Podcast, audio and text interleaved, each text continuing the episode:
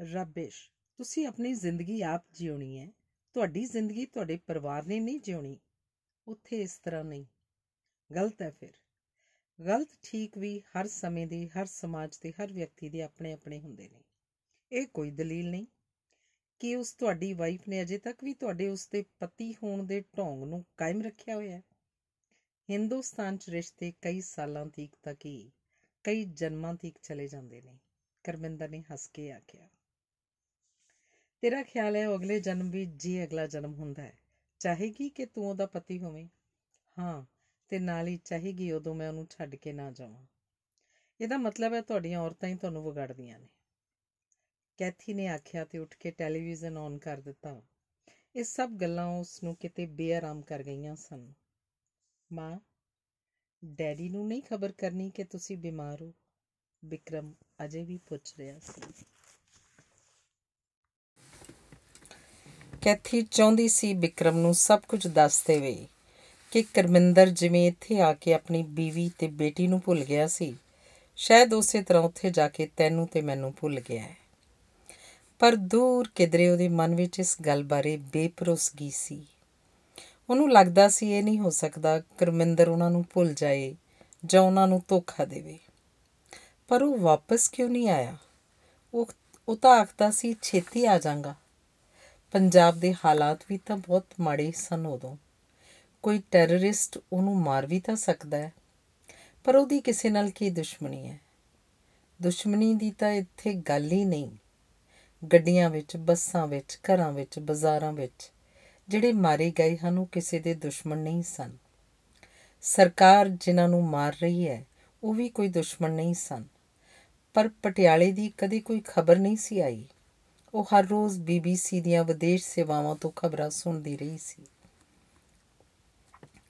ਮੈਂ ਉਹਨੂੰ ਇੰਨਾ ਯਾਦ ਕੀਤਾ ਹੈ ਇੰਨਾ ਉਡੀਕਿਆ ਹੈ ਜੇ ਨਹੀਂ ਪਹੁੰਚਿਆ, ਜ਼ਰੂਰ ਕੋਈ ਸੀਰੀਅਸ ਗੱਲ ਹੈ। ਨਹੀਂ ਤਾਂ 15 ਦਿਨ ਆ ਕੇ ਜਾਂਦਾ ਸੀ ਤੇ 10 ਦਿਨਾਂ ਮਗਰੋਂ ਪਰਤ ਆਉਂਦਾ ਸੀ। ਇੱਕ ਦਿਨ ਉਹ ਦੱਸਦਾ ਸੀ ਕਿ ਇੱਕ ਬੇਵਕੂਫ ਜੇ ਸਾਧ ਦੇ ਮਗਰ ਲੱਗ ਕੇ ਸੁਖਜੀਤ ਨੇ ਚਲੀਹਾ ਕੱਟਿਆ ਸੀ। ਪੂਰੇ 40 ਦਿਨ ਨੂੰ ਪੁੰਜੇ ਸੁੱਤੀ ਸੀ। ਸਿਰਫ ਇੱਕ ਵੇਲੇ ਰੋਟੀ ਖਾਧੀ ਸੀ ਤੇ ਕੌਤਰ ਸੋ ਪਾਠ ਹਰ ਰੋਜ਼ ਦਾ ਕੀਤਾ ਸੀ। ਤਾਂ ਜੋ ਮੇਮ ਦਾ ਜਾਦੂ ਉਹਦੇ ਸਿਰ ਤੋਂ ਉਤਰ ਜਾਏ। ਤੇ ਉਸ ਵਾਰੀ ਕਰਮਿੰਦਰ ਨੂੰ ਸੁਖਜੀਤ ਉੱਪਰ ਬੜਾ ਤਰਸ ਆਇਆ ਸੀ। ਉਹ ਕਿੰਨੀ ਮਾੜੀ ਹੋ ਗਈ ਸੀ। ਕੈਥੀ ਇਹ ਸੋਚਦੀ ਪਰੇਸ਼ਾਨ ਜੀ ਹੋ ਗਈ। ਉਹਨੂੰ ਲੱਗਿਆ ਮੰਤਰਾਂ ਤੰਤਰਾਂ ਦੇ ਉਸ ਦੇਸ਼ ਵਿੱਚ ਕੀ ਪਤਾ ਕਰਮਿੰਦਰ ਨਾਲ ਕੀ ਵਾਪਰਿਆ ਸੀ। ਉਹਨੇ ਸੁਣਿਆ ਹੋਇਆ ਸੀ ਆਦਮੀਆਂ ਨੂੰ ਵਸ ਕਰਨ ਲਈ ਉੱਥੇ ਔਰਤਾਂ ਬੜਾ ਕੁਝ ਕਰਦੀਆਂ ਨੇ। ਕੁਝ ਗਲਤ ਖਵਾ ਵੀ ਦਿੰਦੀਆਂ ਨੇ ਤੇ ਕਈ ਵਾਰ ਇਹ ਸਾਰਾ ਕੁਝ ਇੰਨਾ ਪੁੱਠਾ ਪੈਂਦਾ ਹੈ ਕਿ ਆਦਮੀ ਪਾਗਲ ਹੀ ਹੋ ਜਾਂਦਾ ਹੈ। ਕੈਥੀ ਝੱਲੀ ਜੀ ਹੋ ਕੇ ਜਿਵੇਂ ਪਾਗਲ ਹੋਈ ਕਰਮਿੰਦਰ ਨੂੰ ਹਿੰਦੁਸਤਾਨ ਲੱਭਦੀ ਫਿਰਦੀ ਸੀ। ਕੀ ਸੋਚ ਰਹੇ ਹੋ ਮਾਂ? ਵਿਕਰਮ ਨੇ ਪੁੱਛਿਆ। ਕੈਥੀ ਤਰਬ ਕੀ ਸੋਚਾਂ ਚੋਂ ਪਰਤੀ। ਤੇਰੇ ਡੈਡੀ ਦੀ 2 ਸਾਲ ਤੋਂ ਕੋਈ ਖਬਰ ਨਹੀਂ। ਪੰਜਾਬ ਦੇ ਹਾਲਾਤ ਵੀ ਬਹੁਤ ਖਰਾਬ ਹਨ। ਕਿੰਨੇ ਚਿਰ ਤੋਂ ਪਤਾ ਨਹੀਂ। ਮੈਂ ਜਾ ਕੇ ਪਤਾ ਕਰਾਂ। ਆਪਣੀ ਕੋਲ ਐਡਰੈਸ ਵੀ ਤਾਂ ਨਹੀਂ। ਇੰਡੀਆ, ਪੰਜਾਬ, ਪਟਿਆਲਾ, ਡੈਡੀ ਕਰਮਿੰਦਰ, ਕਿਸੇ ਨਾ ਕਿਸੇ ਤਰ੍ਹਾਂ ਲੱਭ ਲਾਂਗਾ ਮਾਂ। ਨਹੀਂ ਵਿਕਰਮ, ਅਜੇ ਨਹੀਂ। ਮੈਂ ਨਹੀਂ ਚਾਹੁੰਦੀ ਅਖੀਰ ਵੇਲੇ ਤੂੰ ਵੀ ਮੇਰੇ ਕੋਲ ਨਾ ਹੋਵੇਂ। ਕੀ ਕਹਿ ਰਹੇ ਹੋ ਮਾਂ? ਆਖਦਿਆਂ ਵਿਕਰਮ ਨੇ ਘਬਰਾ ਕੇ ਕੈਥੀ ਦਾ ਹੱਥ ਫੜ ਲਿਆ। ਵਿਕਰਮ ਹਿੰਦੁਸਤਾਨ ਦੇ ਲੋਕਾਂ ਦਾ ਵਿਸ਼ਵਾਸ ਹੈ ਕਿ ਮਰਦਾ ਸਿਰਫ ਜਿਸਮ ਹੈ। ਜੇ ਇਹ ਠੀਕ ਹੈ ਤਾਂ ਪਾਪਾ ਦਾ, ਤੇਰਾ, ਮੇਰਾ ਸਭ ਰਿਸ਼ਤੇ ਇੱਥੇ ਨਹੀਂ ਮੁੱਕ ਜਾਂਦੇ। ਕਿਸੇ ਹੋਰ ਥਾਂ, ਕਿਸੇ ਹੋਰ ਸਮੇਂ, ਕਿਸੇ ਹੋਰ ਜਨਮ 'ਚ ਆਪਾਂ ਫਿਰ ਇਕੱਠੇ ਹੋਵਾਂਗੇ। ਨਹੀਂ ਮਾਂ, ਤੁਸੀਂ ਠੀਕ ਹੋ ਜਾਓਗੇ। ਆਪਾਂ ਇੱਥੇ ਸਾਰੇ ਇਕੱਠੇ ਰਹਾਂਗੇ। ਠੀਕ ਹੈ, ਫਿਰ ਵੀ ਜੇ ਮੈਂ ਨਾ ਰਹੀ ਤੂੰ ਇੰਡੀਆ ਆਪਣੇ ਗ੍ਰੈਂਡ ਪੈਰੈਂਟਸ ਕੋਲ ਚਲਿਆ ਜਾਈਂ। ਹੋ ਸਕਦਾ ਉੱਥੇ ਤੇਰੇ ਡੈਡੀ ਵੀ ਹੋਣ। ਮਮਾ ਪਲੀਜ਼ ਇਹੋ ਜੀਆਂ ਗੱਲਾਂ ਨਾ ਕਰੋ। ਤੁਸੀਂ ਠੀਕ ਹੋ ਜਾਓ। ਫਿਰ ਆਪਾਂ ਵਰਲਡ ਟੂਰ ਤੇ ਚੱਲਾਂਗੇ। ਇੰਡੀਆ ਵੀ ਚੱਲਾਂਗੇ। ਤੇ ਇੰਡੀਆ ਜਾ ਕੇ ਡੈਡੀ ਆਖਦੇ ਸੀ, ਮੇਰੀ ਸ਼ਾਦੀ ਕਰਾਂਗੇ। ਮਹਾਰਾਜਿਆਂ ਵਾਂਗ ਕਲਗੀ ਲਗਾ ਕੇ ਘੋੜੇ ਤੇ ਚੜ ਕੇ ਬੈਂਡ ਵਾਜਿਆਂ ਨਾਲ। ਕੈਥੀ ਨੇ ਕੋਈ ਉੱਤਰ ਨਾ ਦਿੱਤਾ। ਉਹ ਖਾਲੀ ਖਾਲੀ ਨਜ਼ਰਾਂ ਨਾਲ ਵਿਕਰਮ ਵੱਲ ਵੇਖਦੀ ਰਹੀ। ਕੈਥੀ ਮਰਨਾ ਤਾਂ ਨਹੀਂ ਸੀ ਚਾਹੁੰਦੀ, ਫਿਰ ਵੀ ਕਿਤੇ ਨਾ ਕਿਤੇ ਜਿਵੇਂ ਮੌਤ ਨੂੰ ਉਹਨੇ ਹਾਂ ਕਰ ਦਿੱਤੀ ਸੀ। ਜਿਵੇਂ ਬਹੁਤ ਥੱਕ ਗਈ ਸੀ। ਵਿਕਰਮ ਦਾ ਖਿਆਲ ਵੀ ਉਹਨੂੰ ਅਨੰਤ ਨੀਂਦ ਵੱਲ ਜਾਣ ਤੋਂ ਰੋਕ ਨਹੀਂ ਸੀ ਸਕਿਆ। ਹਵਾਈ ਹਾਦਸੇ 'ਚ ਮਾਰੇ ਗਏ ਆਪਣੇ ਮਾਪਿਓ ਤੋਂ ਮਗਰੋਂ ਕੈਥੀ ਬਹੁਤ ਇਕੱਲੀ ਹੋ ਗਈ ਸੀ। ਸ਼ਾਇਦ ਕਰਮਿੰਦਰ ਨਾਲ ਉਹਨੇ ਵਿਆਹ ਇਸੇ ਲਈ ਕੀਤਾ ਸੀ ਕਿ ਪੂਰਬੀ ਰਿਸ਼ਤੇ ਏਡੇ ਕੱਚੇ ਨਹੀਂ ਹੁੰਦੇ। ਮਾਂ ਡੈਡੀ ਨੂੰ ਆਪਾਂ ਫੋਨ ਕਰ ਦਿੰਨੇ ਆ ਕਿ ਤੁਸੀਂ ਠੀਕ ਨਹੀਂ। ਨਹੀਂ ਬਟੇ, ਉਹਨਾਂ ਦਾ ਫੋਨ ਨੰਬਰ ਆਪਣੇ ਕੋਲ ਨਹੀਂ ਹੈ। ਆਖਦੀ, ਕੈਥੀ ਦੀਆਂ ਅੱਖਾਂ ਭਰ ਆਈਆਂ। ਆਪਾਂ ਟੈਲੀਗ੍ਰਾਮ ਦੇ ਦਿੰਦੇ ਆ ਠੀਕ ਹੈ, ਐਡਰੈਸ ਵੀ ਤਾਂ ਨਹੀਂ ਆਪਣੇ ਕੋਲ। ਉੱਥੇ ਇੰਡੀਆ ਵਿੱਚ ਤਾਂ ਆਖਦੇ ਨੇ, ਸਾਰੇ ਲੋਕ ਸਾਰਿਆਂ ਨੂੰ ਜਾਣਦੇ ਹੁੰਦੇ ਨੇ। ਟੈਲੀਗ੍ਰਾਮ ਪਹੁੰਚ ਹੀ ਜਾਏਗੀ। ਪਤਾ ਨਹੀਂ ਉਹ ਉੱਥੇ ਹਨ ਵੀ ਕਿ ਨਹੀਂ। ਤੁਹਾਡਾ ਮਤਲਬ ਹੈ ਟੈਰਰਿਸਟਾਂ ਨੇ ਅੱਗੋਂ ਵਿਕਰਮ ਤੋਂ ਜਿਵੇਂ ਆਖਿਆ ਨਾ ਗਿਆ। ਉੱਥੇ ਸਟੇਟ ਦਾ ਟੈਰਰਿਜ਼ਮ ਵੀ ਤਾਂ ਹੈ। ਕਿਸੇ ਨੂੰ ਵੀ ਟੈਰਰਿਸਟ ਆ ਕੇ ਮਾਰਿਆ ਜਾ ਸਕਦਾ ਹੈ। ਕਿਉਂ? ਪਰ ਕਿਉਂ ਮਾਂ? ਇਹ ਟੈਰਨੀ ਆਫ ਦਾ ਨੰਬਰਸ ਹੈ। ਡੈਡੀ ਨੂੰ ਅਜੇ ਵੇਲੇ ਇੰਡੀਆ ਨਹੀਂ ਸੀ ਜਾਣਾ ਚਾਹੀਦਾ। ਤੇਰੇ ਡੈਡੀ ਵੀ ਜਿਊਜ਼ ਵਾਂਗ ਜਿਸ ਕੌਮ ਨੂੰ ਬਿਲੋਂਗ ਕਰਦੇ ਹਨ, ਉਸ ਕੌਮ ਦੇ ਬੰਦੇ ਪਰਸਨਲ ਫੇਟ ਬਾਰੇ ਨਹੀਂ ਚਿੰਤਾਤੁਰ ਹੁੰਦੇ। ਮਾਂ, ਮੈਂ ਵੀ ਸਿੱਖ ਬਣ ਸਕਦਾ। ਤੂੰ ਤਾਂ ਜਨਮ ਤੋਂ ਸਿੱਖ ਹੈ। ਇੱਕ ਸਿੱਖ ਦਾ ਪੁੱਤਰ ਜੋ ਹੈ, ਮੇਰਾ ਡੈਡੀ ਨੂੰ ਮਿਲਣ ਨੂੰ ਮਨ ਕਰਦਾ ਹੈ ਮਾਂ। ਵਿਕਰਮ ਨੇ ਜਦੋਂ ਆਖਿਆ, ਕੈਥੀ ਬਹੁਤ ਕਲਵਲ ਹੋ ਕੇ ਉਸ ਵੱਲ ਝਾਕੀ ਤੇ ਬੋਲੀ, ਜੀ ਤਾਂ ਮੇਰਾ ਵੀ ਕਰਦਾ ਹੈ ਵਿਕਰਮ ਚਲੋ ਇੰਡੀਆ ਚੱਲਦੇ ਆਂ ਵਿਕਰਮ ਨੇ ਉਤਸ਼ਾਹ ਨਾਲ ਆਖਿਆ ਕੱਲ ਤਾਂ ਹਸਪਤਾਲ ਦਾਖਲ ਹੋਣਾ ਹੈ, ਫਿਰ ਪਤਾ ਨਹੀਂ ਕੀ ਬਣਦਾ ਹੈ। ਆਖਦੀ ਕੈਥੀ, ਹਸਪਤਾਲ ਨਾਲ ਲੈ ਕੇ ਜਾਣ ਵਾਲਾ ਸਮਾਨ ਫਿਰ ਇੱਕ ਹੈਂਡਬੈਗ ਵਿੱਚ ਪਾਉਣ ਲੱਗੀ। ਲੰਡਨ ਸ਼ਹਿਰ ਸ਼ਹਿਰ, ਬਿਲਡਿੰਗਾਂ, ਸੜਕਾਂ, ਦਰਿਆ, ਕਬਰਿਸਤਾਨ। ਸੁੰਨੀ ਜੀ ਡੰਡੀ ਉੱਪਰ ਵਿਕਰਮ ਤੁਰਿਆ ਜਾ ਰਿਹਾ ਹੈ। ਹੱਥਾਂ ਵਿੱਚ ਫੁੱਲਾਂ ਦੀ ਟਾਹਣੀ ਹੈ। ਕਬਰਾਂ ਹੀ ਕਬਰਾਂ। ਇੱਕ ਕਬਰ ਦੇ ਕੋਲ ਜਾ ਕੇ ਖੜੋ ਜਾਂਦਾ ਹੈ। ਕੁਝ ਚਿਰ ਖੜਾ ਦੇਖਦਾ ਰਹਿੰਦਾ ਹੈ। ਕੈਥਰੀਨ ਸਿੱਧੂ 1947 ਤੋਂ 1985 ਕਬਰ ਦੇ ਸਿਰਾਣੇ ਸੰਗਮਰਮਰ ਦੀ ਸਿਲ ਉੱਪਰ ਲਿਖਿਆ ਹੋਇਆ ਹੈ। ਉਹਨੂੰ ਯਾਦ ਆਉਂਦਾ ਹੈ, ਇੱਕ ਦਿਨ ਉਹ ਤੇ ਉਹਦੀ ਮਾਂ ਡੈਡੀ ਨੂੰ 에ਅਰਪੋਰਟ ਛੱਡਣ ਗਏ ਸੀ। ਮਾਂ ਦਾ ਖਿਆਲ ਰੱਖੀ ਲਿਟਲ ਮੈਨ ਡੈਡੀ ਨੇ ਜਾਣ ਵੇਲੇ ਉਹਨੂੰ ਆਖਿਆ ਸੀ। ਉਸ ਦਿਨ ਘਰ ਆ ਕੇ ਮਾਂ ਬਹੁਤ ਰੋਈ ਸੀ। ਫਿਰ ਬੜੀ ਰਾਤੀ ਕੋਈ ਇਕੱਲੀ ਬੈਠੀ ਜਿੰਨ ਪਿੰਦੀ ਰਹੀ ਸੀ। ਅਗਲੇ ਦਿਨ ਗਿਰਜੇ ਜਾ ਕੇ ਮਾਂ ਨੇ ਤਾਂ ਪਤਾ ਨਹੀਂ ਕੀ ਪ੍ਰੇਅਰ ਕੀਤੀ ਸੀ। ਪਰ ਉਸਨੇ ਗੋਡ ਨੂੰ ਆਖਿਆ ਸੀ, ਡੈਡੀ, ਛੇਤੀ ਵਾਪਸ ਆ ਜਾਏ। ਮਾਂ ਹਰ ਰੋਜ਼ ਕੰਮ ਤੋਂ ਆ ਕੇ ਸਭ ਤੋਂ ਪਹਿਲਾਂ ਲੈਟਰ ਬਾਕਸ ਦੇਖਦੀ ਸੀ। ਕੁਝ ਦਿਨ ਡੈਡੀ ਦੀ ਹਰ ਰੋਜ਼ ਚਿੱਠੀ ਆਉਂਦੀ ਰਹੀ ਸੀ। ਫਿਰ ਹਫ਼ਤੇ ਮਗਰੋਂ ਆਉਣ ਲੱਗੀ। ਫਿਰ ਮਹੀਨਾ ਲੰਘ ਗਿਆ, ਦੋ ਲੰਘ ਗਏ 6 ਮਹੀਨੇ ਹੋ ਗਏ, ਸਾਲ ਬੀਤ ਗਿਆ। ਡੈਡੀ ਦੀ ਚਿੱਠੀ ਨਹੀਂ ਸੀ ਆਈ। ਮਾਂ ਜਿਵੇਂ ਝੱਲੀ ਹੋ ਗਈ ਸੀ। ਡੈਡੀ ਦੇ ਘਰ ਦਾ ਪਤਾ ਉਸ ਕੋਲ ਨਹੀਂ ਸੀ। ਡੈਡੀ ਨੇ ਆਪਣੀ ਸ਼ਾਦੀ ਬਾਰੇ ਸ਼ਾਇਦ ਘਰਦਿਆਂ ਨੂੰ ਨਹੀਂ ਸੀ ਦੱਸਿਆ। ਉਹ ਅੱਗੇ ਨਾਲੋਂ ਵੱਧ ਖਾਮੋਸ਼ ਤੇ ਵੱਧ ਉਦਾਸ ਹੋ ਗਈ। ਪਰ ਅਜੇ ਵੀ ਉਹਨੇ ਵਿਕਰਮ ਦੀ ਹਿੰਦੀ ਪੰਜਾਬੀ ਦੀ ਪੜ੍ਹਾਈ ਬੰਦ ਨਹੀਂ ਸੀ ਕੀਤੀ ਤੇ ਫਿਰ ਉਹ ਕੰਮ ਕਰਦੀ ਥੱਕਣ ਲੱਗ ਪਈ। ਉਹਦਾ ਰੰਗ ਪੀਲਾ ਪੈਣ ਲੱਗ ਪਿਆ। ਉਹਨੂੰ ਕਰਮਿੰਦਰ ਦੀਆਂ ਦਸੀਆਂ ਜਨਮਾਂ ਦੀਆਂ, ਕਰਮਾਂ ਦੀਆਂ, ਰੂਹਾਂ ਦੀਆਂ, ਮੌਤ ਦੀਆਂ, ਰੱਬ ਦੀਆਂ ਤੇ ਇਸ ਸਭ ਕਾਸੇ ਤੋਂ ਪਾਰ ਦੀਆਂ ਗੱਲਾਂ ਜਿਵੇਂ ਖੋ ਪਾਉਣ ਲੱਗ ਪਈਆਂ। ਤੇ ਇੱਕ ਦਿਨ ਕੰਮ ਤੇ ਉਹਨੂੰ ਚੱਕਰ ਆ ਗਏ। ਚੈੱਕ ਕਰਵਾਇਆ, ਪਤਾ ਲੱਗਿਆ ਉਹਦੀਆਂ ਅੰਤੜੀਆਂ ਗੁੱਛਾ ਮੁੱਛਾ ਹੋ ਕੇ ਰਸੌਲੀ ਬਣ ਗਈਆਂ ਹਨ। ਡਾਕਟਰ ਆਖਦੇ ਸਨ ਆਪਰੇਸ਼ਨ ਨਾਲ ਸਭ ਠੀਕ ਹੋ ਜਾਏਗਾ। ਪਰ ਕੈਥੀ ਜਾਣਦੀ ਸੀ, ਸਭ ਠੀਕ ਨਹੀਂ ਹੋ ਜਾਏਗਾ। ਦਾਦੀ ਤਾਂ ਉਹਨੇ ਵਿਕਰਮ ਨੂੰ ਆਖਿਆ ਸੀ, ਮੇਰੇ ਮਗਰੋਂ ਤੂੰ ਇੰਡੀਆ ਆਪਣੇ ਗ੍ਰੈਂਡ ਪੈਰੈਂਟਸ ਕੋਲ ਚਲਾ ਜਾਈਂ। ਮੈਂ ਇੰਡੀਆ ਜਾ ਰਿਹਾ ਮਾਂ ਵਿਕਰਮ ਨੇ ਹੌਕਾ ਭਰ ਕੇ ਆਪਣੀ ਮਾਂ ਦੀ ਕਬਰ ਦੇ ਸਰਾਣੇ ਵਾਲਾ ਪੱਥਰ ਛੋ ਕੇ ਆਖਿਆ ਤੇ ਫਿਰ ਚੁੱਪਚਾਪ ਉਸੇ ਡੰਡੀ ਉੱਪਰੋਂ ਪਰਤਿਆ ਜਾ ਰਿਹਾ ਸੀ। ਇੱਕ ਬੈਗ ਤੇ ਕੈਮਰਾ ਮੁੱਢੇ ਤੇ ਲਟਕਾਈ ਤੇ ਇੱਕ ਬੈਗ ਹੱਥ ਵਿੱਚ ਫੜੀ। ਜਦੋਂ ਵਿਕਰਮ ਪਾਲਮ 에ਅਰਪੋਰਟ ਉੱਪਰ ਪਾਸਪੋਰਟ ਵਿਖਾ ਕੇ ਕਸਟਮ ਚੈੱਕ ਕਰਵਾ ਕੇ ਬਾਹਰ ਨਿਕਲਿਆ ਤਾਂ ਉਹਨੇ ਦੇਖਿਆ ਆਪਣੇ ਆਪਣੇ ਲੋਕਾਂ ਨੂੰ ਉਹਨਾਂ ਦੇ ਘਰ ਦੇ ਲੈਣ ਆਏ ਹੋਏ ਸਨ। ਕੋਈ ਹਾਰ ਪਾ ਰਿਹਾ ਸੀ, ਕੋਈ ਗਲੇ ਮਿਲ ਰਿਹਾ ਸੀ, ਕੋਈ ਪੈਰੀ ਹੱਥ ਲਾ ਰਿਹਾ ਸੀ, ਕੋਈ ਜੱਫੀ ਪਾ ਰਿਹਾ ਸੀ ਤੇ ਵਿਕਰਮ ਉਹਨਾਂ ਵੱਲ ਦੇਖ ਰਿਹਾ ਸੀ। ਹੌਲੀ ਹੌਲੀ ਭੀੜ ਖਿੰਡ ਗਈ। ਸਾਹਿਬ, ਟੈਕਸੀ? ਬਾਹਰ ਆਉਂਦੇ ਨੂੰ ਇੱਕ ਟੈਕਸੀ ਵਾਲੇ ਨੇ ਸਲਾਮ ਕਰਕੇ ਪੁੱਛਿਆ। ਬੱਸ ਸਟੈਂਡ ਕਿੰਨਾ ਪੈਸਾ? ਸਾਹਿਬ, ਹਿੰਦੁਸਤਾਨੀ ਜਾਨਚ। ਖਾਲੀ 100 ਰੁਪਿਆ 7 ਪੌਂਡ। ਟੈਕਸੀ ਵਾਲੇ ਨੇ ਅੱਧੀ ਗੱਲ ਆਪਣੇ ਆਪ ਨੂੰ ਤੇ ਅੱਧੀ ਵਿਕਰਮ ਨੂੰ ਆਖੀ। ਵਿਕਰਮ ਨੇ ਜੇਬ ਵਿੱਚੋਂ ਕਾਗਜ਼ ਕੱਢਿਆ, ਜਿਸ ਉੱਪਰ ਜਿਮ ਨੇ ਉਹਨੂੰ ਸਭ ਕੁਝ ਲਿਖਵਾ ਦਿੱਤਾ ਸੀ, ਤਾਂ ਜੋ ਹਿੰਦੁਸਤਾਨ ਚ ਉਹਨੂੰ ਠੱਗੀ ਨਾ ਜਾਣ। 40 ਰੁਪਿਆ 40 ਨੋ ਸਾਹਿਬ, ਆਖਰੀ ਬਾਤ 50 ਦੇ ਦੇਣਾ।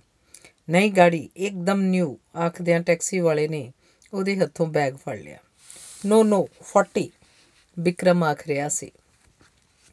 साथ में सवारी लेता ਠੀਕ 40 ਦੇਣਾ ਆਖਦਾ ਟੈਕਸੀ ਵਾਲਾ ਉਹਦਾ ਬੈਗ ਚੁੱਕੀ ਟੈਕਸੀ ਵੱਲ ਨੂੰ ਤੁਰ ਪਿਆ ਉਹਦੀ ਟੈਕਸੀ 'ਚ ਪਹਿਲੇ ਹੀ ਇੱਕ ਲਾਲਾ ਜੀ ਬੈਠੇ ਸਨ ਚੱਲ ਹੁਣ ਹੋਰ ਪੈਸੇ ਨਾ ਉਡੀਕੀ ਇਸ ਉੱਲੂ ਦੇ ਪੱਠੇ ਨਹੀਂ ਬਥੇਰੇ ਪੈਸੇ ਦੇ ਦੇਣੇ ਨੇ ਤੈਨੂੰ ਲਾਲਾ ਜੀ ਨੇ ਟੈਕਸੀ ਵਾਲੇ ਨੂੰ ਆਖਿਆ ਉਹਨਾਂ ਦਾ ਖਿਆਲ ਸੀ ਉਹਦੀ ਗੱਲ ਸਿਰਫ ਟੈਕਸੀ ਵਾਲਾ ਹੀ ਸਮਝੇਗਾ ਉੱਲੂ ਦਾ ਪੱਠਾ विक्रम ने नाल बैठते लाला जी ने पूछया ਹਮਾਰਾ ਕੰਟਰੀ ਮੇ ਉੱਲੂ ਦਾ ਪੱਠਾ ਮਤਲਬ ਬਹੁਤ ਅੱਛਾ ਆਦਮੀ ਲਾਲਾ ਜੀ ਨੇ ਖਚਰੀ ਹਾਸੀ ਹੱਸਦੇ ਆਖਿਆ ਫਿਰ ਤੋਂ ਆਪ ਵੀ ਉੱਲੂ ਦਾ ਪੱਠਾ ਆਪ ਵੀ ਬਹੁਤ ਅੱਛਾ ਆਦਮੀ ਵਿਕਰਮ ਨੇ ਜਦੋਂ ਆਖਿਆ ਲਾਲਾ ਜੀ ਆਪਣੀਆਂ ਗੋਲ-ਗੋਲ ਅੱਖਾਂ ਘੁਮਾ ਕੇ ਬਾਰੀ ਤੋਂ ਬਾਹਰ ਵੇਖਣ ਲੱਗ ਪਏ ਅਜੇ ਥੋੜੀ ਦੂਰ ਗਏ ਸਨ ਕਿ ਇੱਕ ਸਕੂਟਰ ਉਲਟਿਆ ਪਿਆ ਸੀ ਕੋਲ ਬੰਦਾ ਡਿੱਗਿਆ ਹੋਇਆ ਸੀ ਜਿਹਦੇ ਸਿਰ ਚੋਂ ਖੂਨ ਵਗ ਰਿਹਾ ਸੀ ਰੁਕੋ ਰੁਕੋ ਸਟਾਪ ਐਕਸੀਡੈਂਟ ਵਿਕਰਮ ਨੇ ਘਬਰਾ ਕੇ ਆਖਿਆ ਪਰ ਟੈਕਸੀ ਵਾਲੇ ਨੇ ਟੈਕਸੀ ਸਗੋਂ ਹੋਰ ਤੇਜ਼ ਕਰ ਲਈ ਸਟੂਪਿਡ ਮੈਨ ਐਕਸੀਡੈਂਟ ਹੈ ਸਟਾਪ ਕਰੋ ਪੁਲਿਸ ਕੋ ਇਨਫਾਰਮ ਕਰੋ ਵਿਕਰਮ ਨੇ ਜਦੋਂ ਛਟਪਟਾ ਕੇ ਆਖਿਆ ਤਾਂ ਟੈਕਸੀ ਵਾਲੇ ਨੇ ਪਿਛਾ ਮੂੰਹ ਘੁਮਾ ਕੇ ਆਖਿਆ अरे साहिब क्यों चिल्लाता है पुलिस हमें पकड़ लेगी अगर वो मर गया तो बार बार कचहरी जाना पड़ेगा गवाही देने कौन इस झंझट में पड़े वो आदमी मर रहा है विक्रम ने हैरान परेशान होकर पूछा अरे साहब एक आध आदमी के मर जाने से कुछ नहीं होता बहुत आदमी है इधर इंडिया में विक्रम टैक्सी वाले की गल सुन के किन्ना चिर उस वाल तकता रहा इंडिया पहली बारी मेरा मतलब है फर्स्ट टाइम आया लाला जी ने पूछा मेरा फादर इंडियन है मेम से शादी की आपके फादर ने हमारा जो भी कोई काम का आदमी होता है साड़ियाँ वापस नहीं आने देंदियाँ ਪਿਛਲੀ ਗੱਲ ਲਾਲਾ ਜੀ ਨੇ ਟੈਕਸੀ ਵਾਲੇ ਵੱਲ ਝਾਕ ਕੇ ਆਖੀ ਸਾਲੀਆਂ ਵਟ ਵਿਕਰਮ ਨੇ ਪੁੱਛਿਆ ਸਾਡੇ ਬੰਦਿਆਂ ਨੂੰ ਵੀ ਤਾਂ ਚਿੱਟੀ ਚਮੜੀ ਤੋਂ ਪਾਰ ਫਿਰ ਕੁਝ ਨਹੀਂ ਦਿਸਦਾ ਸਾਲੇ ਕੁੱਤਿਆਂ ਵਾਂਗੂ ਮਗਰ ਲੱਗੇ ਫਿਰਨਗੇ ਨਾਲੇ ਪਤਾ ਹੁੰਦਾ ਹੈ ਵੀ ਚੱਕਵੇਂ ਚੁੱਲ੍ਹੇ ਵਾਂਗੂ ਇਹਨਾਂ ਸਾਲੀਆਂ ਦਾ ਇਤਬਾਰ ਕੋਈ ਨਹੀਂ ਹੁੰਦਾ ਵਿਕਰਮ ਦੀ ਗੱਲ ਦੀ ਪਰਵਾਹ ਨਾ ਕਰਦਿਆਂ ਲਾਲਾ ਜੀ ਟੈਕਸੀ ਵਾਲੇ ਨਾਲ ਗੱਲਾਂ ਕਰਨ ਲੱਗ ਪਏ ਵੈਸਟਰਨ ਲੇਡੀਜ਼ ईमानदारी से जीता जो सोचता सो करता उसको छिपाता नहीं विक्रम ने अपने आप ही दसिया तुम कहाँ जाता लाला जी ने पूछा पंजाब पंजाब कहाँ उधर तो गड़बड़ है पटियाला ਆਖਦਿਆਂ ਵਿਕਰਮ ਨੇ ਟੈਕਸੀ ਦੀ ਬੈਕ ਨੂੰ ਹੱਥ ਪਾ ਲਿਆ ਅਸਲ 'ਚੋਂ ਘਬਰਾ ਗਿਆ ਸੀ ਕਿ ਅੱਗੋਂ ਇੱਕ ਹੀ ਸੜਕ ਸੀ ਜਿਸ ਉੱਪਰ ਬੱਸਾਂ ਕਾਰਾਂ ਸਕੂਟਰ ਰਿਕਸ਼ੇ ਟੈਕਸੀਆਂ ਆ ਵੀ ਰਹੇ ਸਨ ਤੇ ਜਾ ਵੀ ਰਹੇ ਸਨ ਉਹਨੂੰ ਲੱਗਦਾ ਸੀ ਹੁਣ ਕੋਈ ਬੱਸ ਜਾਂ ਟਰੱਕ ਉਹਨਾਂ ਦੀ ਟੈਕਸੀ 'ਚ ਆ ਕੇ ਵੱਜੇਗਾ ਤੇ ਉਹ ਸਕੂਟਰ ਵਾਲੇ ਵਾਂਗ ਸੜਕ ਤੇ ਡਿੱਗੇ ਪਏ ਹੋਣਗੇ। ਪਰ ਕਮਾਲ ਸੀ। ਟੈਕਸੀ ਵਾਲਾ ਏਡੀ ਭੀੜ ਵਿੱਚ ਵੀ ਬੜੇ ਆਰਾਮ ਨਾਲ ਏਡੀ ਤੇਜ਼ ਟੈਕਸੀ ਚਲਾ ਰਿਹਾ ਸੀ। ਟੈਕਸੀ ਬੱਸ ਸਟੈਂਡ ਤੇ ਆ ਕੇ ਰੁਕੀ। ਉਹਨੇ 40 ਰੁਪਏ ਟੈਕਸੀ ਵਾਲੇ ਨੂੰ ਦਿੱਤੇ। ਸਾਹਿਬ, ਬਖਸ਼ੀਸ਼, ਟੈਕਸੀ ਵਾਲੇ ਨੇ ਆਜ਼ੀ ਨਾਲ ਆਖਿਆ। ਉਹਨੇ ਖੇੜਾ ਛੁਡਾਣ ਵਾਂਗ 5 ਰੁਪਏ ਹੋਰ ਦੇ ਦਿੱਤੇ। ਸਾਹਿਬ, ਕੋਈ ਕੁਆਇਨ, ਵਲਾਇਤੀ ਬੱਚੋਂ ਕੇ ਲਈ ਮੰਗਤੇ ਹੈ? ਉਹ ਅਜੇ ਵੀ ਆਖ ਰਿਹਾ ਸੀ। ਜ਼ਰਾ ਕੁ ਖਿੱਚ ਕੇ ਬਿਕਰਮ ਨੇ 50 ਪੈਸੇ ਦਾ ਇੱਕ ਕੁਆਇਨ ਵੀ ਦੇ ਦਿੱਤਾ ਤੇ ਉਸ ਵੇਲੇ ਦੇਖਿਆ ਲਾਲਾ ਜੀ ਨੇ ਉਹਨੂੰ ਸਿਰਫ 25 ਰੁਪਏ ਦਿੱਤੇ ਸਨ। ਉਹਦੇ ਹੈਂਡਬੈਗ ਤੋਂ ਬਿਨਾ ਬਾਕੀ ਸਾਰੀ ਡਿੱਗੀ ਲਾਲਾ ਜੀ ਦੇ ਸਮਾਨ ਨਾਲ ਭਰੀ ਹੋਈ ਸੀ। ਸਾਹਿਬ, ਕਹਾਂ ਜਾਣਾ? ਕੁਲੀ ਲਾਲਾ ਜੀ ਦੇ ਸਮਾਨ ਵੱਲ ਧਿਆਨ ਨਾ ਦੇ ਕੇ ਵਿਕਰਮ ਨੂੰ ਪੁੱਛ ਰਿਹਾ ਸੀ। ਪਟਿਆਲਾ ਵਿਕਰਮ ਨੇ ਦੱਸਿਆ। ਛੋੜ ਦੇਂਗੇ? ਬਸ, ਪਰ ਖਾਲੀ 10 ਰੁਪਏ ਲੱਗੇਗਾ, ਬੈਗ ਫੜਦਾ ਕੁਲੀ ਬੋਲਿਆ। नो हम कैरी कर सकता आख विक्रम ने आप ही बैग फड़न की कोशिश की थी नहीं साहब हम आठ ले लेगा आप चलिए नो रहने दो सब पाँच तो ज़्यादा नहीं ਆਖਦਾ ਕੁਲੀ ਬੈਗ ਚੁੱਕ ਕੇ ਕਾਲੀ ਕਾਲੀ ਤੁਰ ਪਿਆ 20 ਕਦਮਾਂ ਦੇ ਪਟਿਆਲੇ ਵਾਲੀ ਬੱਸ ਦਾ ਕਾਊਂਟਰ ਸੀ लो साहेब ये बस है यहाँ से टिकट ले लो और हमारा पैसा दो ਬੈਗ ਉਹਦੇ ਕੋਲ ਰੱਖਦਿਆਂ ਕੁਲੀ ਨੇ ਆਖਿਆ ਵਿਕਰਮ ਨੇ 5 ਰੁਪਏ ਦੇ ਦਿੱਤੇ ਆਲੇ ਦੁਆਲੇ ਦੀਆਂ ਸਵਾਰੀਆਂ ਉਸ ਵੱਲ ਬਿਟ-ਬਿਟ ਵੇਖ ਰਹੀਆਂ ਸਨ।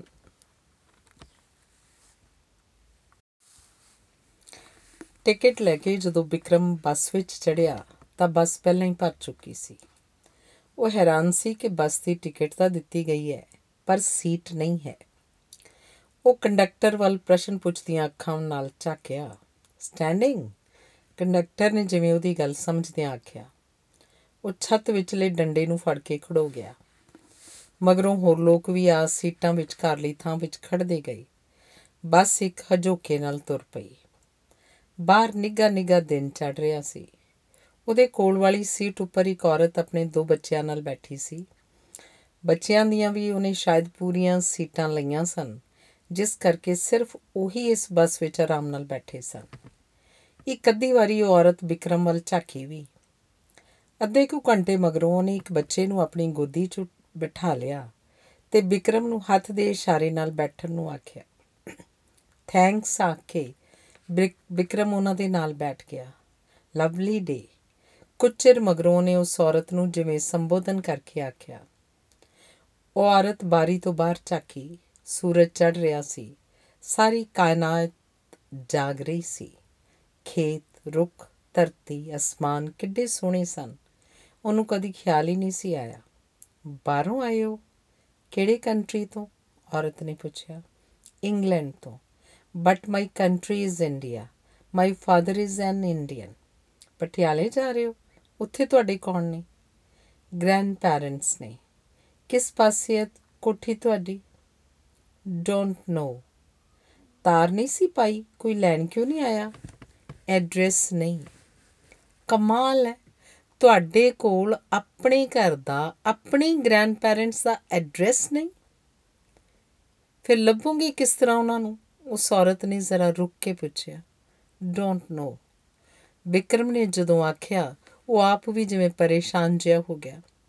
ਨਾ ਕੀ ਹੈ ਤੁਹਾਡੇ ਗ੍ਰੈਂਡਫਾਦਰ ਦਾ? ਸੰਪੂਰਨ ਸਿੰਘ ਸਿੱਧੂ। ਕੀ ਕਰਦੇ ਹਨ ਉਹ? ਕੁਛ ਨਹੀਂ ਹੀ ਇਜ਼ ਅ ਲੈਂਡਲॉर्ड ਮੇਰੇ ਪੈਰੈਂਟਸ ਵੀ ਪਟਿਆਲੇ ਰਹਿੰਦੇ ਨੇ। ਮੈਂ ਉਹਨਾਂ ਪਾਸੇ ਜਾ ਰਹੀ ਹਾਂ। ਮੈਂ ਆਪਣੇ ਬ੍ਰਦਰ ਨੂੰ ਆਖ ਦਿਆਂਗੀ, ਉਹ ਤੁਹਾਡੇ ਨਾਲ ਜਾ ਕੇ ਪਟਿਆਲੇ ਦੀਆਂ ਇੰਪੋਰਟੈਂਟ ਸਿੱਧੂ ਫੈਮਲੀਆਂ ਤੋਂ ਪਤਾ ਕਰਾਏਗਾ। ਥੈਂਕਸ ਵੈਰੀ ਮੱਚ ਮੇਰੇ ਕੋਲ ਇੱਕ ਕੈਮਰਾ ਹੈ, ਤੁਹਾਡੇ ਬ੍ਰਦਰ ਨੂੰ ਮੈਂ ਉਹ ਦੇ ਦਿਆਂਗਾ। ਵਿਕਰਮ ਨੇ ਜਦੋਂ ਆਖਿਆ ਔਰਤ ਜ਼ਰਾ ਕੁ ਹਰਖ ਕੇ ਬੋਲੀ, ਇੱਥੇ ਹਿੰਦੁਸਤਾਨ 'ਚ ਹਰ ਕੰਮ ਨਗਦ ਆਈ ਮੀਨ ਕੈਸ਼ ਤੇ ਨਹੀਂ ਹੁੰਦਾ। ਬਹੁਤ ਸਾਰਾ ਲੈਣ ਦੇਣ ਜ਼ਿੰਦਗੀ ਵਿੱਚ ਤੇ ਜ਼ਿੰਦਗੀ ਤੋਂ ਪਾਰ ਵੀ ਤੁਰਦਾ ਰਹਿੰਦਾ ਹੈ। ਸੌਰੀ ਮੈਂ ਸਮਝਿਆ ਨਹੀਂ। ਅਸੀਂ ਤੇ ਉਧਾਰ ਅਗਲੇ ਜਨਮ ਤੱਕ ਦਾ ਕਰ ਲੈਂਦੇ ਆ ਉਹ ਹੱਸ ਕੇ ਆਖਣ ਲੱਗੀ। ਕਿਸ ਤਰ੍ਹਾਂ? ਤੁਹਾਡਾ ਹਿੰਦੁਸਤਾਨ ਆਉਣਾ, ਮੇਰਾ ਬੱਸ ਵਿੱਚ ਮਿਲਣਾ, ਮਹਿਜ਼ ਇੱਕ ਇਤਫਾਕ ਨਹੀਂ, ਇਤਫਾਕ ਲੱਗਦਾ ਜ਼ਰੂਰ ਹੈ। ਮੇਰਾ ਮਤਲਬ ਹੈ, ਅਗਰ ਮੈਂ ਤੁਹਾਡੇ ਲਈ ਕੁਝ ਕਰ ਰਹੀ ਹੋਵਾਂਗੀ, ਉਹਦੇ ਬਦਲੇ ਜਾਂ ਪਿਛਲੇ ਜਨਮ ਵਿੱਚ ਮੇਰਾ ਕਦੇ ਕੁਝ ਤੁਸੀਂ ਕੀਤਾ ਹੋਵੇਗਾ ਜਾਂ ਅਗਲੇ ਜਨਮ ਵਿੱਚ ਕਰੋਗੇ। ਇਸ ਜਨਮ 'ਚ ਕਿਉਂ ਨਹੀਂ? ਇੱਕੋ ਜਨਮ ਵਿੱਚ ਸਾਰੇ ਹਿਸਾਬ ਕਿਤਾਬ ਪੂਰੇ ਕਰਨ ਦਾ ਵਕਤ ਕਿੱਥੇ ਹੁੰਦਾ ਹੈ? ਇੱਥੇ ਸਾਰੇ ਲੋਕ ਹੀ ਇਉਂ ਸੋਚਦੇ ਨੇ ਤੇ ਇਉਂ ਕਿਸ ਲਈ ਸੋਚਦੇ ਨੇ? ਤਾਂ ਜੋ ਕਰਮਾਂ ਵਿੱਚ, ਜਨਮਾਂ ਵਿੱਚ ਤੇ ਕਰਮਾਂ ਜਨਮਾਂ ਤੋਂ ਪਾਰ ਰੱਬ ਵਿੱਚ ਯਕੀਨ ਬਣਿਆ ਰਹੇ। ਜਿਉਣ ਲਈ ਰੱਬ ਦੀ ਭਲਾ ਕੀ ਲੋੜ ਹੈ। ਉਧਰ ਵੈਸਟ ਵਿੱਚ ਲੋਕ ਇਉਂ ਨਹੀਂ ਸੋਚਦੇ ਵਿਕਰਮ ਨੇ ਦੱਸਿਆ। ਅਸਲ ਵਿੱਚ ਉਹਨਾਂ ਕੋਲ ਸੋਚਣ ਦਾ ਵਕਤ ਹੀ ਨਹੀਂ ਵਕਤ ਤਾਂ ਹੈ, ਪਰ ਉਹ ਸੋਚਦੇ ਨਹੀਂ। ਗੋਡ ਉਹਨਾਂ ਲਈ ਇਰੈਲੇਵੈਂਟ ਹੈ। ਗੋਡ ਨਹੀਂ, ਉਹਨਾਂ ਦਾ ਆਪਣਾ ਆਪ ਉਹਨਾਂ ਲਈ ਇਰੈਲੇਵੈਂਟ ਹੈ। ਮੈਂ ਸਮਝਿਆ ਨਹੀਂ। ਉਹਨਾਂ ਦੀ ਹਰ ਕੋਸ਼ਿਸ਼ ਸਵੈ ਨੂੰ, ਲੱਭਣ ਦੀ ਥਾਂ ਸਵੈ ਨੂੰ ਭੁੱਲਣ ਦੀ ਹੁੰਦੀ ਹੈ। ਉਸ ਔਰਤ ਦੀਆਂ ਗੱਲਾਂ ਸੁਣ ਕੇ ਵਿਕਰਮ ਹੈਰਾਨ ਹੋ ਕੇ ਉਸ ਵੱਲ ਝਾਕਿਆ। ਬੜੀ ਸਧਾਰਨ ਕਿਸਮ ਵਾਲੀ ਔਰਤ ਫਿਲਾਸਫੀ ਦੀਆਂ ਗੱਲਾਂ ਕਰ ਰਹੀ ਸੀ। ਤੁਸੀਂ ਕੀ ਕੰਮ ਕਰਦੇ ਹੋ? ਵਿਕਰਮ ਨੇ ਪੁੱਛਿਆ। ਗੁਜ਼ਾਰੇ ਜੋਗਾ ਮੇਰੇ ਹਸਬੰਡ ਕਮਾ ਲੈਂਦੇ ਨੇ। ਮੈਂ ਸਿਰਫ ਘਰ ਸੰਭਾਲਦੀ ਆ ਤੇ ਬੱਚੇ ਪਾਲਦੀ ਆ ਇਹ ਕੰਮ ਬੋਰਿੰਗ ਨਹੀਂ। ਬੱਚੇ, ਬੂਟੇ ਤੇ ਆਈਡੀਆਜ਼ ਦੇ ਗਰੋ ਕਰਨ ਵਿੱਚ ਹੱਥ ਵਟਾਉਣਾ, ਦਫ਼ਤਰਾਂ, ਫਾਈਲਾਂ, ਫੈਕਟਰੀਆਂ ਦੇ ਕੰਮਾਂ ਨਾਲੋਂ ਕਿਤੇ ਕ੍ਰੀਏਟਿਵ ਕੰਮ ਹੈ। ਪਰ ਅਫਸੋਸ ਇਹ ਹੈ ਕਿ ਪੱਛਮ ਵਾਂਗ ਸਾਨੂੰ ਵੀ ਸੋਚਣ ਲਾਇਆ ਜਾ ਰਿਹਾ ਹੈ ਕਿ ਕ੍ਰੀਏਟਿਵ ਕੰਮ ਬੋਰਿੰਗ ਹੁੰਦੇ ਹਨ।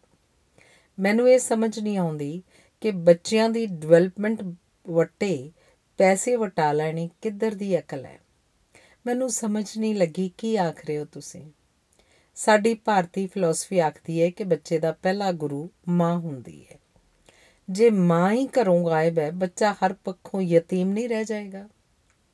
ਜੇ ਮਾਂ-ਬਾਪ ਬੱਚੇ ਦੀ ਪਰਵਾਹ ਨਹੀਂ ਕਰਨਗੇ, ਤਾਂ ਬੱਚਾ ਮਾਂ-ਬਾਪ ਦੀ ਪਰਵਾਹ ਕਿਉਂ ਕਰੇਗਾ?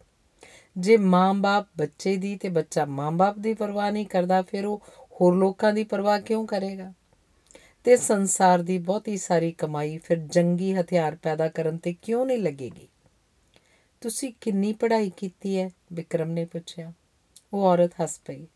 ਜੇ ਮੈਂ ਬਹੁਤੀ ਪੜ੍ਹੀ ਹੁੰਦੀ, ਮੈਨੂੰ ਇਹ ਸਾਰੀਆਂ ਗੱਲਾਂ ਭੁੱਲ ਜਾਣੀਆਂ ਸਨ। ਮੈਂ ਸਿਰਫ ਸਕੂਲ ਤੱਕ ਪੜ੍ਹਾਈ ਕੀਤੀ ਹੈ। ਮੇਰੀ ਮਾਂ ਵੀ ਬਹੁਤ ਇੰਟੈਲੀਜੈਂਟ ਸੀ। ਵਿਕਰਮ ਨੇ ਉਦਾਸ ਹੋ ਕੇ ਆਖਿਆ। ਸੀ? ਹਾਂ, ਹੁਣ ਨਹੀਂ ਹੈ।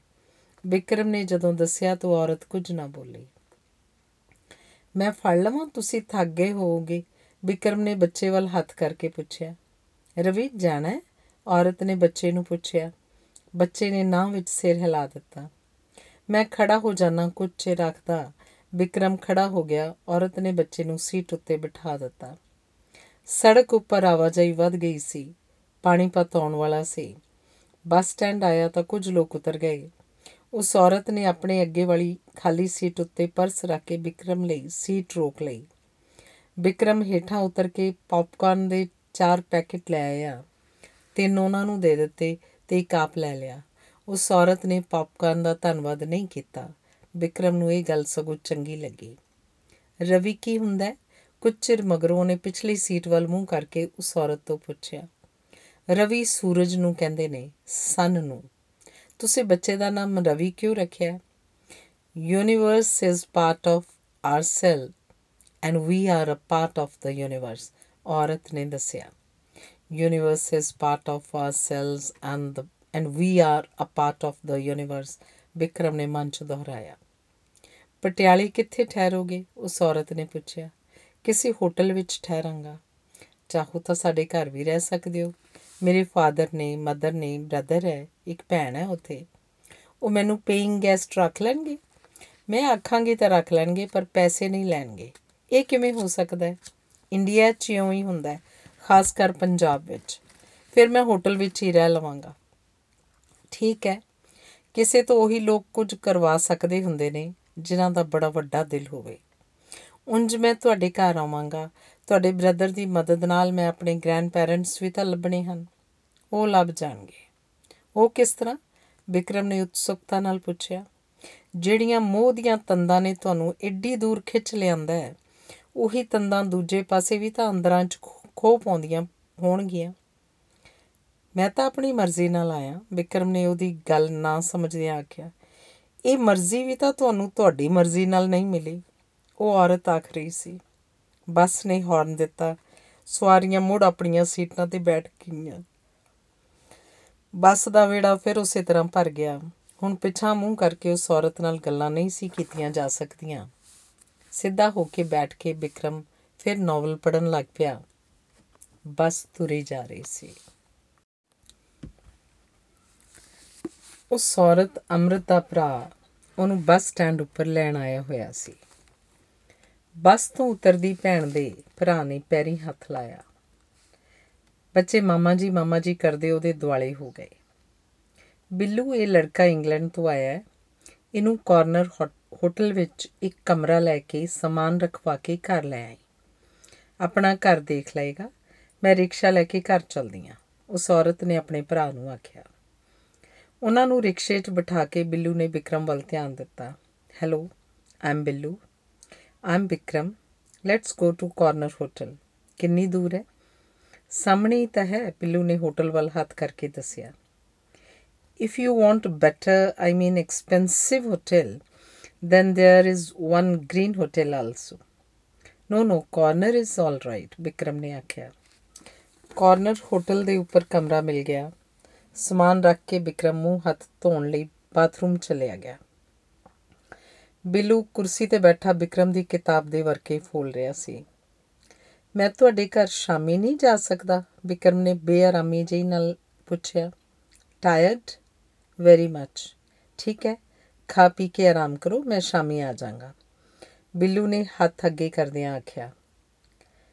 Can't we be friends I don't like to be formal ਠੀਕ ਹੈ we are friends Billu and Vikram I'll come at 5 no 4 okay i'll be waiting your sister is very nice person and intelligent also she's a typical indian lady by the way what's your father ਉਹ retired army ਅਫਸਰ ਹਨ ਤੇ ਮਮਾ ਉਹ ਬਸ ਮਮਾ ਹੈ ਅੱਛਾ 4 ਵਜੇ ਆਵਾਂਗਾ ਫਿਰ ਆਖਦਾ ਬਿੱਲੂ ਪੌੜੀਆਂ ਉਤਰ ਗਿਆ ਉਸਦੇ ਜਾਣ ਮਗਰੋਂ ਵਿਕਰਮ ਕਮਰੇ ਦੇ ਅੱਗੇ ਗੈਲਰੀ ਵਿੱਚ ਖੜੋਤੇ ਗੈਲਰੀ ਵਿੱਚ ਖੜੋ ਕੇ ਸ਼ਹਿਰ ਵੱਲ ਦੇਖਣ ਲੱਗਿਆ ਤੇ ਮਨ ਹੀ ਮਨ 'ਚ ਉਹ ਕੋਠੀ ਵੀ ਲੱਭਣ ਲੱਗਿਆ ਜਿੱਥੇ ਉਹਦੇ ਗ੍ਰੈਂਡ ਪੈਰੈਂਟਸ ਹੋਣਗੇ ਤੇ ਪਾਪਾ ਵੀ ਕੁਝ ਚਿਰ ਮਗਰੋਂ ਕਮਰੇ ਅੰਦਰ ਆ ਗਿਆ ਬੈਲ ਕਰਕੇ ਬੈਰੀ ਨੂੰ ਸੱਦਿਆ ਚਾਹ ਲਈ ਆਖਿਆ साहब कुछ साथ को भी चाहिए बैरी ने पूछा थोड़ी देर में खाना खाएंगे ਖਾਏਗਾ ਅਭੀ ਖਾਲੀ ਚਾਹ ਲਾਓ ਵਿਕਰਮ ਨੇ ਬੈਰੇ ਨੂੰ ਦੱਸਿਆ ਬੈਰਾ ਹੇਠਾਂ ਆ ਗਿਆ ਤੇ ਝਾਟੀ ਚਾਹ ਦੀ ਟਰੇ ਲੈ ਕੇ ਆ ਗਿਆ। ਜਦੋਂ ਟਰੇ ਮੇਜ਼ ਉੱਪਰ ਰੱਖ ਰਿਹਾ ਸੀ ਤੇ ਵਿਕਰਮ ਨੇ ਉਸ ਤੋਂ ਪੁੱਛਿਆ, ਸੰਪੂਰਨ ਸਿੰਘ ਸਿੱਧੂ ਜਾਣਦੇ ਹੋ? ਕਿਸ ਪਾਸੇ ਰਹਿੰਦੇ ਨੇ? ਪਤਾ ਨਹੀਂ। ਆਪਦੇ ਪਾਸ ਪਤਾ ਨਹੀਂ ਉਹਨਾਂ ਦਾ। ਉਹ ਇੱਥੇ ਇਸੇ ਸ਼ਹਿਰ ਰਹਿੰਦੇ ਨੇ। ਬੈਰਾ ਕੁਝ ਨਾ ਬੋਲਿਆ। ਉਹ ਮੇਰੇ ਦਾਦਾ ਜੀ ਨੇ। ਮੈਂ ਉੱਥੇ ਵਲੈਤ ਰਹਿੰਦਾ ਸੀ ਫਸਟ ਟਾਈਮ ਆਇਆ। ਆਪਕੇ ਡੈਡੀ? ਉਹ ਪਹਿਲਾਂ ਉੱਥੇ ਰਹਿੰਦੇ ਸੀ, ਫਿਰ ਇੱਥੇ ਆ ਗਏ। ਵਿਕਰਮ ਦਾ ਵਿਚਾਰਾ ਜਿਹਾ ਮੂੰਹ ਵੇਖ ਕੇ ਬੈਰੇ ਨੂੰ ਬੜਾ ਤਰਸ ਆਇਆ ਸਭ ਦੋ ਕੰਮ ਕਰੋ एक तो टेलीफोन की डायरेक्टरी में देखो जो जो भी उधर संपूर्ण सिंह हैं सबको फ़ोन करो और पूछो आपका घर वाला उनमें से कौन है अगर आपके घर में फ़ोन होगा तो आप पा जाएंगे ਵੈਰੀ ਗੁੱਡ ਵਿਕਰਮ ਬਹੁਤ ਖੁਸ਼ ਹੋ ਗਿਆ ਇਹ ਗੱਲ ਤਾਂ ਉਹਨੂੰ ਸੁੱਝੀ ਨਹੀਂ ਸੀ ਵਿਕਰਮ ਨੇ 10 ਰੁਪਏ ਦਾ ਨੋਟ ਕੱਢ ਕੇ ਬੈਰੀ ਨੂੰ ਦਿੱਤਾ ਤੇ ਆਖਿਆ ਇਸ ਖੁਸ਼ੀ में एक बॉटल बियर पियो जाकर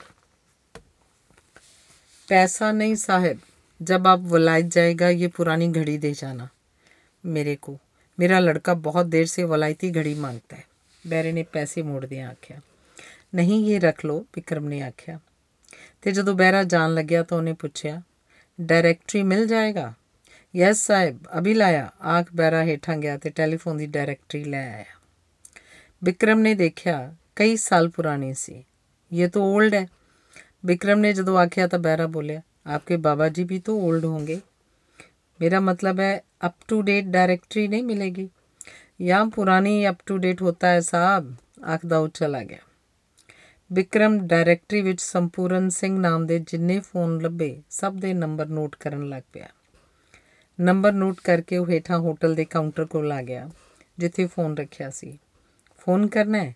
ਉਸਨੇ ਫੋਨ ਕਰਨਾ ਹੈ उसने होटल के मैनेजर जो शायद मालिक ही सी तो पूछा एक फ़ोन का एक रुपया लगेगा आखदा वो चाबी ढूंढ के फ़ोन का जंदरा खोलन लगा पहला नंबर सी सत्त दो नौ सत्त ज़ीरो घुमाया घंटी बज रही सी हेलो उधरों आवाज़ आई हु स्पीकिंग हेलो कौन बोलता है जी ये किसका घर है आपको किसका घर चाहिए किसी जनाना आवाज़ ने पूछा करमिंदर सिंह के फादर संपूर्ण सिंह का घर ਰੋਂਗ ਨੰਬਰ ਆਖ ਕੇ ਅਗਲੀ ਨੇ ਰਿਸੀਵਰ ਰੱਖ ਦਿੱਤਾ ਦੂਜਾ ਨੰਬਰ 72561 ਸੀ ਵਿਕਰਮ ਨੇ ਜਿਵੇਂ ਸਾਹ ਰੋਕ ਕੇ ਨੰਬਰ ਘੁਮਾਇਆ हेलो करमिंदर सिंह के फादर संपूर्ण सिंह का घर यही है क्या मालिक घर नहीं है जी पाँच बजे के बाद आ जाएंगे बीवी जी नहा रही हैं बड़ी माँ जी गाँव गई हैं और मुन्नी कॉलेज गई है ਨੌਕਰ ਨੇ ਸਾਰਾ ਕੁਝ ਦੱਸ ਦਿੱਤਾ ਸੀ। ਵਿਕਰਮ ਨੂੰ ਲੱਗਿਆ ਸਾਡੀ ਕੋਠੀ 'ਚ ਇੰਨੇ ਸਾਰੇ ਲੋਕ ਨਹੀਂ ਹੋ ਸਕਦੇ।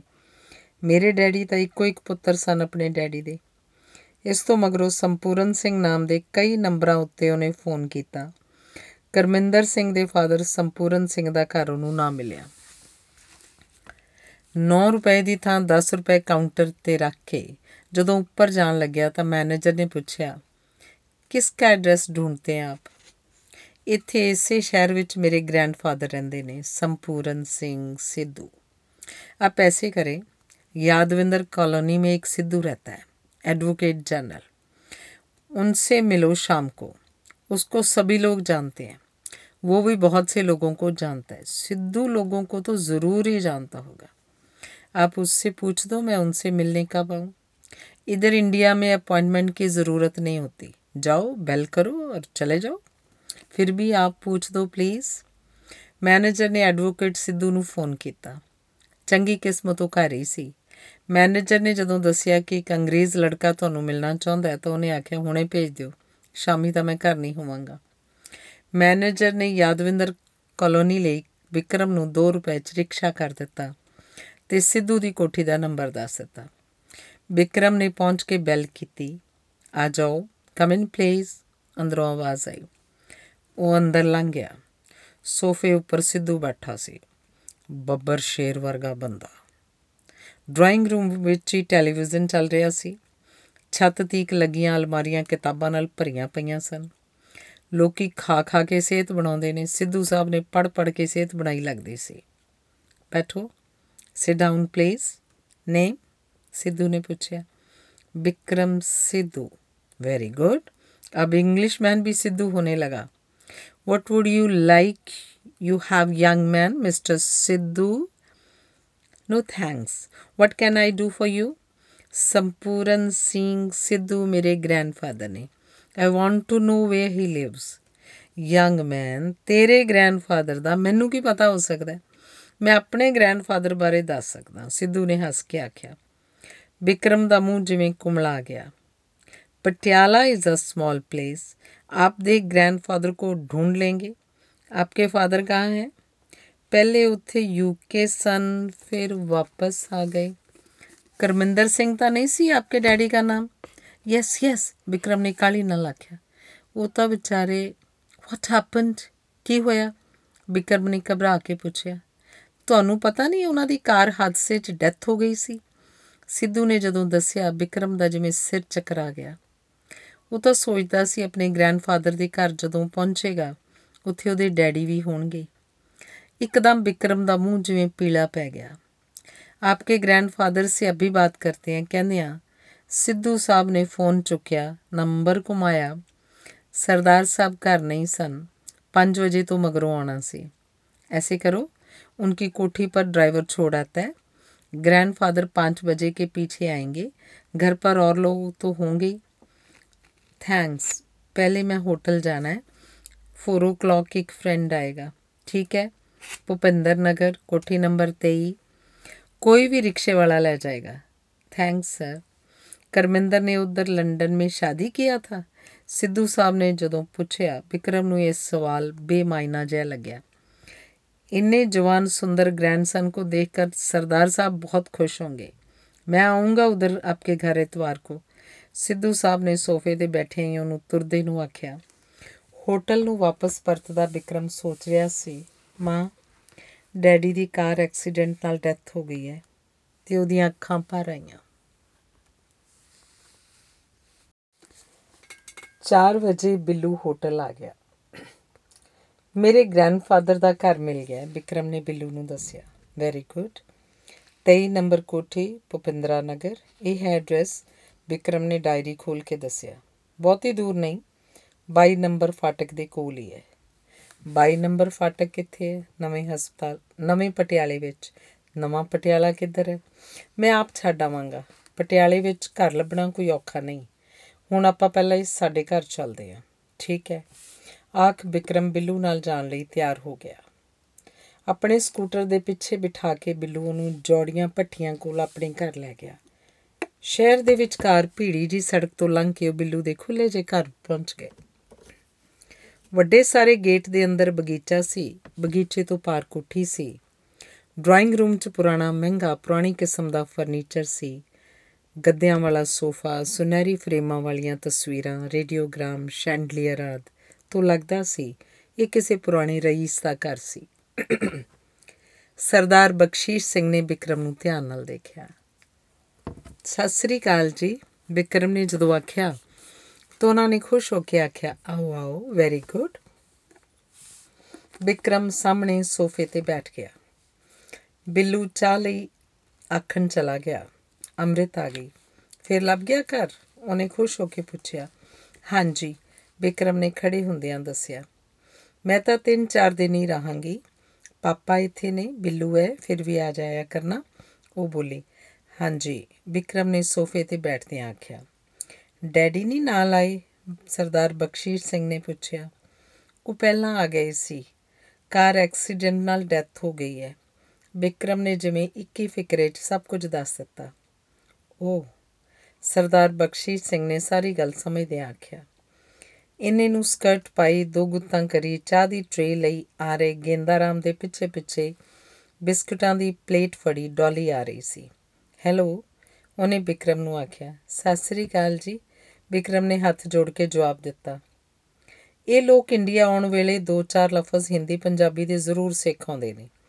ਡੋਲੀ ਨੇ ਅੰਮ੍ਰਿਤ ਨੂੰ ਸੰਬੋਧਨ ਕਰਕੇ ਆਖਿਆ, ਇਹ ਗੱਲ ਨਹੀਂ, ਸਾਡੇ ਘਰ ਇਹਨਾਂ ਤੇਰੇ ਜੀਜਾ ਜੀ ਦਾ ਇੱਕ ਅੰਗਰੇਜ਼ ਦੋਸਤ ਆ ਕੇ ਹਫਤਾ ਕੁ ਰਿਹਾ ਵੋਟੀ ਉਹਦੀ ਜਰਮਨ ਸੀ? ਅਸੀਂ ਆਪਸ ਵਿੱਚ ਹਿੰਦੀ, ਪੰਜਾਬੀ ਵਿੱਚ ਗੱਲਾਂ ਕਰਦੇ, ਉਹਨਾਂ ਮੀਆਂ ਬੀਵੀ ਨੂੰ ਮਜ਼ਾਕ ਕਰਦੇ ਰਹੇ। ਜਿਸ ਦਿਨ ਉਹਨਾਂ ਨੇ ਜਾਣਾ ਸੀ, ਉਹ ਜਰਮਨ ਔਰਤ ਹਿੰਦੀ ਬੋਲਣ ਲੱਗ ਪਈ। ਬੜੀ ਸ਼ਰਮ ਆਈ ਵੀ ਇਹ ਤਾਂ ਸਾਡੀਆਂ ਸਾਰੀਆਂ ਗੱਲਾਂ ਸਮਝਦੀ ਹੋਊ। ਮੈਨੂੰ ਵੀ ਹਿੰਦੀ ਪੰਜਾਬੀ ਆਂਦੀ ਹੈ ਵਿਕਰਮ ਨੇ ਜਦੋਂ ਆਖਿਆ, ਸਰਦਾਰ ਬਖਸ਼ੀਸ਼ ਸਿੰਘ ਬਹੁਤ ਖੁਸ਼ ਹੋ ਕੇ ਉਸ ਵੱਲ ਝਾਕੇ। ਮੈਨੂੰ ਤਾਂ ਹਿੰਦੀ ਪੰਜਾਬੀ 'ਚ ਗੱਲਾਂ ਕਰਦੇ ਲੋਕ ਬਹੁਤ ਉਜੱਡ ਲੱਗਦੇ ਨੇ। ਡੋਲੀ ਆਖ ਰਹੀ ਸੀ। ਬੰਦੇ ਦੀ ਅਸਲੀ ਬੋਲੀ ਤਾਂ ਮਦਰ ਟੰਗ ਹੀ ਹੁੰਦੀ ਹੈ ਅੰਮ੍ਰਿਤ ਨੇ ਆਖਿਆ। ਮਦਰ ਟੰਗ ਤੇ ਫਾਦਰ ਟੰਗ ਦੋਨੋਂ ਹੋਣੀਆਂ ਚਾਹੀਦੀਆਂ ਨੇ ਵਿਕਰਮ ਨੇ ਹੱਸ ਕੇ ਦੱਸਿਆ। ਤੁਸੀਂ ਇੰਗਲੈਂਡ ਛੱਡ ਕੇ ਇੱਥੇ ਕਿਉਂ ਆ ਗਏ ਹੋ? ਫਿਰ ਅਜੇ ਮੌਸਮ ਵਿੱਚ ਡੋਲੀ ਨੇ ਵਿਕਰਮ ਨੂੰ ਪੁੱਛਿਆ।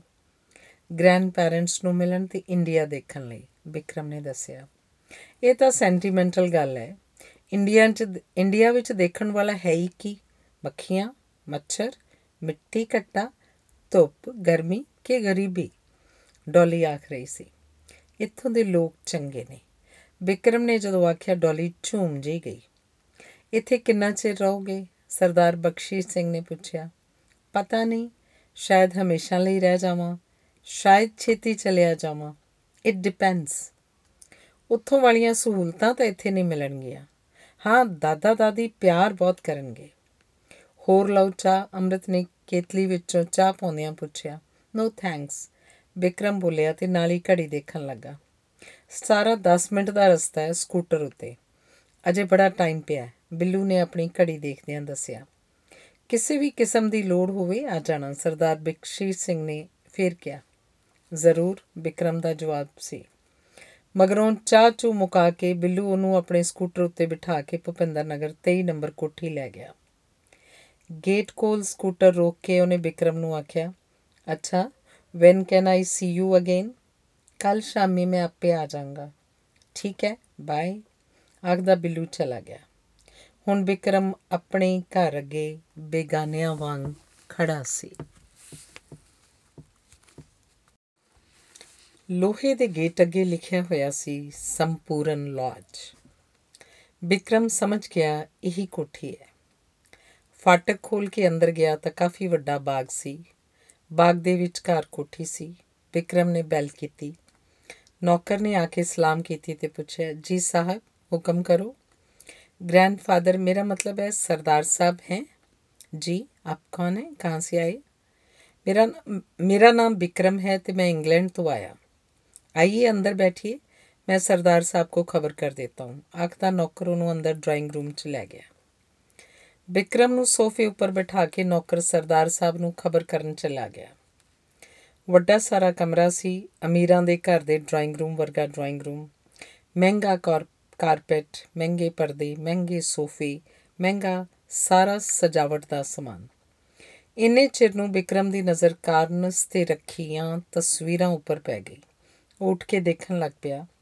ਉੱਥੇ ਸਭ ਤੋਂ ਵੱਡੀ ਉਹਦੇ ਡੈਡੀ ਦੀ ਤਸਵੀਰ ਸੀ। ਇੱਕ ਤਸਵੀਰ ਵਿੱਚ ਕਿਸੇ ਔਰਤ ਨਾਲ ਖੜਾ ਸੀ ਤੇ ਔਰਤ ਨੇ ਬੱਚਾ ਵੀ ਚੁੱਕਿਆ ਹੋਇਆ ਸੀ। ਬਹੁਤ ਪਿਆਰ ਨਾਲ ਵਿਕਰਮ ਤਸਵੀਰਾਂ ਦੇਖ ਰਿਹਾ ਸੀ ਜਦੋਂ ਸਰਦਾਰ ਸੰਪੂਰਨ ਸਿੰਘ ਕਮਰੇ 'ਚ ਦਾਖਲ ਹੋਏ। ਵਿਕਰਮ ਨੇ ਚੌਂਕ ਕੇ ਉੱਪਰ ਦੇਖਿਆ। ਸਤਿ ਸ਼੍ਰੀ ਅਕਾਲ ਜੀ। ਅੱਛਾ ਅੱਛਾ, ਸਤਿ ਸ਼੍ਰੀ ਅਕਾਲ। ਬੈਠੋ। ਇੰਗਲੈਂਡ ਤੋਂ ਆਏ ਹੋ? ਕੀ ਨਾਮ ਹੈ? ਵਿਕਰਮ ਵਿਕਰਮ ਸਿੱਧੂ। ਵਿਕਰਮ ਨੇ ਮੁੜ ਸੋਫੇ ਤੇ ਬੈਠਦਿਆਂ ਦੱਸਿਆ। ਅੱਛਾ, ਸਿੱਧੂ? ਸਰਦਾਰ ਬਖਸ਼ੀਸ਼ ਸਿੰਘ ਨੇ ਜ਼ਰਾ ਖੁਸ਼ ਹੋ ਕੇ ਪੁੱਛਿਆ, ਕੀਰਤੀ ਖਾਣ ਪੀਣ ਲਈ ਲੈ ਕੇ ਆ, ਕੀ ਪੀਓਗੇ? ਚਾਹ, ਕੌਫੀ ਜਾਂ ਕੁਝ ਠੰਡਾ? ਪਹਿਲੀ ਗੱਲ ਨੌਕਰ ਨੂੰ ਤੇ ਦੂਜੀ ਸਰਦਾਰ ਨੇ ਵਿਕਰਮ ਨੂੰ ਆਖੀ, ਮੈਂ ਠੰਡਾ ਮਿਲਕ ਪੀ ਲਵਾਂਗਾ। ਚਾਹ ਕੁਝ ਦੇਰ ਪਹਿਲੇ ਹੀ ਪੀਤੀ ਸੀ। ਇੰਗਲੈਂਡ ਤੋਂ ਕਦ ਆਏ? ਕੱਲ ਆਇਆ ਸੀ। ਪਟਿਆਲੇ ਕਿਸ ਤਰ੍ਹਾਂ ਆਏ? ਸਰਦਾਰ ਨੇ ਜਦੋਂ ਪੁੱਛਿਆ ਵਿਕਰਮ ਕੁਝ ਨਰਵਸ ਜਿਹਾ ਹੋ ਗਿਆ। ਪਰ ਸੰਭਲ ਕੇ ਬੋਲਿਆ, ਮਾਮਾ ਨੇ ਆਖਿਆ ਸੀ, ਇੰਡੀਆ ਆਪਣੇ ਗ੍ਰੈਂਡ ਪੈਰੈਂਟਸ ਕੋਲ ਚਲਾ ਜਾਈਂ ਵਲਾਇਤ ਚ ਪਲੇ ਬੱਚਿਆਂ ਦਾ ਇੱਥੇ ਇੰਡੀਆ ਮਨ ਲੱਗਣਾ ਮੁਸ਼ਕਿਲ ਹੀ ਹੈ। ਖੈਰ, ਤੁਹਾਡੇ ਗ੍ਰੈਂਡ ਪੈਰੈਂਟਸ ਇੱਥੇ ਪਟਿਆਲੇ ਰਹਿੰਦੇ ਨੇ। ਸਰਦਾਰ ਨੇ ਜਦੋਂ ਪੁੱਛਿਆ ਵਿਕਰਮ ਦਾ ਮੂੰਹ ਫਿੱਕਾ ਜਿਹਾ ਪੈ ਗਿਆ। ਇੰਨੇ ਨੂੰ ਸਰਦਾਰਨੀ ਕਮਰੇ 'ਚ ਆਈ। ਮੈਨੂੰ ਜਾਣੀ ਕਰਮਿੰਦਰ ਵਰਗਾ ਬੋਲ ਲੱਗਿਆ। ਖਬਰੇ ਉਹੀ ਪਚੱਕੇ ਆਉਂਦੇ ਰਹਿੰਦੇ ਨੇ। ਉਹਨੇ ਜਿਵੇਂ ਆਪਣੇ ਆਪ ਨਾਲ ਗੱਲ ਕੀਤੀ। ਵਿਕਰਮ ਨੇ ਉੱਠ ਕੇ ਹੱਥ ਜੋੜੇ ਤੇ ਪੈਰਾਂ ਵੱਲ ਝੁਕਿਆ। ਜਿਉਂਦਾ ਰਹੋ ਪੁੱਤ, ਤੇਰੇ ਮਾਪਿਆਂ ਦੀਆਂ ਅੱਖਾਂ ਹਮੇਸ਼ਾ ਠੰਡੀਆਂ ਰਹਿਣ। ਅੰਗਰੇਜ਼ ਹੋ ਕੇ ਵੀ ਪੈਰੀ ਹੱਥ ਲਾਏ ਨੇ ਲੈਕ ਪੁੱਤ ਨੇ, ਸਰਦਾਰਨੀ ਨੇ ਆਖਿਆ। ਇੱਥੇ ਕਿਹਦੇ ਘਰ ਰਿਸ਼ਤੇਦਾਰੀ ਹੈ ਕਾਕੇ ਦੀ? ਜ਼ਰਾ ਕੁ ਰੁੱਕ ਕੇ ਸਰਦਾਰਨੀ ਨੇ ਪੁੱਛਿਆ। ਡੈਡੀ ਨੇ ਤੁਹਾਨੂੰ ਦੱਸਿਆ ਨਹੀਂ ਸੀ ਮੈਂ ਉਹਨਾਂ ਦਾ ਬੇਟਾ ਹਾਂ? ਵਿਕਰਮ ਨੇ ਕਾਰਨਸ ਤੇ ਪਈ ਆਪਣੇ ਡੈਡੀ ਦੀ ਫੋਟੋ ਵੱਲ ਹੱਥ ਕਰਕੇ ਆਖਿਆ। ਕਰਮਿੰਦਰ ਦਾ ਬੇਟਾ? ਸਰਦਾਰਨੀ ਹੈਰਾਨ, ਸਰਦਾਰਨੀ ਨੇ ਹੈਰਾਨ ਹੋ ਕੇ ਪੁੱਛਿਆ, ਉਹਨੇ ਉੱਥੇ ਵਿਲਾਇਤ ਵਿਆਹ ਕੀਤਾ ਸੀ? ਪਰ ਉਹਦੀ ਤਾਂ ਵੋਟੀ ਇੱਥੇ ਸੀ, ਧੀ ਵੀ। ਕਿਸੇ ਹੋਰ ਕਰਮਿੰਦਰ ਦੀ ਗੱਲ ਤਾਂ ਨਹੀਂ ਕਰਦਾ ਕਾਕਾ? ਸਰਦਾਰਨੀ ਪੁੱਛ ਰਹੀ ਸੀ। ਵਿਕਰਮ ਨੇ ਆਪਣੀ ਪੈਂਟ ਦੀ ਜੇਬ ਵਿੱਚੋਂ ਪਰਸ ਕੱਢਿਆ। ਪਰਸ ਵਿੱਚੋਂ ਆਪਣੀ ਮਾਮਾ ਡੈਡੀ ਦੀ ਤਸਵੀਰ ਕੱਢ ਕੇ ਸਰਦਾਰਨੀ ਨੂੰ ਫੜਾਉਂਦਾ ਬੋਲਿਆ, ਇਹ ਨੇ ਮੇਰੇ ਮਾਮਾ ਡੈਡੀ। ਸਰਦਾਰਨੀ ਨੇ ਉਹ ਫੋਟੋ ਦੇਖ ਕੇ ਸਰਦਾਰ ਨੂੰ ਫੜਾ ਦਿੱਤੀ। ਸਰਦਾਰ ਵੀ ਉਸ ਤਸਵੀਰ ਨੂੰ ਕਿੰਨਾ ਚਿਰ ਦੇਖਦਾ ਰਿਹਾ। ਸਰਦਾਰਨੀ ਦਾ ਗਲ ਭਰ ਆਇਆ ਸੀ। ਉਹ ਮੁੜ ਕੇ ਵਿਕਰਮ ਵੱਲ ਝਾਕੀ। ਕਰਮਿੰਦਰ ਦਾ ਮੜੰਗਾ ਪੈਂਦਾ ਸੀ। ਇਹਦਾ ਕੀ ਸਬੂਤ ਹੈ ਕਿ ਕਰਮਿੰਦਰ ਨੇ ਉੱਥੇ ਵਿਆਹ ਕੀਤਾ ਸੀ? ਸਰਦਾਰ ਸੰਪੂਰਨ ਸਿੰਘ ਨੇ ਜਦੋਂ ਆਖਿਆ ਵਿਕਰਮ ਦਾ ਮੂੰਹ ਫਿੱਕਾ ਪੈ ਗਿਆ। ਉਹ ਤਾਂ ਸੋਚਦਾ ਸੀ, ਮੇਰਾ ਦਾਦਾ, ਤੇਰੀ ਮਾਂ ਉੱਥੇ ਹੀ ਹੈ ਵਲਾਇਤ ਕਿ ਉਹ ਵੀ ਨਾਲ ਆਈ ਹੈ? ਸਰਦਾਰਨੀ ਨੇ ਪੁੱਛਿਆ, ਉਹ ਨਹੀਂ ਹੈ, ਡੈਥ ਹੋ ਗਈ ਹੈ। 2 ਸਾਲ ਹੋ ਗਏ, ਤੁਸੀਂ ਦੋਨਾਂ ਨੇ ਪਹਿਲਾਂ ਕਦੇ ਕਿਉਂ ਨਾ ਲਿਖਿਆ? ਸਰਦਾਰ ਪੁੱਛ ਰਿਹਾ ਸੀ। ਡੈਡੀ ਦੇ ਨਾਲ ਆਉਣਾ ਸੀ ਅਸੀਂ ਇੰਡੀਆ। ਉਹ ਜਦੋਂ ਆਏ ਆਕੇ ਆਏ ਸੀ ਕਿ ਛੇਤੀ ਵਾਪਸ ਆਵਾਂਗਾ। ਇਕੱਠੇ ਇੰਡੀਆ ਚੱਲਾਂਗੇ। ਉਹ ਮੁੜ ਕੇ ਗਏ ਨਹੀਂ। ਮਾਂ ਜਦੋਂ ਹਸਪਤਾਲ ਜਾਣ ਲੱਗੀ, ਸ਼ਾਇਦ ਉਹ ਜਾਣਦੀ ਸੀ, ਨਹੀਂ ਬਚੇਗੀ। ਉਹਨੇ ਆਖਿਆ ਸੀ, ਆਪਣੇ ਗ੍ਰੈਂਡ ਪੈਰੈਂਟਸ ਕੋਲ ਚਲਾ ਜਾਈਂ। ਵਿਕਰਮ ਨੇ ਜਿਵੇਂ ਰੁਕ ਰੁਕ ਕੇ ਦੱਸਿਆ ਤੇ ਨਾਲ ਹੀ ਉਹਨੂੰ ਲੱਗਿਆ ਮੈਂ ਕਿਸ ਲਈ ਇੱਥੇ ਆਇਆ? ਬਹੂ ਨੂੰ ਨਾ ਅਜੇ ਕੁਝ ਦੱਸਿਓ। ਪਹਿਲਾਂ ਪੂਰਾ ਪਤਾ ਸੁਤਾ ਕਰ ਲਓ। ਸਰਦਾਰਨੀ ਨੇ ਸਰਦਾਰ ਨੂੰ ਦੱਬਵੀਂ ਆਵਾਜ਼ 'ਚ ਆਖਿਆ। ਪਤਾ ਲੱਗਿਆ ਡੈਡੀ ਦੀ ਕਾਰ ਹਾਦਸੇ 'ਚ ਡੈਥ ਹੋ ਗਈ ਹੈ। ਵਿਕਰਮ ਨੇ ਜਦੋਂ ਆਖਿਆ ਤਾਂ ਉਹਦਾ ਮੂੰਹ ਬੜਾ ਵਿਚਾਰਾ ਜਿਹਾ ਹੋ ਗਿਆ ਸੀ। ਨੌਕਰ ਠੰਡਾ ਦੁੱਧ ਨਾਲ ਕੇਕ ਦੇ ਪੀਸ ਰੱਖ ਗਿਆ। ਵਿਕਰਮ ਦਾ ਜਿਵੇਂ ਕੁਝ ਵੀ ਖਾਣ ਪੀਣ ਦਾ ਮਨ ਨਹੀਂ ਸੀ ਰਹਿ ਗਿਆ। ਲਓ ਪੀਓ। ਸਰਦਾਰ ਨੇ ਹੱਥ ਕਰਕੇ ਵਿਕਰਮ ਨੂੰ ਆਖਿਆ ਵਿਕਰਮ ਉਵੇਂ ਨਿਮੋ ਝੂਣਾ ਬੈਠਾ ਸੀ। ਨਹੀਂ ਬਟੇ, ਜੇ ਇਹ ਠੀਕ ਹੈ ਤੂੰ ਕਰਮਿੰਦਰ ਦਾ ਹੀ ਬੇਟਾ ਹੈ, ਤਾਂ ਵਿਕਰਮ ਦੀਆਂ ਅੱਖਾਂ ਭਰ ਆਈਆਂ। ਘਰ ਪਰੀਆਂ ਵਰਗੀ ਬਹੂ, ਨਾਲੇ ਧੀ। ਮੈਂ ਵੀ ਆਖਾਂ ਜਾਣ ਵੇਲੇ ਤਾਂ ਆਖਦਾ ਸੀ 2 ਸਾਲ ਦਾ ਹੀ ਕੋਰਸ ਹੈ। ਹੁਣ ਆਉਣ ਦਾ ਨਾਂ ਹੀ ਨਹੀਂ ਲੈਂਦਾ। ਟਾਲਮਟੋਲ ਕਿਉਂ ਕਰੀ ਜਾਂਦਾ ਹੈ? ਉੱਥੇ ਤਾਂ ਜੈ ਖਾਣੇ ਦੀਆਂ ਉਂਜੀ ਗਲ ਪੈਂਦੀਆਂ ਫਿਰਦੀਆਂ ਨੇ। ਬੰਦਾ ਫੇਰ ਬੰਦਾ ਸਰਦਾਰਨੀ ਪਤਾ ਨਹੀਂ ਕਿਹਦੇ ਨਾਲ ਗੱਲਾਂ ਕਰ ਰਹੀ ਸੀ।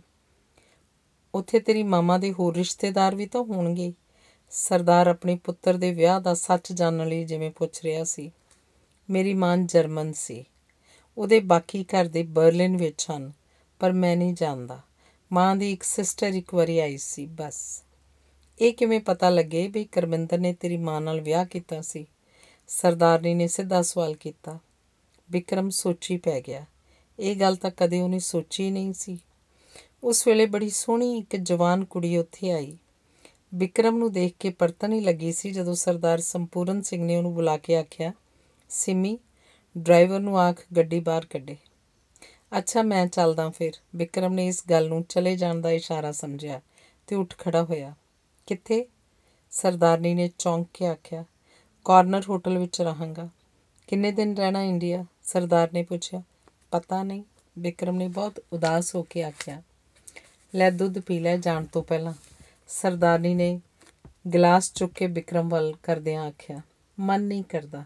ਵਿਕਰਮ ਨੇ ਦੁੱਧ ਪੀਣੋਂ ਨਾ ਕੀਤੀ। ਇਹਨੂੰ ਕਰਮਿੰਦਰ ਨੂੰ ਵੀ ਦੁੱਧ ਘੱਟ ਹੀ ਸਵਾਦ ਲੱਗਦਾ ਹੁੰਦਾ ਸੀ।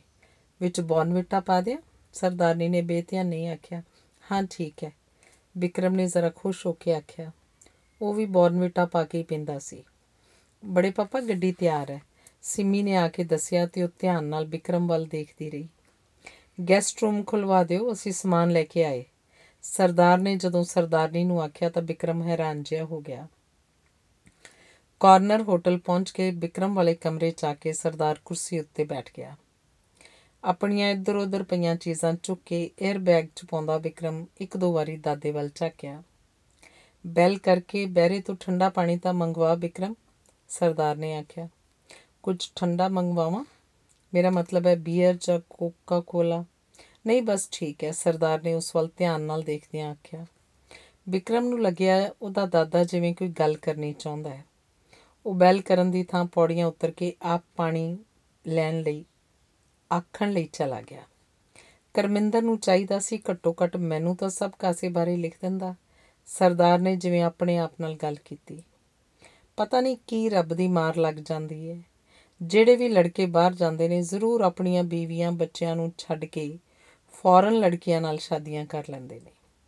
ਨਾ ਵੀ ਸ਼ਾਦੀਆਂ ਕਰਨ ਵਾਪਸ ਆਪਣੀਆਂ ਬੀਵੀਆਂ ਬੱਚਿਆਂ ਕੋਲ ਨਹੀਂ ਪਰਤਦੇ। ਕਰਮਿੰਦਰ ਬੀਵੀ ਦੇ ਹੁੰਦਿਆਂ, ਬੱਚੀ ਦੇ ਹੁੰਦਿਆਂ ਹੋਰ ਸ਼ਾਦੀ ਨਹੀਂ ਸੀ ਕਰ ਸਕਦਾ। ਪਰ ਡੈਡੀ ਨੇ ਮਾਂ ਨਾਲ ਸ਼ਾਦੀ ਕੀਤੀ ਸੀ। ਵਿਕਰਮ ਨੇ ਜਿਵੇਂ ਰੋਣ ਹਾਕਾ ਹੋ ਕੇ ਆਖਿਆ, ਕੀਤੀ ਹੋਏਗੀ, ਮੈਂ ਮੰਨਦਾ। ਪਰ ਇੱਧਰ ਲੋਕਾਂ ਦਾ ਖਿਆਲ ਹੈ ਕਿ ਪੱਛਮੀ ਲੜਕੀਆਂ ਉਂਝੀ ਬੰਦਿਆਂ ਨੂੰ ਵਰਗਲਾ ਲੈਂਦੀਆਂ ਹਨ। ਬਿਨਾਂ ਸ਼ਾਦੀ ਤੋਂ ਹੀ ਉਹਨਾਂ ਦੇ ਨਾਲ ਰਹਿਣ ਲੱਗ ਜਾਂਦੀਆਂ ਹਨ। ਮੇਰੀ ਮਾਂ ਨੂੰ ਤੁਸੀਂ ਦੇਖਿਆ ਨਹੀਂ। ਵਿਕਰਮ ਨੇ ਬਸ ਇਹ ਨਹੀਂ ਆਖਿਆ। ਤੇਰਾ ਹੁਣ ਕੀ ਪਲਾਨ ਹੈ? ਕੋਈ ਪਲਾਨ ਨਹੀਂ। ਵਾਪਸ ਚਲਿਆ ਜਾਵਾਂਗਾ ਕੁਝ ਦਿਨਾਂ ਤੱਕ ਮੈਂ। ਆਪਣੇ ਗ੍ਰੈਂਡ ਪੈਰੈਂਟਸ ਨੂੰ ਦੇਖਣਾ ਸੀ। ਵਿਕਰਮ ਨੇ ਜਦੋਂ ਆਖਿਆ ਸਰਦਾਰ ਨੂੰ ਲੱਗਿਆ ਵਿਕਰਮ ਬਿਲਕੁਲ ਕਰਮਿੰਦਰ ਵਾਂਗ ਗੱਲਾਂ ਕਰ ਰਿਹਾ ਸੀ। ਘਰ ਚਲਦੇ ਆਂ। ਅਜੇ ਤੂੰ ਕਿਸੇ ਨਾਲ ਕੋਈ ਗੱਲ ਨਾ ਕਰੀ। ਆਪਾਂ ਸੋਚ ਲਵਾਂਗੇ। ਸਰਦਾਰ ਨੇ ਆਖਿਆ ਤੇ ਜਾਣ ਲਈ ਉੱਠ ਖੜਾ ਹੋਇਆ। ਵਿਕਰਮ ਜਾਣ ਲਈ ਉੱਠਿਆ ਨਹੀਂ। ਚਲੋ ਘਰ ਚਲੀਏ, ਸਰਦਾਰ ਨੇ ਆਖਿਆ। ਇੱਥੇ ਠੀਕ ਆ। ਵਿਕਰਮ ਨੇ ਅੱਖਾਂ ਜੀਆਂ ਭਰ ਕੇ ਆਖਿਆ, ਨਹੀਂ ਬੇਟੇ, ਮੇਰੀਆਂ ਗੱਲਾਂ ਦਾ ਬੁਰਾ ਨਾ ਮਨਾ। ਮੈਂ ਤਾਂ ਇਸ ਲਈ ਪੁੱਛ ਰਿਹਾ ਸੀ ਕਿ ਲੀਗਲੀ ਤੂੰ ਕਰਮਿੰਦਰ ਦਾ ਬੇਟਾ ਹੋ ਸਕਦਾ ਹੈ ਜਾਂ ਨਹੀਂ? ਸਰਦਾਰ ਨੇ ਉਸ ਦਾ ਮੋਢਾ ਥਾਪੜ ਕੇ ਆਖਿਆ। ਵਿਕਰਮ ਨੇ ਉੱਠ ਕੇ ਆਪਣਾ ਬੈਗ ਖੋਲਿਆ ਡਾਇਰੀ ਕੱਢੀ। ਉਸ ਵਿੱਚ ਉਹਦੀ ਮਾਮਾ ਤੇ ਡੈਡੀ ਦੀਆਂ ਕਈ ਤਸਵੀਰਾਂ ਸਨ। ਆਪਣੇ ਦਾਦੇ ਦੇ ਅੱਗੇ ਰੱਖ ਦਿੱਤੀਆਂ, ਜਿਹੜਾ ਫਿਰ ਕੁਰਸੀ ਤੇ ਬੈਠ ਗਿਆ ਸੀ। ਸਰਦਾਰ ਨੇ ਧਿਆਨ ਨਾਲ ਤਸਵੀਰਾਂ ਵੇਖੀਆਂ। ਇੱਕ ਤਸਵੀਰ ਉਹਨਾਂ ਦੇ ਵਿਆਹ ਵੇਲੇ ਦੀ ਸੀ। ਤਸਵੀਰਾਂ ਵਿਕਰਮ ਨੂੰ ਫੜਾ ਦਿੱਤੀਆਂ ਤੇ ਆਖਿਆ, ਚਲੋ ਚਲੀਏ। ਸਮਾਨ ਇੱਥੇ ਰਹਿਣ ਦਿੰਨੇ ਆ ਵਿਕਰਮ ਨੇ ਆਖਿਆ। ਨਹੀਂ ਬੇਟੇ, ਤੂੰ ਅੱਛਾ ਕੀਤਾ, ਆ ਗਿਆ। ਸਾਨੂੰ ਤਾਂ ਪਤਾ ਹੀ ਨਹੀਂ ਸੀ ਲੱਗਣਾ। ਕਰਮਿੰਦਰ ਨੂੰ ਘੱਟੋ ਘੱਟ ਮੈਨੂੰ ਲਿਖ ਦੇਣਾ ਚਾਹੀਦਾ ਸੀ। ਖੈਰ, ਤੇਰਾ ਤਾਂ ਕੋਈ ਕਸੂਰ ਨਹੀਂ। ਵਿਕਰਮ ਨੇ ਬੈਲ ਕਰਕੇ ਬੈਰੀ ਨੂੰ ਸੱਦਿਆ, ਬਿੱਲ ਦਿੱਤਾ, ਸਮਾਨ ਕਾਰ ਵਿੱਚ ਰਖਵਾਇਆ ਤੇ ਉਹ ਘਰ ਆ ਗਏ। ਘਰ ਆ ਕੇ ਗੈਸਟ ਰੂਮ ਵਿੱਚ ਵਿਕਰਮ ਦਾ ਸਮਾਨ ਰਖਵਾ ਦਿੱਤਾ ਗਿਆ ਸੀ। ਕਮਰੇ ਦੀ ਹਰ ਚੀਜ਼ ਨੂੰ ਧਿਆਨ ਨਾਲ ਦੇਖਦਾ ਉਹ ਬਾਥਰੂਮ ਵਿੱਚ ਗਿਆ। ਮੂੰਹ ਹੱਥ ਧੋ ਕੇ ਕੱਪੜੇ ਬਦਲੇ ਤੇ ਫਿਰ ਕੋਠੀ ਤੋਂ ਬਾਹਰ ਆ ਕੇ ਹਰ ਇੱਕ ਬੂਟੇ ਨੂੰ ਧਿਆਨ ਨਾਲ ਦੇਖਦਾ ਉਹ ਬਾਗ ਵਿੱਚ ਘੁੰਮਣ ਲੱਗ ਪਿਆ। ਇੰਨੇ ਨੂੰ ਸਰਦਾਰਨੀ ਬਾਹਰ ਆਈ ਤੇ ਉਹਦੇ ਕੋਲ ਆ ਕੇ ਪੁੱਛਣ ਲੱਗੀ ਵਿਕਰਮ ਰਾਤ ਦੇ ਖਾਣੇ ਵਿੱਚ ਕੀ ਖਾਏਗਾ? ਕੁਝ ਵੀ ਖਾ ਲਾਂਗਾ। ਇੱਕੋ ਜ਼ਰੂਰ ਬਣਾ ਲੈਣਾ ਗ੍ਰੀਨ ਗ੍ਰੀਨ ਚਟਨੀ। ਮੇਰੇ ਡੈਡੀ ਨੇ ਮਾਂ ਨੂੰ ਸਿਖਾਈ ਸੀ ਬਣਾਣੀ ਅਸੀਂ ਆਪਣੇ ਘਰ ਉਗਾਉਂਦੇ ਸੀ ਉਹ ਪੱਤੇ। ਆਪਣੇ ਬਥੇਰਾ ਖੜਾ ਪੁਦੀਨਾ ਪਿਛਲੇ ਪਾਸੇ, ਹੋਰ ਕੋਈ ਮਿੱਠੀ ਚੀਜ਼ ਕੀ ਖਾਏਗਾ? ਖੀਰ।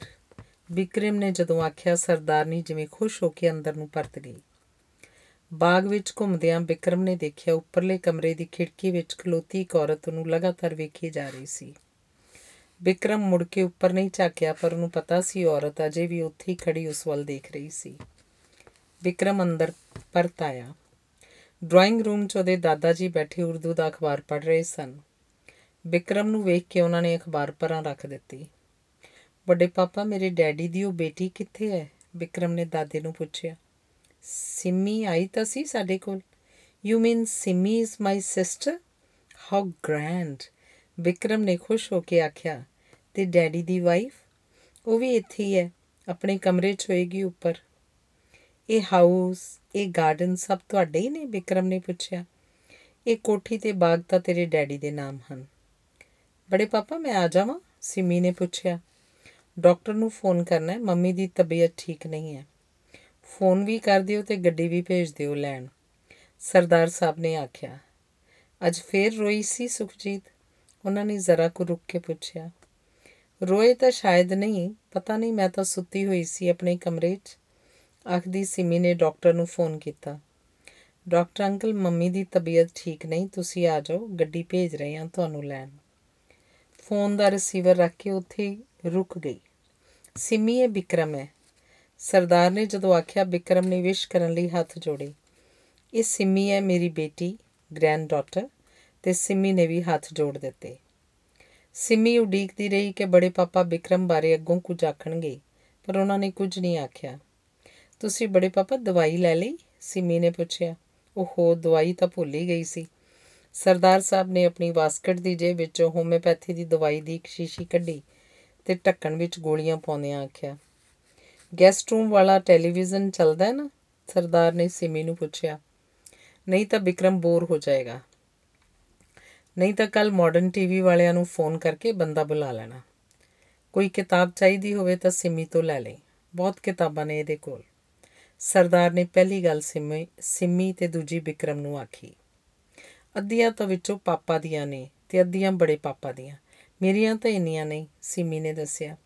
ਮੈਂ ਦੇਖ ਸਕਦਾ ਵਿਕਰਮ ਨੇ ਸਿਮੀ ਤੋਂ ਪੁੱਛਿਆ, ਸਿਮੀ ਦਾਦੇ ਵੱਲ ਝਾਕੀ, ਦਿਖਾ ਦੇ ਬੇਟੇ, ਵਿਕਰਮ ਬੇਗਾਨਾ ਨਹੀਂ, ਇਹਨੂੰ ਆਪਣਾ ਬ੍ਰਦਰ ਹੀ ਸਮਝ। ਸਰਦਾਰ ਨੇ ਸਿਮੀ ਨੂੰ ਆਖਿਆ, ਸਿਮੀ ਵਿਕਰਮ ਨੂੰ ਆਪਣੇ ਕਮਰੇ 'ਚ ਲੈ ਗਈ। ਤਿੰਨ ਤਿੰਨ ਅਲਮਾਰੀਆਂ ਕਿਤਾਬਾਂ ਦੀਆਂ ਭਰੀਆਂ ਦੇਖੋ, ਬਹੁਤ ਖੁਸ਼ ਹੋ ਗਿਆ ਤੇ ਇੱਕ ਨੂੰ ਖੋਲ ਕੇ ਕਿਤਾਬਾਂ ਦੇਖਣ ਲੱਗ ਪਿਆ। ਸਿਮੀ ਨੇ ਕੁਰਸੀ ਉਹਦੇ ਕੋਲ ਨੂੰ ਖਿੱਚ ਦਿੱਤੀ ਤਾਂ ਜੋ ਉਹ ਆਰਾਮ ਨਾਲ ਬੈਠ ਕੇ ਕਿਤਾਬਾਂ ਦੇਖ ਸਕੇ। Now I can understand why you are so beautiful. I mean, there is something metaphysical about you. Vikram ਨੇ ਜਦੋਂ ਪਹਿਲੇ ਕਿਤਾਬਾਂ ਤੇ ਫਿਰ ਸਿਮੀ ਵੱਲ ਤੱਕ ਕੇ ਮਨ ਵਿੱਚ ਆਖਿਆ ਸਿਮੀ ਉਸ ਵੱਲ ਸਿਰਫ ਦੇਖਦੀ ਰਹੀ ਬੋਲੀ ਕੁਝ ਨਹੀਂ ਮੇਰੀ ਮਾਂ ਵੀ ਬਹੁਤ ਬਿਊਟੀਫੁਲ ਸੀ there was something unearthly about her also ਸ਼ਾਇਦ ਇਸੇ ਲਈ ਉਹ ਬਹੁਤ ਦੇਰ ਜ਼ਿੰਦਾ ਨਹੀਂ ਰਹੀ ਉਹ ਜਿਵੇਂ ਇਸ ਅਰਥ ਨੂੰ ਬਿਲੋਂਗ ਹੀ ਨਹੀਂ ਸੀ ਕਰਦੀ ਜ਼ਰਾ ਕੁ ਰੁਕ ਕੇ ਵਿਕਰਮ ਨੇ ਆਖਿਆ have you father married again no Vikram ਨੇ ਏਡਾ ਉਦਾਸ ਹੋ ਕੇ ਆਖਿਆ ਕਿ ਸਿਮੀ ਨੇ ਅੱਗੋਂ ਗੱਲ ਉੱਥੇ ਹੀ ਛੱਡ ਦਿੱਤੀ। ਬਾਹਰ ਕਾਰ ਦਾ ਖੜਕਾ ਹੋਇਆ। ਸ਼ਾਇਦ ਡਾਕਟਰ ਅੰਕਲ ਆ ਗਏ ਸਨ। ਆਖਦੀ ਸਿਮੀ ਉੱਥੋਂ ਚਲੀ ਗਈ। ਕਿਤਾਬਾਂ ਤੋਂ ਬਿਨਾ ਵਿਕਰਮ ਨੇ ਸਿਮੀ ਦੇ ਕਮਰੇ ਵੱਲ ਵੀ ਧਿਆਨ ਨਾਲ ਦੇਖਿਆ। ਕਿਡੇ ਸਲੀਕੇ ਨਾਲ ਸਜਾਇਆ ਹੋਇਆ ਸੀ। ਫਿਰ ਉਹ ਕਿਤਾਬਾਂ ਦੇਖਣ ਲੱਗ ਪਿਆ। ਕਾਫੀ ਚਿਰ ਮਗਰੋਂ ਸਿਮੀ ਵਾਪਸ ਆਈ ਤਾਂ ਉਹਨੇ ਪੁੱਛਿਆ, ਮਾਂ, ਹੁਣ ਕੈਸੀ ਹੈ ਡਾਕਟਰ ਅੰਕਲ ਇੰਜੈਕਸ਼ਨ ਲਗਾ ਗਏ ਹਨ, ਹੁਣ ਸੌਂ ਜਾਏਗੀ। What is wrong with her heart sink ਕਰਨ ਲੱਗ ਜਾਂਦਾ ਹੈ ਕਦੇ ਕਦੇ ਕਿਉਂ? ਪਤਾ ਨਹੀਂ। ਸ਼ਾਇਦ ਜਿਸ ਦਿਨ ਮਮਾ ਰੋਂਦੇ ਰਹਿਣ ਜਾਂ ਹੋਰ ਕੋਈ ਟੈਨਸ਼ਨ ਵਾਲੀ ਗੱਲ ਹੋ ਜਾਏ ਜਾਂ ਜੇ ਪਾਪਾ ਦਾ ਕੋਈ ਬਕਸਾ ਖੋਲ ਲੈਣ। ਹਿੰਦੁਸਤਾਨ 'ਚ ਤਾਂ ਲੋਕ ਗੋਡ ਵਿੱਚ ਯਕੀਨ ਰੱਖਦੇ ਨੇ। ਫਿਰ ਮਾਂ ਇੰਨੀ ਔਖੀ ਕਿਉਂ ਹੋ ਜਾਂਦੀ ਹੈ? ਵਿਕਰਮ ਨੇ ਪੁੱਛਿਆ। ਪਤਾ ਨਹੀਂ, ਪਾਠ ਵੀ ਬਹੁਤ ਕਰਦੀ ਹੈ। ਕੈਨ ਆਈ ਗੋ ਟੂ ਸੀ ਹਰ ਨਹੀਂ, ਹੁਣ ਸੌਂਗੇ ਹੋਣਗੇ। ਕੱਲ ਮਿਲ ਲੈਣਾ। ਕਿੰਨੇ ਦਿਨ ਰਹੋਗੇ ਇੱਥੇ ਸਾਡੇ ਕੋਲ? ਸਿਮੀ ਨੇ ਪੁੱਛਿਆ। ਜਿੰਨੇ ਦਿਨ ਰੱਖੋਗੇ? ਵਿਕਰਮ ਨੇ ਹੱਸ ਕੇ ਆਖਿਆ। ਬੇਸ਼ੱਕ ਹਮੇਸ਼ਾ ਲਈ ਰਹਿ ਜਾਓ। ਸਿਮੀ ਨੇ ਮਜ਼ਾਕ ਵਾਂਗ ਆਖਿਆ। ਠੀਕ ਹੈ। ਵਿਕਰਮ ਨੇ ਵੀ ਉਸੇ ਤਰ੍ਹਾਂ ਆਖ ਦਿੱਤਾ। ਅੱਛਾ, ਅਸੀਂ ਡਰਾਇੰਗ ਰੂਮ ਵਿੱਚ ਆ, ਜਦੋਂ ਮਨ ਕਰੇ ਨੀਚੇ ਆ ਜਾਣਾ। 9 ਵਜੇ ਖਾਣਾ ਤਿਆਰ ਹੋਏਗਾ। ਭੁੱਖ ਤੇ ਨਹੀਂ ਲੱਗੀ ਸਿਮੀ ਨੇ ਪੁੱਛਿਆ। ਠੀਕ ਹੈ, ਮੈਂ 9 ਵਜੇ ਆ ਜਾਵਾਂਗਾ। ਵਿਕਰਮ ਨੇ ਕਿਤਾਬ ਫਰੋਲਦਿਆਂ ਹੀ ਆਖਿਆ। ਸਿਮੀ ਹੇਠਾਂ ਚਲੇ ਗਈ ਤਾਂ ਵਿਕਰਮ ਨੇ ਜਿਵੇਂ ਆਪਣੇ ਆਪ ਨੂੰ ਆਖਿਆ she is my sister how great ਤੇ ਉਹਨੇ ਆਪਣੀ ਛਾਤੀ ਉੱਪਰ ਕ੍ਰਾਸ ਬਣਾ ਕੇ ਜਿਵੇਂ ਰੱਬ ਦਾ ਧੰਨਵਾਦ ਕੀਤਾ। ਅਗਲੇ ਦਿਨ ਦੁਪਹਿਰੇ ਵਿਕਰਮ ਆਪਣੇ ਕਮਰੇ 'ਚ 뮤직 ਸੁਣ ਰਿਹਾ ਸੀ ਤੇ ਬੈੱਡ ਉੱਪਰ ਪਿਆ ਉਹ ਛੱਤ ਵੱਲ ਝਾਕਦਾ ਪਤਾ ਨਹੀਂ ਕੀ ਸੋਚ ਰਿਹਾ ਸੀ। ਤੁਹਾਡਾ ਫੋਨ ਸਿਮੀ ਨੇ ਬੂਹੇ ਤੇ ਨੌਕ ਕਰਕੇ ਆਖਿਆ। ਵਿਕਰਮ ਹੈਰਾਨ ਹੋ ਗਿਆ ਕਿ ਉਹਦਾ ਫੋਨ ਕਿੱਥੋਂ ਆ ਗਿਆ? ਕਾਲੀ ਨਾਲ ਉਹ ਹੇਠਾਂ ਆਇਆ ਰਿਸੀਵਰ ਚੁੱਕ ਕੇ ਉਹਨੇ ਆਖਿਆ hello Vikram you are a liar ਤੂੰ ਆਖਦਾ ਸੀ ਕੱਲ ਆਵਾਂਗਾ। ਸੁਣ ਰਿਹਾ ਨਾ, ਮੈਂ ਡੋਲੀ ਬੋਲ ਰਹੀ ਹਾਂ। ਮੈਂ ਸਾਰਾ ਦਿਨ ਉਡੀਕਦੀ ਰਹੀ। ਦੀਦੀ ਬੇਜੀ ਨਾਲ ਬਾਜ਼ਾਰ ਗਈ ਹੈ ਤੇ ਬਿੱਲੂ ਯੂਨੀਵਰਸਿਟੀ। ਘਰ ਸਿਰਫ ਪਾਪਾ ਹਨ ਤੇ ਉਹ ਦੁਪਹਿਰ ਤੱਕ ਅਖਬਾਰ ਹੀ ਪੜਨਗੇ ਤੂੰ ਹੁਣੇ ਨਹੀਂ ਆ ਸਕਦਾ? ਡੋਲੀ ਇੱਕੋ ਸਾਹ ਕਿੰਨਾ ਕੁਝ ਆ ਕੇ ਮੈਂ ਈਵਨਿੰਗ ਨੂੰ ਆਵਾਂਗਾ। ਵਿਕਰਮ ਨੇ ਇੰਨਾ ਹੀ ਆਖਿਆ। ਜ਼ਰੂਰ ਆਣਾ। I am dying to see you ਕਿੰਨੇ ਵਜੇ ਆਏਗਾ? ਅੱਜ ਸਿੰਮੀ ਕਾਲਜ ਨਹੀਂ ਆਈ। ਜ਼ਰੂਰ ਤੇਰੇ ਕਰਕੇ ਨਹੀਂ ਆਈ ਹੋਣੀ। She is my sister Vikram ਨੇ ਜਿਵੇਂ ਚੁੰਝਲਾ ਕੇ ਆਖਿਆ। ਵਿਆਹ ਤੋਂ ਪਹਿਲਾਂ ਹਿੰਦੁਸਤਾਨ 'ਚ ਸਾਰੀਆਂ ਕੁੜੀਆਂ ਸਿਸਟਰਸ ਹੀ ਹੁੰਦੀਆਂ ਨੇ। ਉਹਨਾਂ ਵਿੱਚੋਂ ਇੱਕ ਵਿਆਹ ਲਈ ਚੁਣ ਲਈ ਜਾਂਦੀ ਹੈ। ਹੈ ਨਾ? Fraud hypocrisy but do not call me your sister Dolly you are silly do not pretend to be Indian. I don't like Indian boys. They are mama's pet. Dolly ਮੈਂ ਆਵਾਂਗਾ ਤਾਂ ਆਪਾਂ ਗੱਲ ਕਰਾਂਗੇ ਕਦੋਂ ਆਏਗਾ ਸ਼ਾਮ ਨੂੰ ਮੈਂ ਇੰਤਜ਼ਾਰ ਕਰਾਂਗੀ ਠੀਕ ਹੈ ਆਖਦੇ ਬਿਕਰਮ ਨੇ ਫੋਨ ਰੱਖ ਦਿੱਤਾ। ਉਹ ਫਿਰ ਉੱਪਰ ਆ ਕੇ 뮤직 ਸੁਣਦਾ, ਇੱਕ ਮੈਗਜ਼ੀਨ ਪੜਨ ਲੱਗ ਪਿਆ। ਸੁਖਜੀਤ ਉਹਦੀ ਦੂਜੀ ਮਾਂ ਉਹਦੇ ਕਮਰੇ ਦੇ ਅੱਗੋਂ ਦੀ ਲੰਘ ਕੇ ਹੇਠਾਂ ਗਈ। ਸਰਦਾਰ ਸੰਪੂਰਨ ਸਿੰਘ ਡਰਾਇੰਗ ਰੂਮ 'ਚ ਕੁਰਸੀ ਉੱਤੇ ਬੈਠੇ ਅਖਬਾਰ ਪੜ੍ਹ ਰਹੇ ਸਨ। ਸਰਦਾਰਨੀ ਆਥਣ ਦੀ ਸਬਜ਼ੀ ਲਈ ਮਟਰ ਕੱਢ ਰਹੀ ਸੀ। ਸੁਖਜੀਤ ਸੱਸ ਦੇ ਕੋਲ ਕੁਰਸੀ ਖਿੱਚ ਕੇ ਬੈਠ ਗਈ ਤੇ ਮਟਰ ਕਢਵਾਉਣ ਲੱਗ ਪਈ। ਪਾਪਾ, ਇਹ ਲੜਕਾ ਕੌਣ ਹੈ? ਅਚਾਨਕ ਉਸਨੇ ਸਰਦਾਰ ਨੂੰ ਪੁੱਛਿਆ। ਇਹ ਵਿਕਰਮ ਹੈ ਵਿਕਰਮ ਸਿੱਧੂ, ਕਰਮਿੰਦਰ ਦਾ ਬੇਟਾ। ਸਰਦਾਰ ਨੇ ਅਖਬਾਰ ਦਾ ਸਫਾ ਪਲਟਦਿਆਂ ਉਸ ਵੱਲ ਝਾਕ ਕੇ ਆਖਿਆ, ਤੁਹਾਨੂੰ ਕਿਸ ਤਰ੍ਹਾਂ ਪਤਾ ਹੈ ਕਿ ਉਹਨਾਂ ਦਾ ਬੇਟਾ ਹੈ? ਉਸੇ ਦਾ ਬੇਟਾ ਹੈ। ਪਾਪਾ ਇਹਦੀ ਮਾਂ ਨੇ ਅੱਧੀ ਜਾਇਦਾਦ ਲੈਣ ਲਈ ਇਹਨੂੰ ਇੱਥੇ ਭੇਜ ਦਿੱਤਾ ਹੋਵੇਗਾ ਮਾਂ ਇਹਦੀ ਗੁਜ਼ਰ ਗਈ ਹੈ। ਆਗੀ ਹੋਏਗੀ ਉੱਥੇ ਚਲਾ ਜਾਈਂ। ਕੁਝ ਚਿਰ ਚੁੱਪ ਕਰਕੇ ਸੁਖਜੀਤ ਨੇ ਫੇਰ ਆਖਿਆ, ਜੇ ਇਹ ਕਰਮਿੰਦਰ ਦਾ ਬੇਟਾ ਹੈ, ਆਪਣੇ ਘਰ ਤਾਂ ਫੇਰ ਇਹਨੇ ਆਉਣਾ ਹੀ ਸੀ। ਕੀ ਸਬੂਰਤ, ਕੀ ਸਬੂਤ ਹੈ ਕਿ ਉਹਨਾਂ ਨੇ ਇਹਦੀ ਮਾਂ ਨਾਲ ਸ਼ਾਦੀ ਕੀਤੀ ਸੀ? ਸ਼ਾਦੀ ਤਾਂ ਕੀਤੀ ਹੈ, ਪਰ ਤੇਰੇ ਕੰਸੈਂਟ ਨਾਲ ਹੀ ਕੀਤੀ ਹੋਏਗੀ। ਜਦੋਂ ਸਰਦਾਰ ਨੇ ਆਖਿਆ, ਸੁਖਜੀਤ, ਜਿਵੇਂ ਸੋਨੀ ਹੋ ਗਈ ਹਾਂ ਪਾਪਾ, ਉਹਨਾਂ ਨੇ ਇਹ ਸ਼ਾਦੀ ਮੇਰੀ ਕੰਸੈਂਟ ਨਾਲ ਹੀ ਕੀਤੀ ਸੀ। ਆਖ ਕੇ ਸੁਖਜੀਤ ਉੱਠ ਕੇ ਚਲੀ ਗਈ। ਕੁਝ ਚਿਰ ਮਗਰੋਂ ਉਹ ਕਰਮਿੰਦਰ ਦਾ ਇੱਕ ਪੁਰਾਣਾ ਖੱਤ ਲੈ ਆਈ ਤੇ ਆਪਣੇ ਸਹੁਰੇ ਅੱਗੇ ਰੱਖ ਕੇ ਬੋਲੀ, ਪੜ੍ਹ ਲਓ ਆਪੇ ਪਤਾ ਲੱਗ ਜਾਏਗਾ। ਸਰਦਾਰ ਨੇ ਚਿੱਠੀ ਨੂੰ ਉਲਟ ਪਲਟ ਕੇ ਦੇਖਿਆ। ਲਿਖਿਆ ਸੀ, ਸੁਖਜੀਤ, ਮੈਂ ਤੇਰੀ ਬਹੁਤ ਰਿਸਪੈਕਟ ਕਰਦਾ। ਮੈਂ ਤੇਰੇ ਅੱਗੇ ਝੂਠ ਨਹੀਂ ਬੋਲਣਾ ਚਾਹੁੰਦਾ। ਇੱਕ ਜਰਮਨ ਲੜਕੀ ਮੇਰੀ ਜ਼ਿੰਦਗੀ 'ਚ ਆ ਗਈ ਹੈ ਤੇ ਹੁਣ ਉਹਨੂੰ ਮੈਂ ਆਪਣੀ ਜ਼ਿੰਦਗੀ ਵਿੱਚੋਂ ਕੱਢ ਨਹੀਂ ਸਕਦਾ। ਇਹਦਾ ਇਹ ਮਤਲਬ ਨਹੀਂ ਕਿ ਤੂੰ ਮੈਨੂੰ ਚੰਗੀ ਨਹੀਂ ਲੱਗਦੀ। ਮੈਂ ਤੇਰੇ ਕੋਲੋਂ ਇੱਕ ਰਿਆਇਤ ਚਾਹੁੰਦਾ ਹਾਂ। ਮੈਂ ਤੇਰੀ ਮਿਹਨਤ ਕਰਦਾ ਜੇ ਤੂੰ ਮੈਨੂੰ ਖੁਸ਼ ਦੇਖਣਾ ਚਾਹੁੰਦੀ ਹੈ ਤੇ ਇਸ ਲੜਕੀ ਨਾਲ ਸ਼ਾਦੀ ਕਰਨ ਦੀ ਇਜਾਜ਼ਤ ਦੇ ਦੇ। ਬਹੁਤ ਵੱਡੀ ਗੱਲ ਤੇਰੇ ਕੋਲੋਂ ਮੰਗ ਰਿਹਾ ਇਸੇ ਲਈ ਕਿ ਜਾਣਦਾ ਕਿ ਤੂੰ ਆਮ ਸਧਾਰਨ ਔਰਤ ਨਹੀਂ, ਜੋ ਮੇਰੀ ਗੱਲ ਸਮਝ ਨਹੀਂ ਸਕੇਂਗੀ। ਹਾਂ, ਇਸ ਗੱਲ ਕਰਕੇ ਮੈਂ ਇੰਡੀਆ ਸਭ ਦੀਆਂ ਨਜ਼ਰਾਂ 'ਚ ਤੈਨੂੰ ਹੌਲਿਆ ਨਹੀਂ ਕਰਾਂਗਾ। ਇੱਥੇ ਤੂੰ ਹੀ ਮੇਰੀ ਬੀਵੀ ਰਹੇਂਗੀ। ਨਾਲ ਮੈਂ ਕਾਗਜ਼ ਬਣਾ ਕੇ ਭੇਜ ਰਿਹਾ, ਜਿਸ ਅਨੁਸਾਰ ਤੂੰ ਹੀ ਮੇਰੇ ਘਰ ਬਾਰ ਜ਼ਮੀਨ ਜਾਇਦਾਦ ਦੀ ਮਾਲਕ ਹੋਏਂਗੀ। ਹਮੇਸ਼ਾ ਤੂੰ ਹੀ ਮਾਲਕ ਰਹੇਂਗੀ।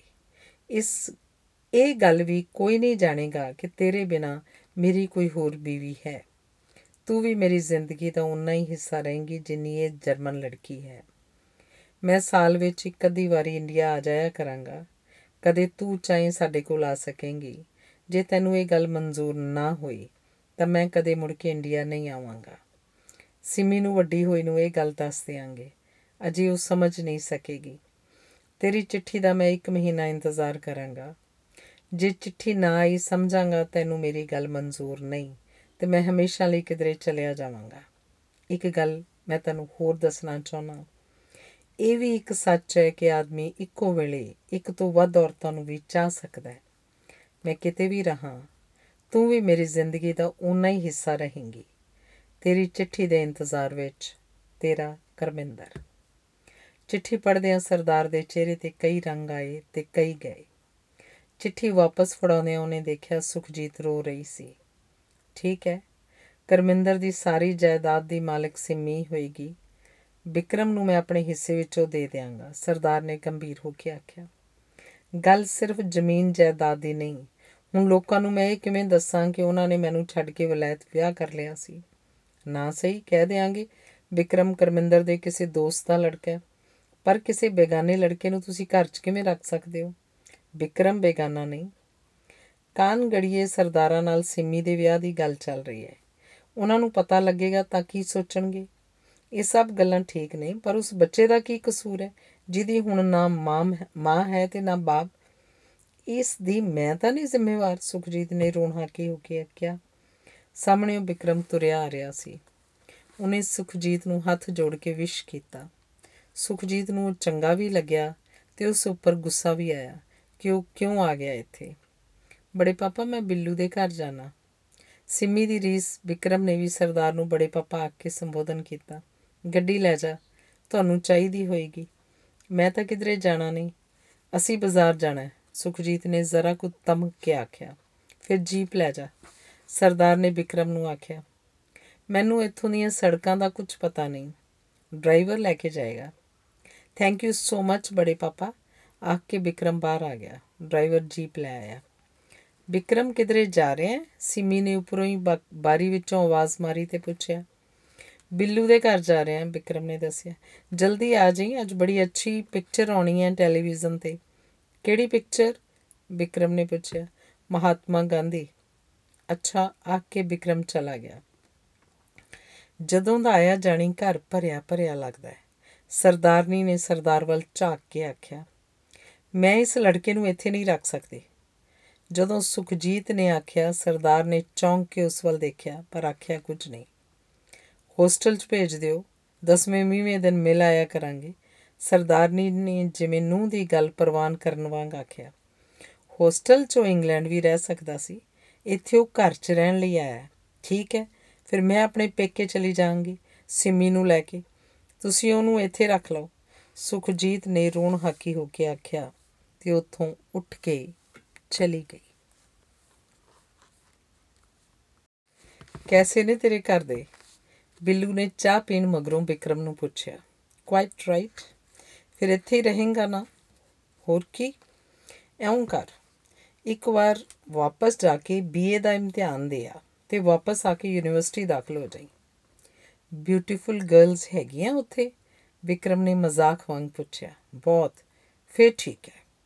ਵਿਕਰਮ ਨੇ ਹੱਸ ਕੇ ਆਖਿਆ, ਇੰਨੇ ਨੂੰ ਡੋਲੀ ਚਾਹ ਲੈ ਕੇ ਆ ਗਈ। ਉਹਨੇ ਆਪਣੇ ਵਾਲ ਕਟਵਾ ਕੇ ਸੈੱਟ ਕਰਵਾ ਲਏ ਹੋਏ ਸਨ, ਜੀਨ ਤੇ ਬਲਾਊਜ਼ ਪਾਏ ਹੋਏ ਸਨ। Hello Vikram. Hello, you look very smart. Vikram ਨੇ ਰਿਵਾਜ਼ਨ ਹੀ ਆਖਿਆ। ਥੈਂਕਸ। ਤੂੰ ਸੱਚ ਨਾ ਸਮਝ ਆਈ। ਕੰਪਲੀਮੈਂਟਸ ਦੇਣਾ ਵਲਾਇਤ ਦਾ ਫੈਸ਼ਨ ਹੈ। ਬਿੱਲੂ ਨੇ ਹੱਸ ਕੇ ਡੋਲੀ ਨੂੰ ਆਖਿਆ, ਤੈਨੂੰ ਕਿਉਂ ਜੈਲਸੀ ਹੁੰਦੀ ਹੈ ਤੈਨੂੰ ਤਾਂ ਕੋਈ ਝੂਠਿਆਂ ਵੀ ਕੰਪਲੀਮੈਂਟਸ ਨਹੀਂ ਦਿੰਦਾ। ਉੱਥੇ ਇੰਗਲੈਂਡ ਵਿੱਚ ਵੀ ਏਡੀਆਂ ਕਮਲੀਆਂ ਕੁੜੀਆਂ ਹੁੰਦੀਆਂ ਨੇ। ਬਿੱਲੂ ਨੇ ਹੱਸ ਕੇ ਵਿਕਰਮ ਨੂੰ ਪੁੱਛਿਆ, ਇਸ ਤੋਂ ਵੀ ਕਮਲੀਆਂ ਹਨ ਉੱਥੇ? ਵਿਕਰਮ ਨੇ ਜਵਾਬ ਦਿੱਤਾ, ਤੁਸੀਂ ਆਦਮੀ ਭਾਵੇਂ ਹਿੰਦੁਸਤਾਨੀ ਹੋ ਜਾਂ ਵਲਾਇਤੀ, ਸਭ ਦੇ ਸਭ ਔਰਤ ਜ਼ਾਤ ਦੇ ਦੁਸ਼ਮਣ। ਨਾ ਤੁਹਾਨੂੰ ਕੋਈ ਔਰਤ ਸੱਚੀ ਮੁੱਚੀ ਸੋਹਣੀ ਲੱਗਦੀ ਹੈ ਤੇ ਨਾ ਸਿਆਣੀ। ਡੋਲੀ ਨੇ ਝੂਠ-ਮੂਠ ਦੇ ਗੁੱਸੇ ਨਾਲ ਆਖਿਆ। ਲੱਗੇ ਤਾਂ ਜੇ ਕੋਈ ਹੋਵੇ, ਬਿੱਲੂ ਨੇ ਉਹਨੂੰ ਖਿਜਾਣ ਲਈ ਆਖਿਆ। ਕੀ ਬਿੱਲੂ ਠੀਕ ਆਖਦਾ ਹੈ ਵਿਕਰਮ ਡੋਲੀ ਨੇ ਵਿਕਰਮ ਤੋਂ ਪੁੱਛਿਆ। ਨਹੀਂ, ਠੀਕ ਨਹੀਂ ਵਿਕਰਮ ਨੇ ਸ਼ਰਾਰਤ ਨਾਲ ਆਖਿਆ। ਤੂੰ ਇੰਗਲੈਂਡ ਵਾਪਸ ਕਦੋਂ ਜਾਏਂਗਾ? ਡੋਲੀ ਨੇ ਵਿਕਰਮ ਤੋਂ ਪੁੱਛਿਆ। ਕੀ ਗੱਲ? ਮੈਂ ਕੁਝ ਚੀਜ਼ਾਂ ਮੰਗਵਾਉਣੀਆਂ ਸਨ, ਕਾਸਮੈਟਿਕਸ ਦੀਆਂ। ਜਦੋਂ ਤੂੰ ਆਖੇਂਗੀ ਕਾਸਮੈਟਿਕਸ ਦੀਆਂ ਚੀਜ਼ਾਂ ਲੈਣ ਚਲਿਆ ਜਾਵਾਂਗਾ। ਵਿਕਰਮ ਨੇ ਸ਼ਰਾਰਤ ਨਾਲ ਆਖਿਆ, ਨਹੀਂ, ਮੈਂ ਨਾਲ ਚੱਲਾਂਗੀ। ਕਾਸਮੈਟਿਕਸ ਦੀਆਂ ਚੀਜ਼ਾਂ ਲੈਣ। ਡੋਲੀ ਨੇ ਆਪਣੇ ਜਾਣੇ ਮਜ਼ਾਕ ਕੀਤਾ। ਫਿਰ ਅੱਜ ਹੀ ਚੱਲਦੇ ਹਾਂ ਠੀਕ ਹੈ ਨਾ ਬਿੱਲੂ? ਵਿਕਰਮ ਨੇ ਹੱਸ ਕੇ ਆਖਿਆ। ਨਾਲੇ ਬਿੱਲੂ ਲਈ ਉੱਥੋਂ ਕੋਈ ਮੇਮ ਲੱਭ ਲਿਆਵਾਂਗੇ ਡੋਲੀ ਨੇ ਮਜ਼ਾਕ ਕੀਤਾ। ਮੇਮ ਤਾਂ ਇਹਨੂੰ ਆਪ ਨੂੰ ਨਹੀਂ ਲੱਭੀ, ਮੇਰੇ ਲਈ ਕੀ ਲੱਭ ਕੇ ਦੇਗਾ ਬਿੱਲੂ ਨੇ ਹੱਸ ਕੇ ਆਖਿਆ। ਮੈਨੂੰ ਤਾਂ ਇੰਡੀਅਨ ਕੁੜੀਆਂ ਪਸੰਦ ਹਨ ਵਿਕਰਮ ਆਖ ਰਿਹਾ ਸੀ। ਇੰਡੀਅਨ ਕੁੜੀਆਂ ਤੋਂ ਤਾਂ ਰੱਬ ਬਚਾਵੇ। ਜ਼ਰਾ ਕੋ ਇੰਟਰਸਟ ਸ਼ੋ ਕਰੋ, ਅਗਲੀ ਐਸੀ ਲਸੂੜੇ ਦੀ ਗਿੱਟ ਖੋ ਕੇ ਚਿੰਬੜਦੀ ਹੈ ਕਿ ਮਗਰੋਂ ਲਾਉਣੀ ਔਖੀ ਹੋ ਜਾਂਦੀ ਹੈ ਬਿੱਲੂ ਦੱਸ ਰਿਹਾ ਸੀ। ਵੇਖ ਨਾ, ਵੱਡਾ ਯੂਸਫ ਆਇਆ। ਹੈ। ਕੁੜੀ ਭਾਵੇਂ ਕੋਈ ਸਿਆਣਦੀ ਨਾ ਹੋਵੇ, ਸ਼ੇਖੀਆਂ ਦੇਖੋ। ਆਖਦੀ ਡੋਲੀ ਅੰਦਰੋਂ ਕੇਤਲੀ ਵਿੱਚ ਹੋਰ ਚਾਹ ਦਾ ਪਾਣੀ ਪਾਉਣ ਲਈ ਚਲੀ ਗਈ। ਮੈਂ ਆਪ ਨਹੀਂ ਲਿਫਟ ਦਿੰਦਾ, ਨਹੀਂ ਕੁੜੀਆਂ ਤਾਂ ਤੁਹਾਡੇ ਦੋ ਫਿਕਰਿਆਂ ਉੱਪਰ ਮਰ ਮਿਟਦੀਆਂ ਹਨ। ਬਿੱਲੂ ਦੱਸ ਰਿਹਾ ਸੀ। ਕਿਹੜੇ ਦੋ ਫਿਕਰੇ ਮੈਨੂੰ ਵੀ ਦੱਸ ਦੇ? ਵਿਕਰਮ ਨੇ ਹੱਸ ਕੇ ਪੁੱਛਿਆ। ਦੋ ਦਾ ਵੀ ਇੱਕੇ ਕਾਫੀ ਹੈ ਆਈ ਲਵ ਯੂ ਤੇ ਕਿਸੇ ਵੀ ਕੁੜੀ ਦਾ ਦਿਮਾਗ ਖਰਾਬ ਹੋ ਜਾਂਦਾ ਹੈ ਬਿੱਲੂ ਨੇ ਦੱਸਿਆ। ਉੱਥੇ ਵਲਾਇਤ ਵਿੱਚ ਹੁਣ ਕੁੜੀਆਂ ਐਡੀਆਂ ਪਾਗਲ ਨਹੀਂ।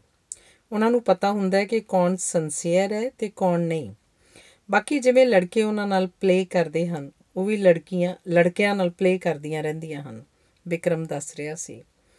ਲੱਗਦਾ ਹੈ ਉਧਰ ਮੁੰਡੇ ਕੁੜੀਆਂ 'ਚ ਕੋਈ ਫ਼ਰਕ ਨਹੀਂ, ਬਿੱਲੂ ਆਖ ਰਿਹਾ ਸੀ, ਜਦੋਂ ਡੋਲੀ ਚਾਹ ਦਾ ਪਾਣੀ ਲੈ ਕੇ ਆ ਗਈ। ਵਧੀਆ ਹੈ ਨਾ ਉਧਰ? ਇੱਧਰ ਤਾਂ ਕੁੜੀ ਹੋਣਾ ਪਾਪ ਹੈ। ਇਕੱਲਿਆਂ ਬਾਹਰ ਨਾ ਜਾਓ, ਦੇਰ ਨਾਲ ਘਰ ਨਾ ਆਓ, ਕਿਸੇ ਲੜਕੇ ਨਾਲ ਗੱਲ ਨਾ ਕਰੋ, ਇਹ ਨਾ ਕਰੋ, ਵਾਹ ਨਾ ਕਰੋ। ਬਸ ਸਾਰਾ ਵੇਲਾ ਇਹੀ ਸੁਣਦੇ ਰਹੋ। ਡੋਲੀ ਜਿਵੇਂ ਸ਼ਿਕਾਇਤ ਲਗਾ ਰਹੀ ਸੀ। ਇਹ ਗੱਲਾਂ ਮਾਪਿਆਂ ਦਾ ਤੁਹਾਡੇ ਲਈ ਕੰਸਰਨ ਸ਼ੋ ਕਰਦੀਆਂ ਹਨ। ਉਧਰ ਤਾਂ ਕੋਈ ਕਿਸੇ ਬਾਰੇ ਬੋਦਰਡ ਹੀ ਨਹੀਂ ਰੋਕਣਾ ਟੋਕਣਾ ਕੀ ਹੈ? ਇਹਦਾ ਮਤਲਬ ਹੈ ਉੱਥੇ ਸਭ ਲੋਕ ਆਪਣੀ ਆਪਣੀ ਜ਼ਿੰਦਗੀ ਜਿਉਂਦੇ ਨੇ ਤੇ ਇੱਥੇ ਹਰ ਬੰਦਾ ਆਪਣੀ ਜ਼ਿੰਦਗੀ ਛੱਡ ਕੇ ਦੂਸਰੇ ਦੀ ਜਿਉਣਾ ਚਾਹੁੰਦਾ ਹੈ। ਡੋਲੀ ਨੇ ਆਖਿਆ। ਅੰਦਰ ਫੋਨ ਖੜਕਣ ਲੱਗ ਪਿਆ। ਬਿੱਲੂ ਉੱਠ ਕੇ ਸੁਣਨ ਚਲਾ ਗਿਆ। ਮੈਂ ਤੈਨੂੰ ਸਵੇਰ ਦੀ ਉਡੀਕ ਰਹੀ ਸੀ, ਮਗਰੋਂ ਡੋਲੀ ਨੇ ਆਖਿਆ। ਕਿਉਂ? ਵਿਕਰਮ ਨੇ ਪੁੱਛਿਆ। ਮਨ ਕਰਦਾ ਸੀ ਤੈਨੂੰ ਦੇਖਣ ਨੂੰ। ਸੈਂਟੀਮੈਂਟਲ ਨਹੀਂ ਹੋਈਦਾ। ਉਂਝ ਤੇਰਾ ਇਉਂ ਆਖਣਾ ਮੈਨੂੰ ਚੰਗਾ ਲੱਗਿਆ। ਹਰ ਰੋਜ਼ ਆਇਆ ਕਰੇਗਾ ਨਾ ਸਾਡੇ ਵੱਲ। ਹਰ ਰੋਜ਼ ਕਿਸ ਲਈ? ਮੈਨੂੰ ਮਿਲਣ। ਵਿਕਰਮ ਹੱਸ ਪਿਆ ਤੇ ਆਖਣ ਲੱਗਿਆ, ਦੀਦੀ ਨਹੀਂ ਕਿਧਰੇ ਦਿਸ ਰਹੀ? ਉਹ ਬੇਜੀ ਨਾਲ ਬਾਜ਼ਾਰ ਗਈ ਹੈ। ਉਹ ਜਦੋਂ ਵੀ ਆਉਂਦੀ ਹੈ, ਬੇਜੀ ਉਹਨੂੰ ਬਹੁਤ ਚੀਜ਼ਾਂ ਲੈ ਕੇ ਦਿੰਦੇ ਨੇ। ਚੰਗੀ ਗੱਲ ਹੈ। ਚੰਗੀ ਗੱਲ ਨਹੀਂ, ਉਹਦੀ ਸ਼ਾਦੀ ਹੋ ਗਈ ਹੈ। ਆਪਣੇ ਆਦਮੀ ਤੋਂ ਲਵੇ ਜੋ ਕੁਝ ਲੈਣਾ ਬਿੱਲੂ ਫੋਨ ਸੁਣ ਕੇ ਵਾਪਸ ਆ ਰਿਹਾ ਸੀ। ਕਿਹਦਾ ਫੋਨ ਸੀ, ਡੋਲੀ ਨੇ ਪੁੱਛਿਆ। ਜੀਜਾ ਜੀ ਦਾ ਫੋਨ ਸੀ, ਪੁੱਛਦੇ ਸੀ, ਦੀਦੀ, ਕਦੋਂ ਵਾਪਸ ਆ ਰਹੀ ਹੈ ਆਹੋ, ਜਿਸ ਆਦਮੀ ਨੂੰ ਕੁੱਕ, ਆਇਆ, ਧੋਬੀ, ਦਰਜੀ, ਹਾਊਸਕੀਪਰ ਤੇ ਬੀਵੀ, ਸਿਰਫ ਰੋਟੀ ਕੱਪੜੇ ਤੇ ਹੀ ਮਿਲੀ ਹੋਵੇ, ਫਿਰ ਅਜਿਹੀ, ਜਿਹਨੂੰ ਇਹਨਾਂ ਵਿੱਚੋਂ ਕਿਸੇ ਗੱਲ ਤੇ ਵੀ ਇਤਰਾਜ਼ ਨਾ ਹੋਵੇ, ਉਸ ਲਈ ਤਾਂ ਆਦਮੀ ਪੁੱਛੇਗਾ ਹੀ ਕਿ ਕਦੋਂ ਆਏਗੀ। ਡੋਲੀ ਨੇ ਜ਼ਰਾ ਤਮਕ ਕੇ ਆਖਿਆ। ਅਗਰ ਕੰਮ ਨਹੀਂ ਕਰੇਗੀ ਤਾਂ ਔਰਤ ਹੋਰ ਕੀ ਕਰੇਗੀ? ਬਿੱਲੂ ਨੇ ਪੁੱਛਿਆ। ਇਸ ਸਭ ਕਾਸੇ ਦਾ ਔਰਤ ਨੂੰ ਕੋਈ ਕ੍ਰੈਡਿਟ ਵੀ ਤਾਂ ਨਹੀਂ ਦਿੱਤਾ ਜਾਂਦਾ।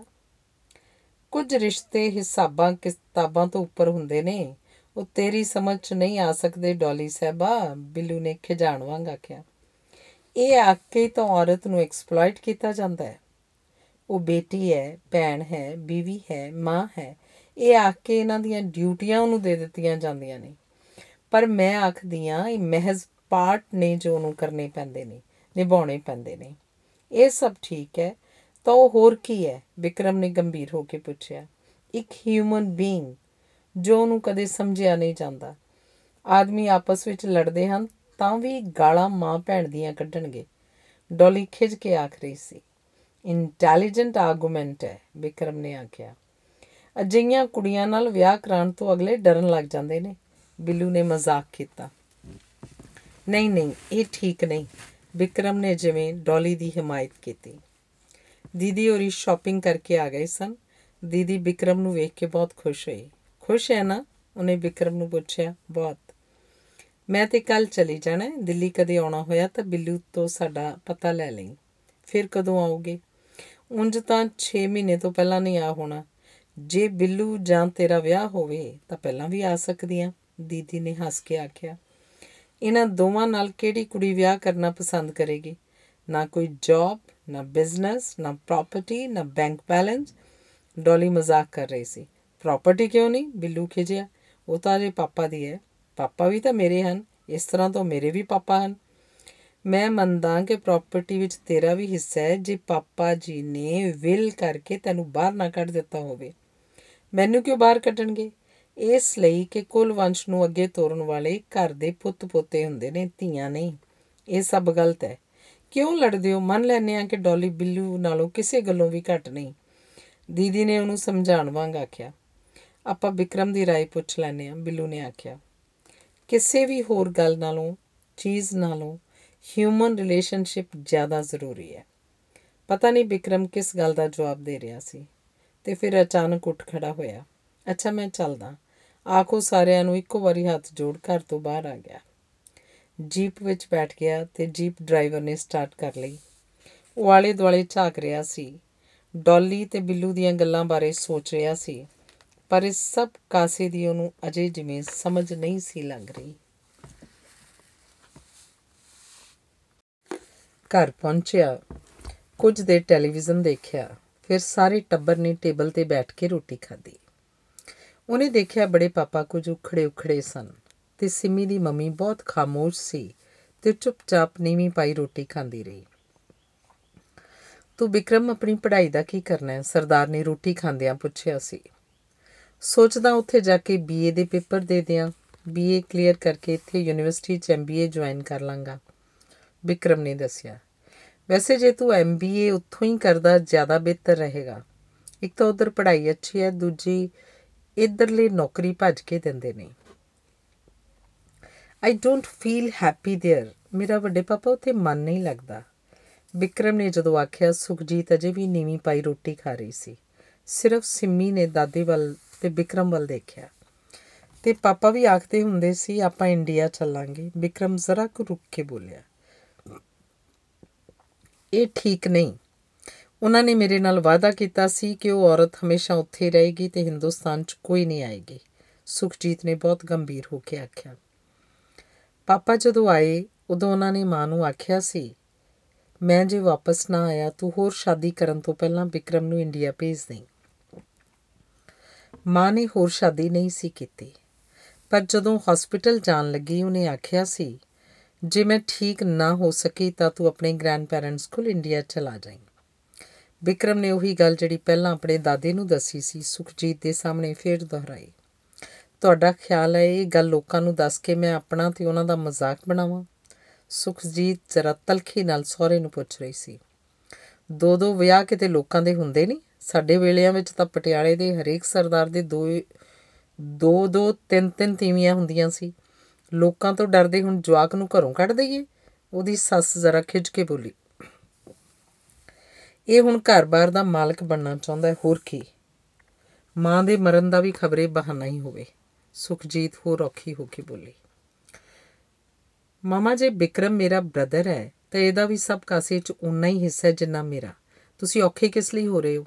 ਸਿਮੀ ਨੇ ਆਖਿਆ, ਤੂੰ ਚੁੱਪ ਰਹਿ, ਕੱਲ ਨੂੰ ਇਹ ਆਖੂਗਾ ਤੂੰ ਵੀ ਨਾ ਹੋਵੇਂ, ਤਾਂ ਇਕੱਲਾ ਹੀ ਸਭ ਕਾਸੇ ਦਾ ਮਾਲਕ ਬਣ ਬੈਠੇ। ਸੁਖਜੀਤ ਹੋਰ ਗੁੱਸੇ ਨਾਲ ਬੋਲੀ, ਮੈਂ ਆਖਿਆ ਸੀ ਤੁਹਾਨੂੰ ਫਿਕਰ ਕਰਨ ਦੀ ਲੋੜ ਨਹੀਂ। ਜ਼ਮੀਨ ਉਹਨੂੰ ਮੈਂ ਆਪਣੇ ਹਿੱਸੇ ਵਿੱਚੋਂ ਦੇ ਦਿਆਂਗਾ, ਸਰਦਾਰ ਨੇ ਆਖਿਆ। ਮੈਨੂੰ ਕੁਝ ਨਹੀਂ ਚਾਹੀਦਾ। ਮੈਂ ਸਿਰਫ ਇੱਥੇ ਰਹਿਣਾ ਚਾਹੁੰਦਾ, ਆਪਣੇ ਲੋਕਾਂ ਕੋਲ, ਵਿਕਰਮ ਬੋਲਿਆ। ਠੀਕ ਹੈ। ਪਹਿਲਾਂ ਤੇਰੀ ਮਾਂ ਨੇ ਮੇਰਾ ਆਦਮੀ ਸਾਂਭ ਲਿਆ, ਹੁਣ ਬਾਕੀ ਦਾ ਸਭ ਕੁਝ ਤੂੰ ਸਾਂਭ ਲੈ ਅਸੀਂ ਚਲੀਆਂ ਜਾਵਾਂਗੀਆਂ ਇੱਥੋਂ। ਸੁਖਜੀਤ ਬਹੁਤ ਤਲਖ ਹੋ ਰਹੀ ਸੀ। No you don't do this ਮੈਂ ਹੀ ਚਲਿਆ ਜਾਵਾਂਗਾ।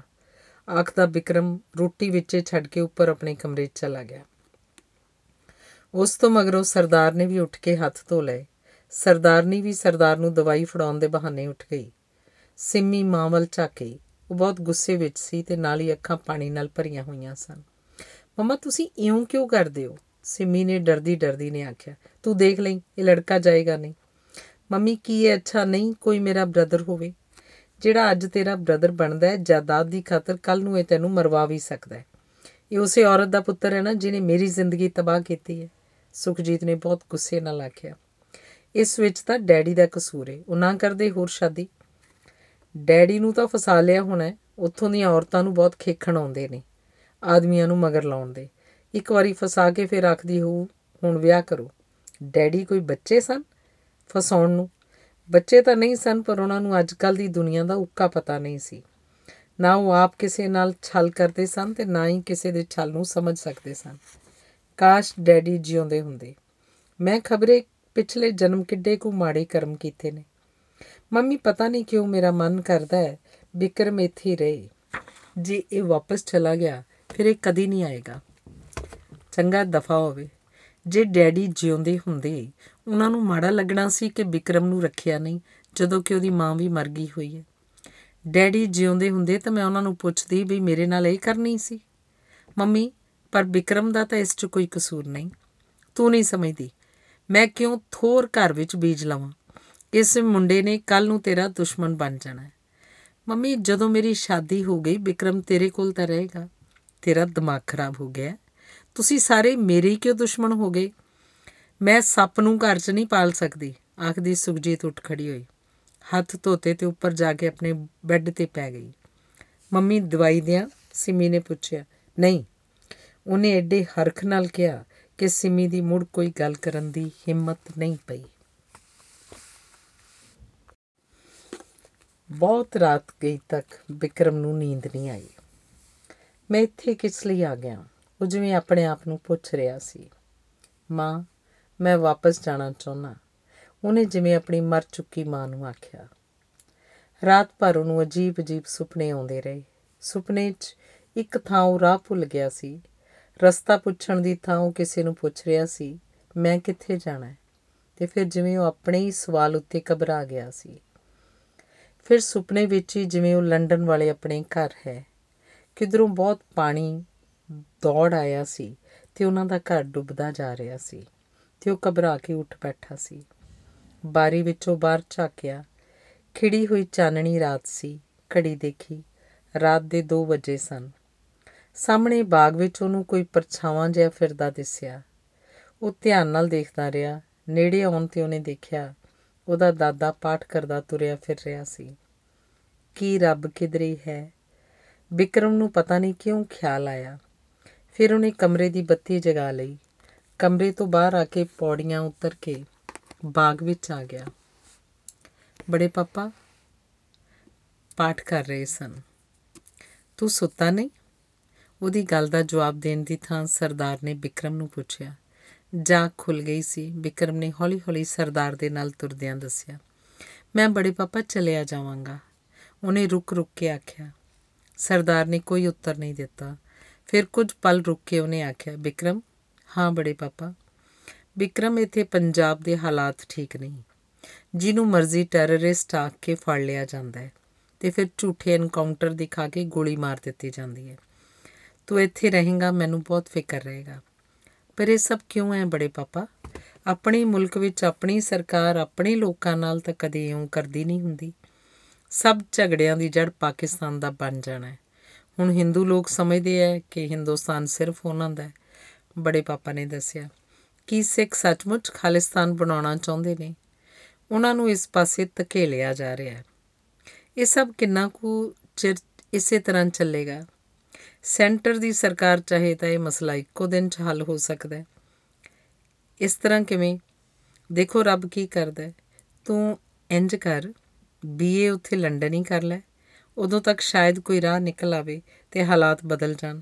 ਫਿਰ ਅੱਗੇ ਤੈਨੂੰ ਚੰਡੀਗੜ੍ਹ ਯੂਨੀਵਰਸਿਟੀ 'ਚ ਦਾਖਲ ਕਰਵਾ ਦੇਵਾਂਗੇ ਮੈਂ ਉੱਥੇ ਠੀਕ ਆ ਇੰਗਲੈਂਡ ਵਿੱਚ। ਵਿਕਰਮ ਨੇ ਜਿਵੇਂ ਰੋਣ ਹਾਕਾ ਹੋ ਕੇ ਆਖਿਆ। ਐਉਂ ਕਰਾਂਗੇ ਚੰਡੀਗੜ੍ਹ ਇੱਕ ਕੋਠੀ ਲੈ ਲਾਂਗੇ, ਤੇਰੀ ਗ੍ਰੈਂਡ ਮਦਰ ਤੇਰੇ ਕੋਲ ਰਹਿ ਪਏਗੀ। ਸਿਮੀ ਦੀ ਮੰਮੀ ਮਾਈਂਡ ਕਰਦੀ ਹੈ ਕਿ ਤੁਸੀਂ ਕਿਸੇ ਨੂੰ ਦੱਸੋ ਕਿ ਮੈਂ ਤੁਹਾਡਾ ਗ੍ਰੈਂਡਸਨ ਆ ਉਹਦਾ ਇਉਂ ਸੋਚਣਾ ਸੁਭਾਵਕ ਹੈ ਨੈਚੁਰਲ ਹੈ, ਉਹ ਇੱਕ ਔਰਤ ਹੈ। ਇੱਥੇ ਰਹਿ ਕੇ I don't want to hurt her Vikram ਨੇ ਜਦੋਂ ਆਖਿਆ, ਉਹਦਾ ਦਾਦਾ ਚੁੱਪ ਜਿਹਾ ਕਰ ਗਿਆ। ਫਿਰ ਕਿੰਨਾ ਚਿਰ ਕੋਈ ਨਾ ਬੋਲਿਆ। ਜੇਲ੍ਹ ਦੇ ਕੜਿਆਲ ਨੇ ਤਿੰਨ ਵਜਾਈ ਅੱਛਾ ਵਿਕਰਮ ਤੂੰ ਸੌਂ ਜਾ ਜਾ ਕੇ। ਸੋਚਾਂਗਾ ਕੀ ਕਰਨਾ ਹੈ। ਸਰਦਾਰ ਨੇ ਜਦੋਂ ਆਖਿਆ, ਵਿਕਰਮ ਵਾਪਸ ਆਪਣੇ ਕਮਰੇ 'ਚ ਆ ਗਿਆ। ਆ ਕੇ ਲਾਈਟ ਬੁਝਾ ਕੇ ਆਪਣੇ ਬੈੱਡ ਉੱਤੇ ਲੰਮਾ ਪੈ ਗਿਆ ਤੇ ਦਿਨ ਚੜਨ ਨੂੰ ਉਡੀਕਣ ਲੱਗਿਆ। ਪਿਆ ਪਿਆ ਉਹਨੂੰ ਪਤਾ ਨਹੀਂ ਕਦੋਂ ਨੀਂਦ ਆ ਗਈ। ਜਾਗਿਆ ਤਾਂ ਕਾਫੀ ਦਿਨ ਚੜਿਆ ਹੋਇਆ ਸੀ। ਨੌਕਰ ਪਤਾ ਨਹੀਂ ਕਦੋਂ ਦਾ ਚਾਹ ਰੱਖ ਗਿਆ ਸੀ, ਜੋ ਪਈ ਪਈ ਠੰਡੀ ਹੋ ਗਈ ਸੀ। ਉਹ ਉੱਠਿਆ, ਤਿਆਰ ਹੋਇਆ। ਬੜੇ ਪਾਪਾ, ਮੈਂ ਬਿੱਲੂ ਵੱਲ ਚੱਲਿਆ। ਵਿਕਰਮ ਨੇ ਅਖਬਾਰ ਪੜ੍ਹ ਰਹੇ ਜਦੋਂ ਆਪਣੇ ਦਾਦੇ ਨੂੰ ਆਖਿਆ ਤਾਂ ਉਹ ਅਖਬਾਰ ਪਰਾਂ ਕਰਕੇ ਉਸ ਵੱਲ ਝਾਕਿਆ ਤੇ ਬੋਲਿਆ ਸੁਬਈ ਹਾਂ, ਬ੍ਰੈਕਫਾਸਟ ਕਰਕੇ ਜਾਈਂ, ਕੋਲ ਬੈਠੀ ਗੁਟਕੇ ਤੋਂ ਪਾਠ ਕਰਦੀ ਕਰਦੀ ਉਹਦੀ ਦਾਦੀ ਬੋਲੀ, ਬ੍ਰੈਕਫਾਸਟ ਦੀ ਭੁੱਖ ਨਹੀਂ, ਜੇ ਲੱਗੀ ਉਹਨਾਂ ਦੇ ਘਰ ਲੈ ਲਾਂਗਾ। ਭੁੱਖ ਕਿਉਂ ਨਹੀਂ? ਲੈ ਕੇ ਜਾਈਂ, ਨਹੀਂ ਤਾਂ ਦੁੱਧ ਪੀ ਕੇ ਜਾ। ਦਾਦੀ ਉੱਠ ਕੇ ਰਸੋਈ ਵੱਲ ਨੂੰ ਜਾਂਦੀ ਬੋਲੀ। ਵਿਕਰਮ ਰੁਕ ਗਿਆ, ਉੱਥੇ ਕੁਰਸੀ ਤੇ ਬੈਠ ਗਿਆ। ਵਿਕਰਮ ਸਵੇਰੇ ਸਵੇਰੇ ਕਿੱਧਰ ਨੂੰ ਤਿਆਰ ਹੋ ਗਿਆ, ਅੱਜ ਤਾਂ ਆਪਾਂ ਬੇਜੀ ਦੇ ਨਾਲ ਗੁਰਦੁਆਰੇ ਚੱਲਾਂਗੇ। ਹਰ ਪੂਰਨਮਾਸ਼ੀ ਨੂੰ ਉਹ ਗੁਰਦੁਆਰੇ ਜਾਂਦੇ ਨੇ। ਉੱਥੇ ਜਾ ਕੇ ਕੋਈ ਵਿਸ਼ ਲੈ ਕੇ ਜੇ ਬੰਦਾ ਪ੍ਰੇਅਰ ਕਰੇ ਸੰਸੀਅਰਲੀ ਪ੍ਰੇਅਰ ਕਰੇ ਤਾਂ ਆਖਦੇ ਨੇ, ਪੂਰੀ ਹੋ ਜਾਂਦੀ ਹੈ। ਆਪਾਂ ਥੋੜੀ ਦੇਰ ਨੂੰ ਚੱਲਾਂਗੇ। ਸਿੰਮੀ ਨੇ ਅੰਦਰ ਆਉਂਦੇ ਆਖਿਆ, ਮੈਂ ਬਿੱਲੂ ਨੂੰ ਫੋਨ ਕੀਤਾ ਸੀ, ਮੈਂ ਆ ਰਿਹਾ। ਗੁਰਦੁਆਰੇ ਸ਼ਾਮ ਨੂੰ ਚੱਲਾਂਗੇ। ਵਿਕਰਮ ਨੇ ਜਵਾਬ ਦਿੱਤਾ, ਬੇਜੀ ਤਾਂ ਹੁਣੇ ਜਾਣਗੇ। ਜੇ ਤੂੰ ਬਿੱਲੂ ਹੋਰਾਂ ਵੱਲ ਜਾਣਾ ਤਾਂ ਗੁਰਦੁਆਰੇ ਕਿਸੇ ਦਿਨ ਫੇਰ ਸਹੀ। ਸਿਮੀ ਬੋਲੀ, ਬੇਜੀ, ਦੁੱਧ ਦਾ ਗਲਾਸ ਤੇ ਦੋ ਉਬਲੇ ਆਂਡੇ ਆਪ ਆਪ ਲਈ ਲਿਆ ਰਹੇ ਸਨ। ਬੇਜੀ ਭੁੱਖ ਨਹੀਂ ਬੌਨਵਿਟਾ ਵਾਲਾ ਦੁੱਧ ਪਕੜਦਿਆਂ ਤੇ ਅੰਡੇ ਮੋੜਦਿਆਂ ਵਿਕਰਮ ਨੇ ਆਖਿਆ, ਚੰਗਾ ਫਿਰ ਇੱਕ ਖਾ ਲੈ। ਬੇਜੀ ਨੇ ਜ਼ੋਰ ਦਿੱਤਾ। ਵਿਕਰਮ ਨੇ ਕੰਡਾ ਚੁੱਕ ਲਿਆ, ਪਰ ਨਾਲ ਹੀ ਉਹਦੀਆਂ ਪਤਾ ਨਹੀਂ ਕਿਉਂ ਅੱਖਾਂ ਭਰ ਆਈਆਂ। ਪਾਣੀ ਵਿੱਚੇ ਵਿੱਚ ਮੋੜ ਕੇ ਉਹਨੇ ਕੰਡਾ ਵੀ ਖਾ ਲਿਆ ਤੇ ਦੁੱਧ ਵੀ ਪੀ ਲਿਆ। ਗੱਡੀ ਲੈ ਜਾ, ਬਾਹਰ ਨੂੰ ਜਾਂਦੇ ਨੂੰ ਸਰਦਾਰ ਨੇ ਆਖਿਆ।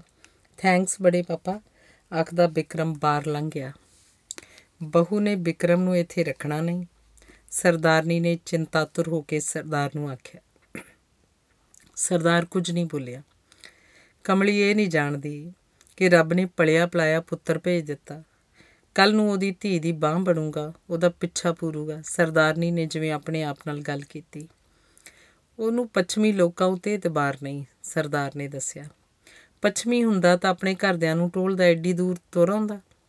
ਮੈਨੂੰ ਉਹਦੀਆਂ ਸਭ ਆਦਤਾਂ ਕਰਮਿੰਦਰ ਵਰਗੀਆਂ ਲੱਗਦੀਆਂ ਨੇ। ਕੀ ਕਰੀਏ ਫਿਰ? ਸਰਦਾਰ ਨੇ ਜ਼ਰਾ ਦਮ ਲੈ ਕੇ ਆਖਿਆ, ਸਾਫ਼ ਆਖ ਦੇ ਇਹ ਵੀ ਘਰ ਦਾ ਪੁੱਤ ਹੈ। ਇਹ ਤਾਂ ਉਹ ਵੀ ਜਾਣਦੀ ਹੈ ਇਸ ਗੱਲੋਂ ਵੀ ਉਹ ਸੱਚੀ ਹੈ ਕਿ ਕਰਮਿੰਦਰ ਨੇ ਆਖਿਆ ਸੀ, ਇਹ ਗੱਲ ਕੋਈ ਨਹੀਂ ਜਾਣੇਗਾ। ਕਰਮਿੰਦਰ ਦੀ ਵਿਲ ਅਨੁਸਾਰ ਉਹ ਤੇ ਸਿੰਮੀ ਹੀ ਸਭ ਕਾਸੇ ਦੀਆਂ ਮਾਲਕ ਹਨ। ਜੇ ਇਹ ਹਿੱਸਾ ਹੀ ਨਹੀਂ ਵੰਡਾ ਸਕਦਾ, ਫਿਰ ਕੀ ਰੌਲਾ ਹੈ? ਰੌਲਾ ਇਹ ਹੈ ਕਿ ਜਿੱਥੇ ਸਿੰਮੀ ਦੇ ਰਿਸ਼ਤੇ ਦੀ ਗੱਲ ਚੱਲ ਰਹੀ ਹੈ, ਉਹ ਕੀ ਸੋਚਣਗੇ? ਕਿ ਵਿਕਰਮ ਨੂੰ ਜਾਇਦਾਦ ਦਾ ਹਿੱਸੇਦਾਰ ਮੰਨ ਕੇ ਉਹ ਸ਼ਾਇਦ ਕਿਸੇ ਹੋਰ ਬਹਾਨੇ ਰਿਸ਼ਤੇ ਤੋਂ ਹੀ ਇਨਕਾਰ ਕਰ ਦੇਣ। ਤੁਹਾਡਾ ਖਿਆਲ ਹੈ ਸਫੀਪੁਰੀਏ ਜਾਇਦਾਦ ਕਰਕੇ ਗੱਲਬਾਤ ਚਲਾ ਰਹੇ ਨੇ। ਕੋਈ ਆਖੇ ਭਾਵੇਂ ਨਾ, ਕਿਸੇ ਸਰਦਾਰ ਦੀ ਇਕੱਲੀ ਧੀ ਹੋਣਾ ਅਗਲਿਆਂ ਨੂੰ ਬਹੁਤ ਫ਼ਰਕ ਪਾਉਂਦਾ ਹੈ। ਇਹੋ ਜੇ ਘਰ ਫਿਰ ਰਿਸ਼ਤਾ ਕਾਦੇ ਲਈ ਕਰਨਾ ਹੈ? ਅੱਜ ਦੇ ਜ਼ਮਾਨੇ 'ਚ ਸਭ ਘਰ ਹੀ ਇਹੋ ਜਿਹੇ ਮਿਲਣਗੇ। ਜੇ ਇਹੀ ਗੱਲ ਹੈ ਤਾਂ ਅਗਲੇ ਨੂੰ ਦੱਸ ਦਿਓ ਵੀ ਸਭ ਕੁਝ ਸਿੰਮੀ ਦਾ ਹੀ ਹੈ। ਸੁਖਜੀਤ ਅਨੁਸਾਰ ਕਰਮਿੰਦਰ ਨੂੰ ਉਹਨਾਂ ਲੋਕਾਂ ਦੀਆਂ ਨਜ਼ਰਾਂ 'ਚ ਇਹ ਗੱਲ ਵੀ ਹੌਲਿਆਂ ਪਾਉਂਦੀ ਹੈ ਕਿ ਉਹਨੇ ਉਧਰ ਕਿਸੇ ਮੇਮ ਨਾਲ ਵਿਆਹ ਕੀਤਾ ਹੋਇਆ ਸੀ। ਤੇ ਕਰਮਿੰਦਰ ਤੋਂ ਵੱਧ ਉਹ ਆਪ ਹੌਲੀ ਪੈ ਗਈ ਮਹਿਸੂਸ ਕਰਦੀ ਹੈ, ਸਰਦਾਰ ਨੇ ਸਮਝਾਇਆ। ਪਰ ਇਸ ਸਭ ਕਾਸੇ ਵਿੱਚ ਉਸ ਵਿਚਾਰੇ ਵਿਕਰਮ ਦਾ ਕੀ ਕਸੂਰ ਹੈ? ਸਰਦਾਰ ਨੇ ਪੁੱਛ ਰਹੀ ਸੀ। ਉਹਦਾ ਕਸੂਰ ਇਹ ਹੈ ਕਿ ਉਹਨੇ ਗਲਤ ਮਾਪੇ ਚੁਣ ਲਏ। ਨਹੀਂ ਤਾਂ ਉਹ ਲੜਕੀ ਕਰਮਿੰਦਰ ਦੇ ਮਗਰੋਂ ਸਿਰਫ ਵਿਕਰਮ ਲਈ ਕਿਉਂ ਨਹੀਂ ਸੀ ਜੀ ਸਕਦੀ? ਤੁਸੀਂ ਤਾਂ ਉਲਟੀਆਂ ਗੱਲਾਂ ਕਰਦੇ ਹੋ। ਵਿਕਰਮ ਦੇ ਕੀ ਵਸ ਸੀ ਮਾਪੇ ਚੁਣਨਾ? ਵਿਕਰਮ ਦੇ ਪਿਛਲੇ ਕਰਮਾਂ ਦਾ ਹੀ ਫਲ ਹੋਏਗਾ ਕਿ ਉਹਨੂੰ ਅਜਿਹੇ ਮਾਪੇ ਮਿਲੇ, ਜਿਹੜੇ ਸੁੱਖ ਦੇਣ ਦੀ ਥਾਂ ਦੁੱਖ ਦੇ ਕੇ ਚਲੇ ਗਏ। ਸਰਦਾਰ ਨੇ ਜਦੋਂ ਉਦਾਸ ਹੋ ਕੇ ਆਖਿਆ ਸਰਦਾਰਨੀ ਅੱਗੋਂ ਕੁਝ ਨਾ ਬੋਲੀ। ਬੇਜੀ ਗੁਰਦੁਆਰੇ ਨਹੀਂ ਚੱਲਣਾ? ਸਿਮੀ ਨੇ ਅੰਦਰ ਆਉਂਦਿਆਂ ਪੁੱਛਿਆ, ਅੱਜ ਪੂਰਨਮਾਸ਼ੀ ਹੈ, ਮੈਨੂੰ ਤਾਂ ਭੁੱਲ ਹੀ ਗਿਆ ਸੀ, ਚੱਲਦੇ ਆਂ ਰਿਕਸ਼ਾ ਤੇ ਜਾਣਾ ਪਏਗਾ, ਗੱਡੀ ਤਾਂ ਵਿਕਰਮ ਲੈ ਗਿਆ ਤੇ ਜੀਪ ਉਸ ਤੇ ਬੜੇ ਪਾਪਾ ਨੇ ਫਾਰਮ ਤੇ ਜਾਣਾ ਹੋਏਗਾ। ਨਹੀਂ, ਫਾਰਮ ਤੇ ਜਾਣ ਦਾ ਮੇਰਾ ਮਨ ਨਹੀਂ। ਤੁਸੀਂ ਜੀਪ ਲੈ ਜਾਓ, ਸਰਦਾਰ ਨੇ ਉਹਨਾਂ ਨੂੰ ਦੱਸਿਆ। ਮੈਂ ਵਿਕਰਮ ਨੂੰ ਆਖਿਆ ਸੀ, ਤੂੰ ਵੀ ਚੱਲੀ। ਦੱਸਿਆ ਸੀ, ਉੱਥੇ ਸੱਚੇ ਮਨ ਨਾਲ ਬੰਦਾ ਅਰਦਾਸ ਕਰਕੇ ਜੋ ਵੀ ਮੰਗ ਮੰਗਦਾ ਪੂਰੀ ਹੋ ਜਾਂਦੀ ਹੈ। ਪਰ ਉਹਨੇ ਦੋਸਤ ਦੇ ਜਾਣਾ ਸੀ, ਰਸਤੇ ਵਿੱਚ ਸੀਮਾ ਨੇ ਦਾਦੀ ਨੂੰ ਦੱਸਿਆ। ਤੁਸੀਂ ਵੀ ਬੇਜੀ ਸੁੱਖ ਲੈਣਾ ਸੀ ਕੁਝ ਕੁਝ ਚਿਰ ਅਟਕ ਕੇ ਸੀਮਾ ਨੇ ਆਖਿਆ। ਪੂਰਨਮਾਸ਼ੀ ਦਾ ਕਰਮਿੰਦਰ ਦਾ ਜਨਮ ਸੀ। ਹਰੇਕ ਪੂਰਨਮਾਸ਼ੀ ਮੈਂ ਆਖਦੀ ਸਰਦਾਰਨੀ ਦਾ ਮਨ ਭਰ ਆਇਆ। ਬੇਜੀ, ਹਾਂ, ਬੇਜੀ ਵਿਕਰਮ ਨੂੰ ਇੱਥੇ ਰੱਖ ਲਓ। ਉਹ ਘਰ ਵਿੱਚ ਹੈ ਤਾਂ ਬਹੁਤ ਚੰਗਾ ਲੱਗਦਾ ਹੈ। ਜੇ ਤੁਸੀਂ ਰੋਕੋਗੇ ਨਹੀਂ, ਉਹ ਵਾਪਸ ਚਲਿਆ ਜਾਊਗਾ। ਸਿਮੀ ਨੇ ਜਦੋਂ ਆਖਿਆ, ਸਰਦਾਰਨੀ ਸੋਚਾਂ ਜਈਆਂ ਵਿੱਚ ਖੋ ਗਈ। ਬਿੱਲੂ ਯਾਰ, ਅੱਜ ਯੂਨੀਵਰਸਿਟੀ ਤੋਂ ਛੁੱਟੀ ਕਰ। ਆਪਾਂ ਥੋੜਾ ਘੁੰਮਾਂਗੇ। ਵਿਕਰਮ ਨੇ ਜਦੋਂ ਆਖਿਆ, ਤਾਂ ਬਿੱਲੂ ਥੋੜਾ ਹੱਸ ਪਿਆ। ਇਹਨੂੰ ਯੂਨੀਵਰਸਿਟੀ ਜਾਏ ਬਿਨਾ ਨਹੀਂ ਸਰਦਾ, ਡੋਲੀ ਨੇ ਸ਼ਰਾਰਤ ਨਾਲ ਆਖਿਆ। ਐਉਂ ਕਰ, ਅੱਜ ਤੂੰ ਵੀ ਮੇਰੇ ਨਾਲ ਯੂਨੀਵਰਸਿਟੀ ਚੱਲ, ਬਿੱਲੂ ਨੇ ਆਖਿਆ। ਤੈਨੂੰ ਆਪਣੀਆਂ ਸਹੇਲੀਆਂ ਵਿਖਾ ਕੇ ਸ਼ੇਖੀ ਮਾਰੇਗਾ ਨਾ? ਡੋਲੀ ਨੇ ਵਿਕਰਮ ਨੂੰ ਆਖਿਆ। ਛੱਡ ਯਾਰ, ਕੁੜੀਆਂ ਸਾਰੀਆਂ ਇੱਕੋ ਜੀਆਂ ਹੀ ਹੁੰਦੀਆਂ ਨੇ। ਵਿਕਰਮ ਨੇ ਜਦੋਂ ਆਖਿਆ ਤਾਂ ਡੋਲੀ ਜ਼ਰਾ ਕੁ ਚਿੜ ਜੀ ਗਈ ਤੇ ਬੋਲੀ, ਸਾਰੀਆਂ ਇੱਕੋ ਜੀਆਂ ਨਹੀਂ ਹੁੰਦੀਆਂ। ਹਾਂ, ਡੋਲੀ ਵਰਗੀਆਂ ਐਕਸੈਪਸ਼ਨਸ ਨੂੰ ਛੱਡ ਕੇ ਵਿਕਰਮ ਨੇ ਹੱਸ ਕੇ ਜਿਵੇਂ ਆਪਣੀ ਗਲਤੀ ਦਰੁਸਤ ਕੀਤੀ। ਠੀਕ ਹੈ ਯਾਰ, ਡੋਲੀ ਠੀਕ ਆਖਦੀ ਹੈ ਸਾਰੀਆਂ ਕੁੜੀਆਂ ਇੱਕੋ ਜੀਆਂ ਨਹੀਂ ਹੁੰਦੀਆਂ। ਕੁਝ ਘੁੱਗੀਆਂ ਵਰਗੀਆਂ, ਕੁਝ ਗੁਟਾਰਾਂ ਵਰਗੀਆਂ, ਕੁਝ ਬਿੱਲੀਆਂ ਵਰਗੀਆਂ, ਕੁਝ ਚੂਹੀਆਂ ਵਰਗੀਆਂ ਤੇ ਬਿੱਲੂ ਦੱਸ ਰਿਹਾ ਸੀ ਜਦੋਂ ਡੋਲੀ ਹਰਕ ਕੇ ਪਈ ਤੇ ਬੋਲੀ, ਮੁੰਡੇ ਵੀ ਹੁੰਦੇ ਨੇ, ਕੁਝ ਬੋਤਿਆਂ ਵਰਗੇ, ਕੁਝ ਖੋਤਿਆਂ ਵਰਗੇ, ਕੁਝ ਗਿੱਦੜਾਂ ਵਰਗੇ, ਕੁਝ ਲੂੰਬੜਾਂ ਵਰਗੇ, ਕੁਝ, ਬਸ ਬਸ। ਤੁਸੀਂ ਦੋਵੇਂ ਭੈਣ ਭਾਈ ਰਲ ਕੇ ਕਿਉਂ ਜਾਨਵਰਾਂ ਦੀ ਬੇਇੱਜ਼ਤੀ ਕਰਨ ਲੱਗੇ ਹੋ? ਵਿਕਰਮ ਨੇ ਹੱਸ ਕੇ ਕਿਹਾ। ਅੱਛਾ, ਮੈਂ ਚਾਹ ਲੈ ਕੇ ਆਉਂਦੀ ਆ ਆਖਦੀ ਡੋਲੀ ਉੱਠ ਕੇ ਜਾਣ ਲੱਗੀ ਸੀ। ਜਦੋਂ ਵਿਕਰਮ ਨੇ ਆਖਿਆ, ਇਨੀ ਚੰਗੀ ਚਾਹ ਨਾ ਪਿਆਇਆ ਕਰ ਡੋਲੀ, ਫਿਰ ਤੇਰਾ ਤੇਰੀ ਚਾਹ ਯਾਦ ਆਇਆ ਕਰੇਗੀ। ਜਦੋਂ ਯਾਦ ਆਈ, ਪੀਣ ਆ ਗਿਆ, ਹੱਸ ਕੇ ਬੋਲੀ, ਜਦੋਂ ਤੇਰਾ ਵਿਆਹ ਹੋ ਗਿਆ, ਤੇਰਾ ਬੰਦਾ ਸੋਟਾ ਲੈ ਕੇ ਆਏਗਾ। ਆਖਦੇ ਨੇ, ਹਿੰਦੁਸਤਾਨੀ ਮਰਦ ਬਹੁਤ ਪੋਜੈਸਿਵ ਹੁੰਦੇ ਨੇ। ਹਿੰਦੁਸਤਾਨੀ ਬੰਦੇ ਨਾਲ ਮੈਂ ਵਿਆਹ ਹੀ ਨਹੀਂ ਕਰਨਾ। ਡੋਲੀ ਨੇ ਆਖਿਆ ਤੇ ਫਿਰ ਆਪ ਹੀ ਆਪਣੀ ਗੱਲ ਤੇ ਝੇਪ ਗਈ ਤੇ ਕਾਲੀ ਨਾਲ ਚਾਹ ਲੈਣ ਚਲੀ ਗਈ। ਅੱਜ ਯੂਨੀਵਰਸਿਟੀ ਨਾ ਜਾਵਾਂ ਤਾਂ ਆਪਾਂ ਕੀ ਕਰਾਂਗੇ? ਬਿੱਲੂ ਨੇ ਪੁੱਛਿਆ। ਅੱਜ ਮੈਂ ਆਪਣੇ ਫੋਰ ਫਾਦਰਸ ਦਾ ਸ਼ਹਿਰ ਵੇਖਣਾ ਚਾਹੁੰਦਾ। ਤੂੰ ਹੁਣ ਇੱਥੇ ਹੀ ਰਹਿਣਾ ਹੈ? ਪਤਾ ਨਹੀਂ ਵਿਕਰਮ ਗੱਲ ਟੋਕ ਕੇ ਬੋਲਿਆ। ਕੀ ਗੱਲ? ਬਿੱਲੂ ਨੇ ਉਹਦੇ ਮੂੰਹ ਵੱਲ ਵੇਖ ਕੇ ਪੁੱਛਿਆ। ਸੁਣਿਆ ਇੱਥੇ ਦਾ ਇੱਕ ਰਾਜਾ ਸੀ, ਉਹਦੇ 360 ਰਾਣੀਆਂ ਸੀ। ਇੱਕ ਵਾਰੀ ਉਹੀ ਰਾਜਾ ਅੰਗਰੇਜ਼ ਗਵਰਨਰ ਦੀ ਕੁੜੀ ਨੂੰ ਚੁੱਕ ਕੇ ਨੱਠ ਆਇਆ। ਬਿੱਲੂ ਦੱਸ ਰਿਹਾ ਸੀ। ਆਪਣੀ ਕਾਰ ਲੰਘਾ ਕੇ ਉਹਨੇ ਰਾਜਪੁਰੇ ਦਾ ਰੇਲਵੇ ਫਾਟਕ ਬੰਦ ਕਰਵਾ ਦਿੱਤਾ ਸੀ। ਪਿੱਛੋਂ ਉਸ ਕੁੜੀ ਨੂੰ ਸ਼ਿਮਲਾ ਹੀ ਦੇ ਦਿੱਤਾ। ਪਿੱਛੋਂ ਉਹਦਾ ਵਜ਼ੀਰ ਗਿਆ ਤੇ ਉਹਨੇ ਆਖਿਆ, ਅਸੀਂ ਨਹੀਂ ਮੰਨਦੇ ਕਿ ਸਾਡੇ ਰਾਜੇ ਨੇ ਸ਼ਿਮਲਾ ਕਿਸੇ ਲੜਕੀ ਨੂੰ ਦੇ ਦਿੱਤਾ। ਉਹਦਾ ਲਿਖਿਆ ਵਿਖਾਓ। ਜਦੋਂ ਉਸ ਲੜਕੀ ਨੇ ਮਹਾਰਾਜੇ ਦਾ ਮਹਾਰਾਜੇ ਦਾ ਲਿਖਿਆ ਵਿਖਾਇਆ ਤਾਂ ਵਜ਼ੀਰ ਝਟ ਕਾਗਜ਼ ਮੂੰਹ 'ਚ ਪਾ ਕੇ ਨਿਕਲ ਗਿਆ। ਤੇ ਇਉਂ ਸ਼ਿਮਲਾ ਪਟਿਆਲੇ ਰਿਆਸਤ ਨਾਲੋਂ ਟੁੱਟਦਾ ਟੁੱਟਦਾ ਬਚਿਆ ਸੀ। ਅਜੇ ਰਾਜੇ ਦੇ ਵਿਰੁੱਧ ਰਿਵੋਲਟ ਕਿਉਂ ਨਹੀਂ ਸੀ ਹੁੰਦੇ? ਵਿਕਰਮ ਨੇ ਹੈਰਾਨ ਹੋ ਕੇ ਪੁੱਛਿਆ। ਇਸ ਲਈ ਕਿ ਹਿੰਦੁਸਤਾਨ ਦੇ ਲੋਕ ਸਮਝਦੇ ਹਨ ਕਿ ਆਪਣੇ ਆਪਣੇ ਕਰਮਾਂ ਦਾ ਹਿਸਾਬ ਧਰਮਰਾਜ ਅੱਗੇ ਹਰ ਇੱਕ ਬੰਦੇ ਨੂੰ ਦੇਣਾ ਪਏਗਾ। ਫਿਰ ਕਿਸੇ ਦੂਸਰੇ ਦੇ ਕਰਮਾਂ ਦੀ ਆਪਾਂ ਚਿੰਤਾ ਕਿਉਂ ਕਰੀਏ? ਉਹਦੀਆਂ ਸੱਚੀ 360 ਰਾਣੀਆਂ ਸੀ। ਕਹਿੰਦੇ ਨੇ ਉਹ ਕ੍ਰਿਸ਼ਨ ਦਾ ਅਵਤਾਰ ਸੀ। ਸ੍ਰੀ ਕ੍ਰਿਸ਼ਨ ਦੀਆਂ ਵੀ 360 ਸਹੇਲੀਆਂ ਸੀ। ਤੇ ਫਿਰ ਵੀ ਸ੍ਰੀ ਕ੍ਰਿਸ਼ਨ ਪੂਜਣ ਯੋਗ ਹੈ ਹੈਨਾ ਤੂੰ ਭਾਰਤੀ ਫਿਲਾਸਫੀ ਨਹੀਂ ਸਮਝਦਾ। ਕਹਿੰਦੇ ਨੇ ਇੱਕ ਵਾਰੀ ਸ੍ਰੀ ਕ੍ਰਿਸ਼ਨ ਜੀ ਘਰ, ਸ੍ਰੀ ਕ੍ਰਿਸ਼ਨ ਦੀ ਘਰ ਵਾਲੀ ਨੇ ਦੱਸਿਆ, ਦਰਿਆ ਤੋਂ ਪਾਰ ਇੱਕ ਸਾਧੂ ਨੂੰ ਭੋਜਨ ਛਕਾਣ ਜਾਣਾ ਸੀ। ਉਹਨੇ ਸ੍ਰੀ ਕ੍ਰਿਸ਼ਨ ਜੀ ਤੋਂ ਪੁੱਛਿਆ, ਪਾਰ ਕਿਵੇਂ ਲੰਘਾਂਗੀ? ਉਹਨਾਂ ਆਖਿਆ, ਆਖਦੇ ਹੀ ਜੇ ਕ੍ਰਿਸ਼ਨ ਜਤੀ ਸਤੀ ਹੈ ਤਾਂ हे ਦਰਿਆ ਮੈਨੂੰ ਰਾਹ ਦੇ ਦੇ। ਉਸਨੇ ਉਸੇ ਤਰ੍ਹਾਂ ਕੀਤਾ। ਪਾਣੀ ਅੱਧਾ ਉੱਧਰ ਹੋ ਗਿਆ ਤੇ ਅੱਧਾ ਉੱਧਰ ਤੇ ਵਿਚਕਾਰ ਉਹਦੇ ਲੰਘਣ ਲਈ ਰਾਹ ਬਣ ਗਿਆ। ਪਾਰ ਜਾ ਕੇ ਉਹਨੇ ਸਾਧੂ ਨੂੰ ਖੀਰ ਪ੍ਰਸ਼ਾਦ ਦਾ ਬਾਟਾ, ਪੂਰੀਆਂ ਦੀ ਟੋਕਰੀ ਖਵਾਈ ਤੇ ਦੁੱਧ ਦਾ ਗੜਵਾ ਪੀਣ ਲਈ ਦਿੱਤਾ। ਭੋਜਨ ਛਕਾਣ ਮਗਰੋਂ ਨੇ ਆਖਿਆ, ਮਹਾਰਾਜ, ਮੈਂ ਦਰਿਆ ਪਾਰ ਕਰਕੇ ਵਾਪਸ ਕਿਸ ਤਰ੍ਹਾਂ ਜਾਵਾਂਗੀ? ਆਉਣ ਵੇਲੇ ਤਾਂ ਮੈਂ ਆਖਿਆ ਸੀ, ਜੇ ਸ੍ਰੀ ਕ੍ਰਿਸ਼ਨ ਜਤੀ ਸਤੀ ਹੈ ਤਾਂ ਮੈਨੂੰ ਰਾਹ ਦੇ ਕੇ ਤੇ ਦਰਿਆ ਨੇ, ਰਾਹ ਦੇ ਦੇ ਤੇ ਦਰਿਆ ਨੇ ਰਾਹ ਦੇ ਦਿੱਤਾ ਸੀ।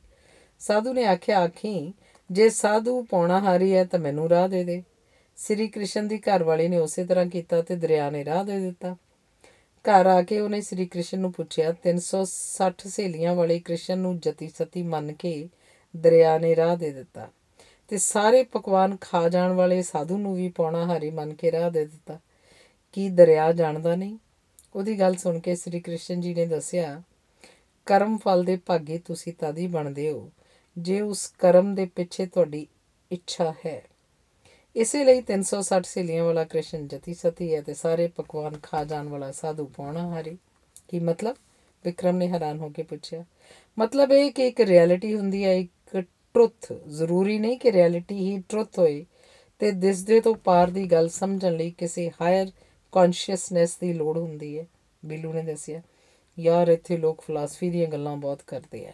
ਵਿਕਰਮ ਬੋਲਿਆ ਇੱਥੇ ਲੋਕ ਫਿਲਾਸਫੀ ਦੀਆਂ ਗੱਲਾਂ ਨਹੀਂ ਕਰਦੇ ਫਿਲਾਸਫੀ ਜਿਉਂਦੇ ਐ। ਤੇਰਾ ਇੱਥੇ ਆਉਣਾ, ਸਾਨੂੰ ਮਿਲਣਾ, ਤੂੰ ਇਸ ਨੂੰ ਮਹਿਜ਼ ਇੱਕ ਇਤਫਾਕ ਸਮਝਦਾ ਹੋਵੇਂਗਾ ਪਰ ਇਹ ਮਹਿਜ਼ ਇੱਕ ਇਤਫਾਕ ਨਹੀਂ। ਸਿਰਫ ਸਿਰਫ ਕਾਰਨ ਦਾ ਸਾਨੂੰ ਪਤਾ ਨਹੀਂ।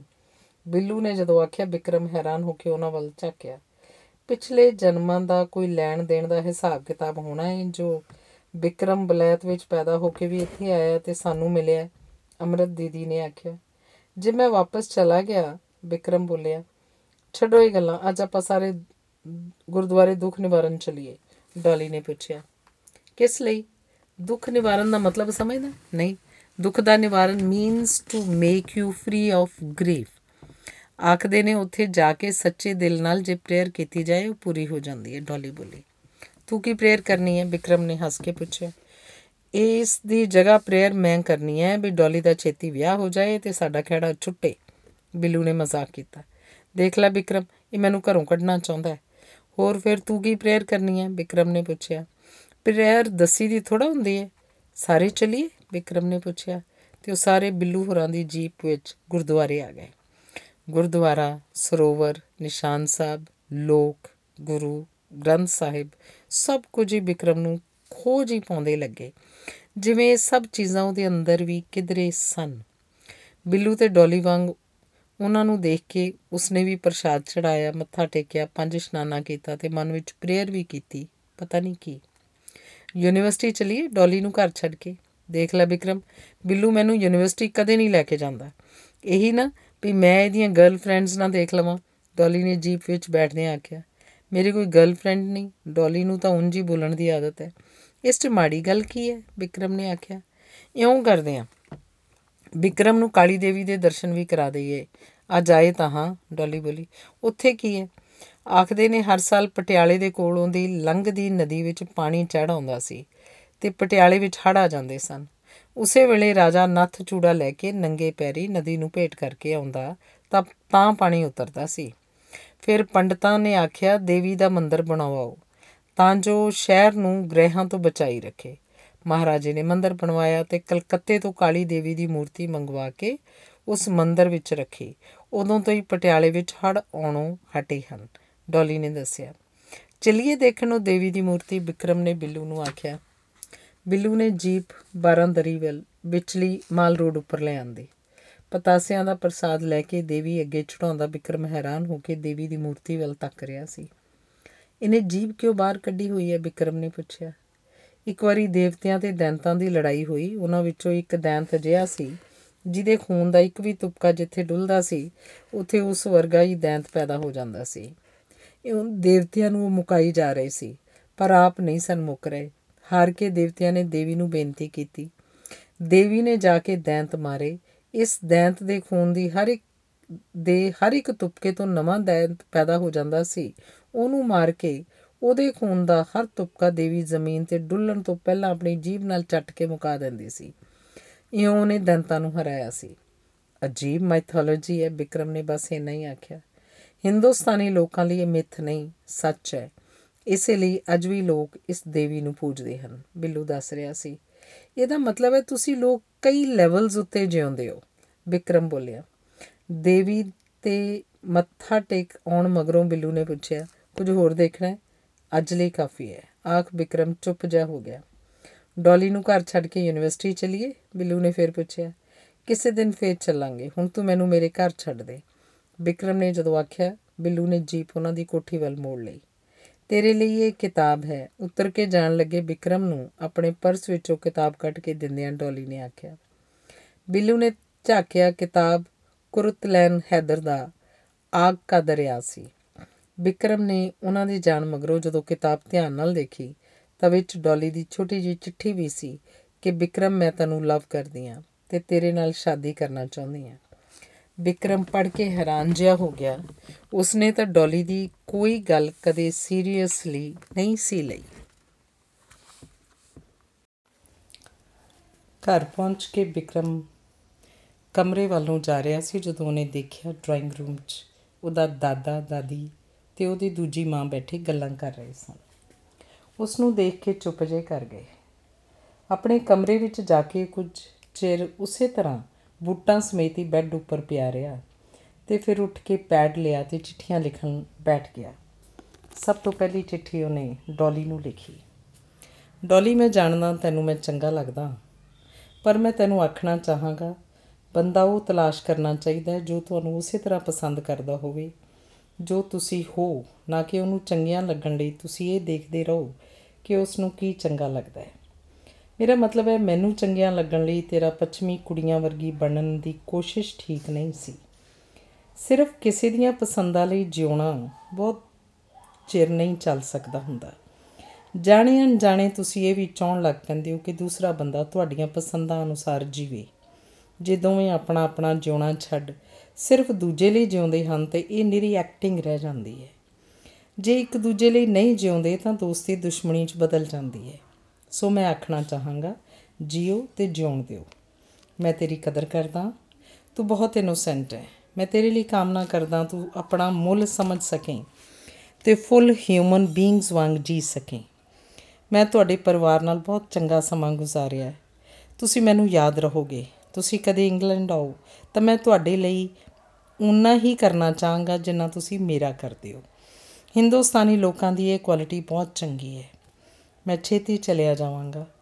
ਮੇਰੀ ਦੂਜੀ ਮਾਂ ਮੈਨੂੰ ਪਸੰਦ ਨਹੀਂ ਕਰਦੀ। ਉਹ ਚੰਗੀ ਔਰਤ ਹੈ, ਪਰ ਉਹ ਇਹ ਗੱਲ ਨਹੀਂ ਸਮਝਦੀ ਕਿ ਕੋਈ ਆਦਮੀ ਦੋ ਔਰਤਾਂ ਨੂੰ ਵੀ ਪਿਆਰ ਕਰ ਸਕਦਾ ਹੈ। ਉਹ ਇਸ ਗੱਲ 'ਚ ਆਪਣੀ ਹਾਰ ਸਮਝਦੀ ਹੈ ਕਿ ਮੇਰੇ ਡੈਡੀ ਨੇ ਕਿਸੇ ਹੋਰ ਔਰਤ ਨੂੰ ਵੀ ਚਾਹਿਆ ਸੀ ਤੇ ਇਸ ਗੱਲ ਨੂੰ ਉਹ ਲੋਕਾਂ ਤੋਂ ਛੁਪਾਉਣਾ ਚਾਹੁੰਦੀ ਹੈ।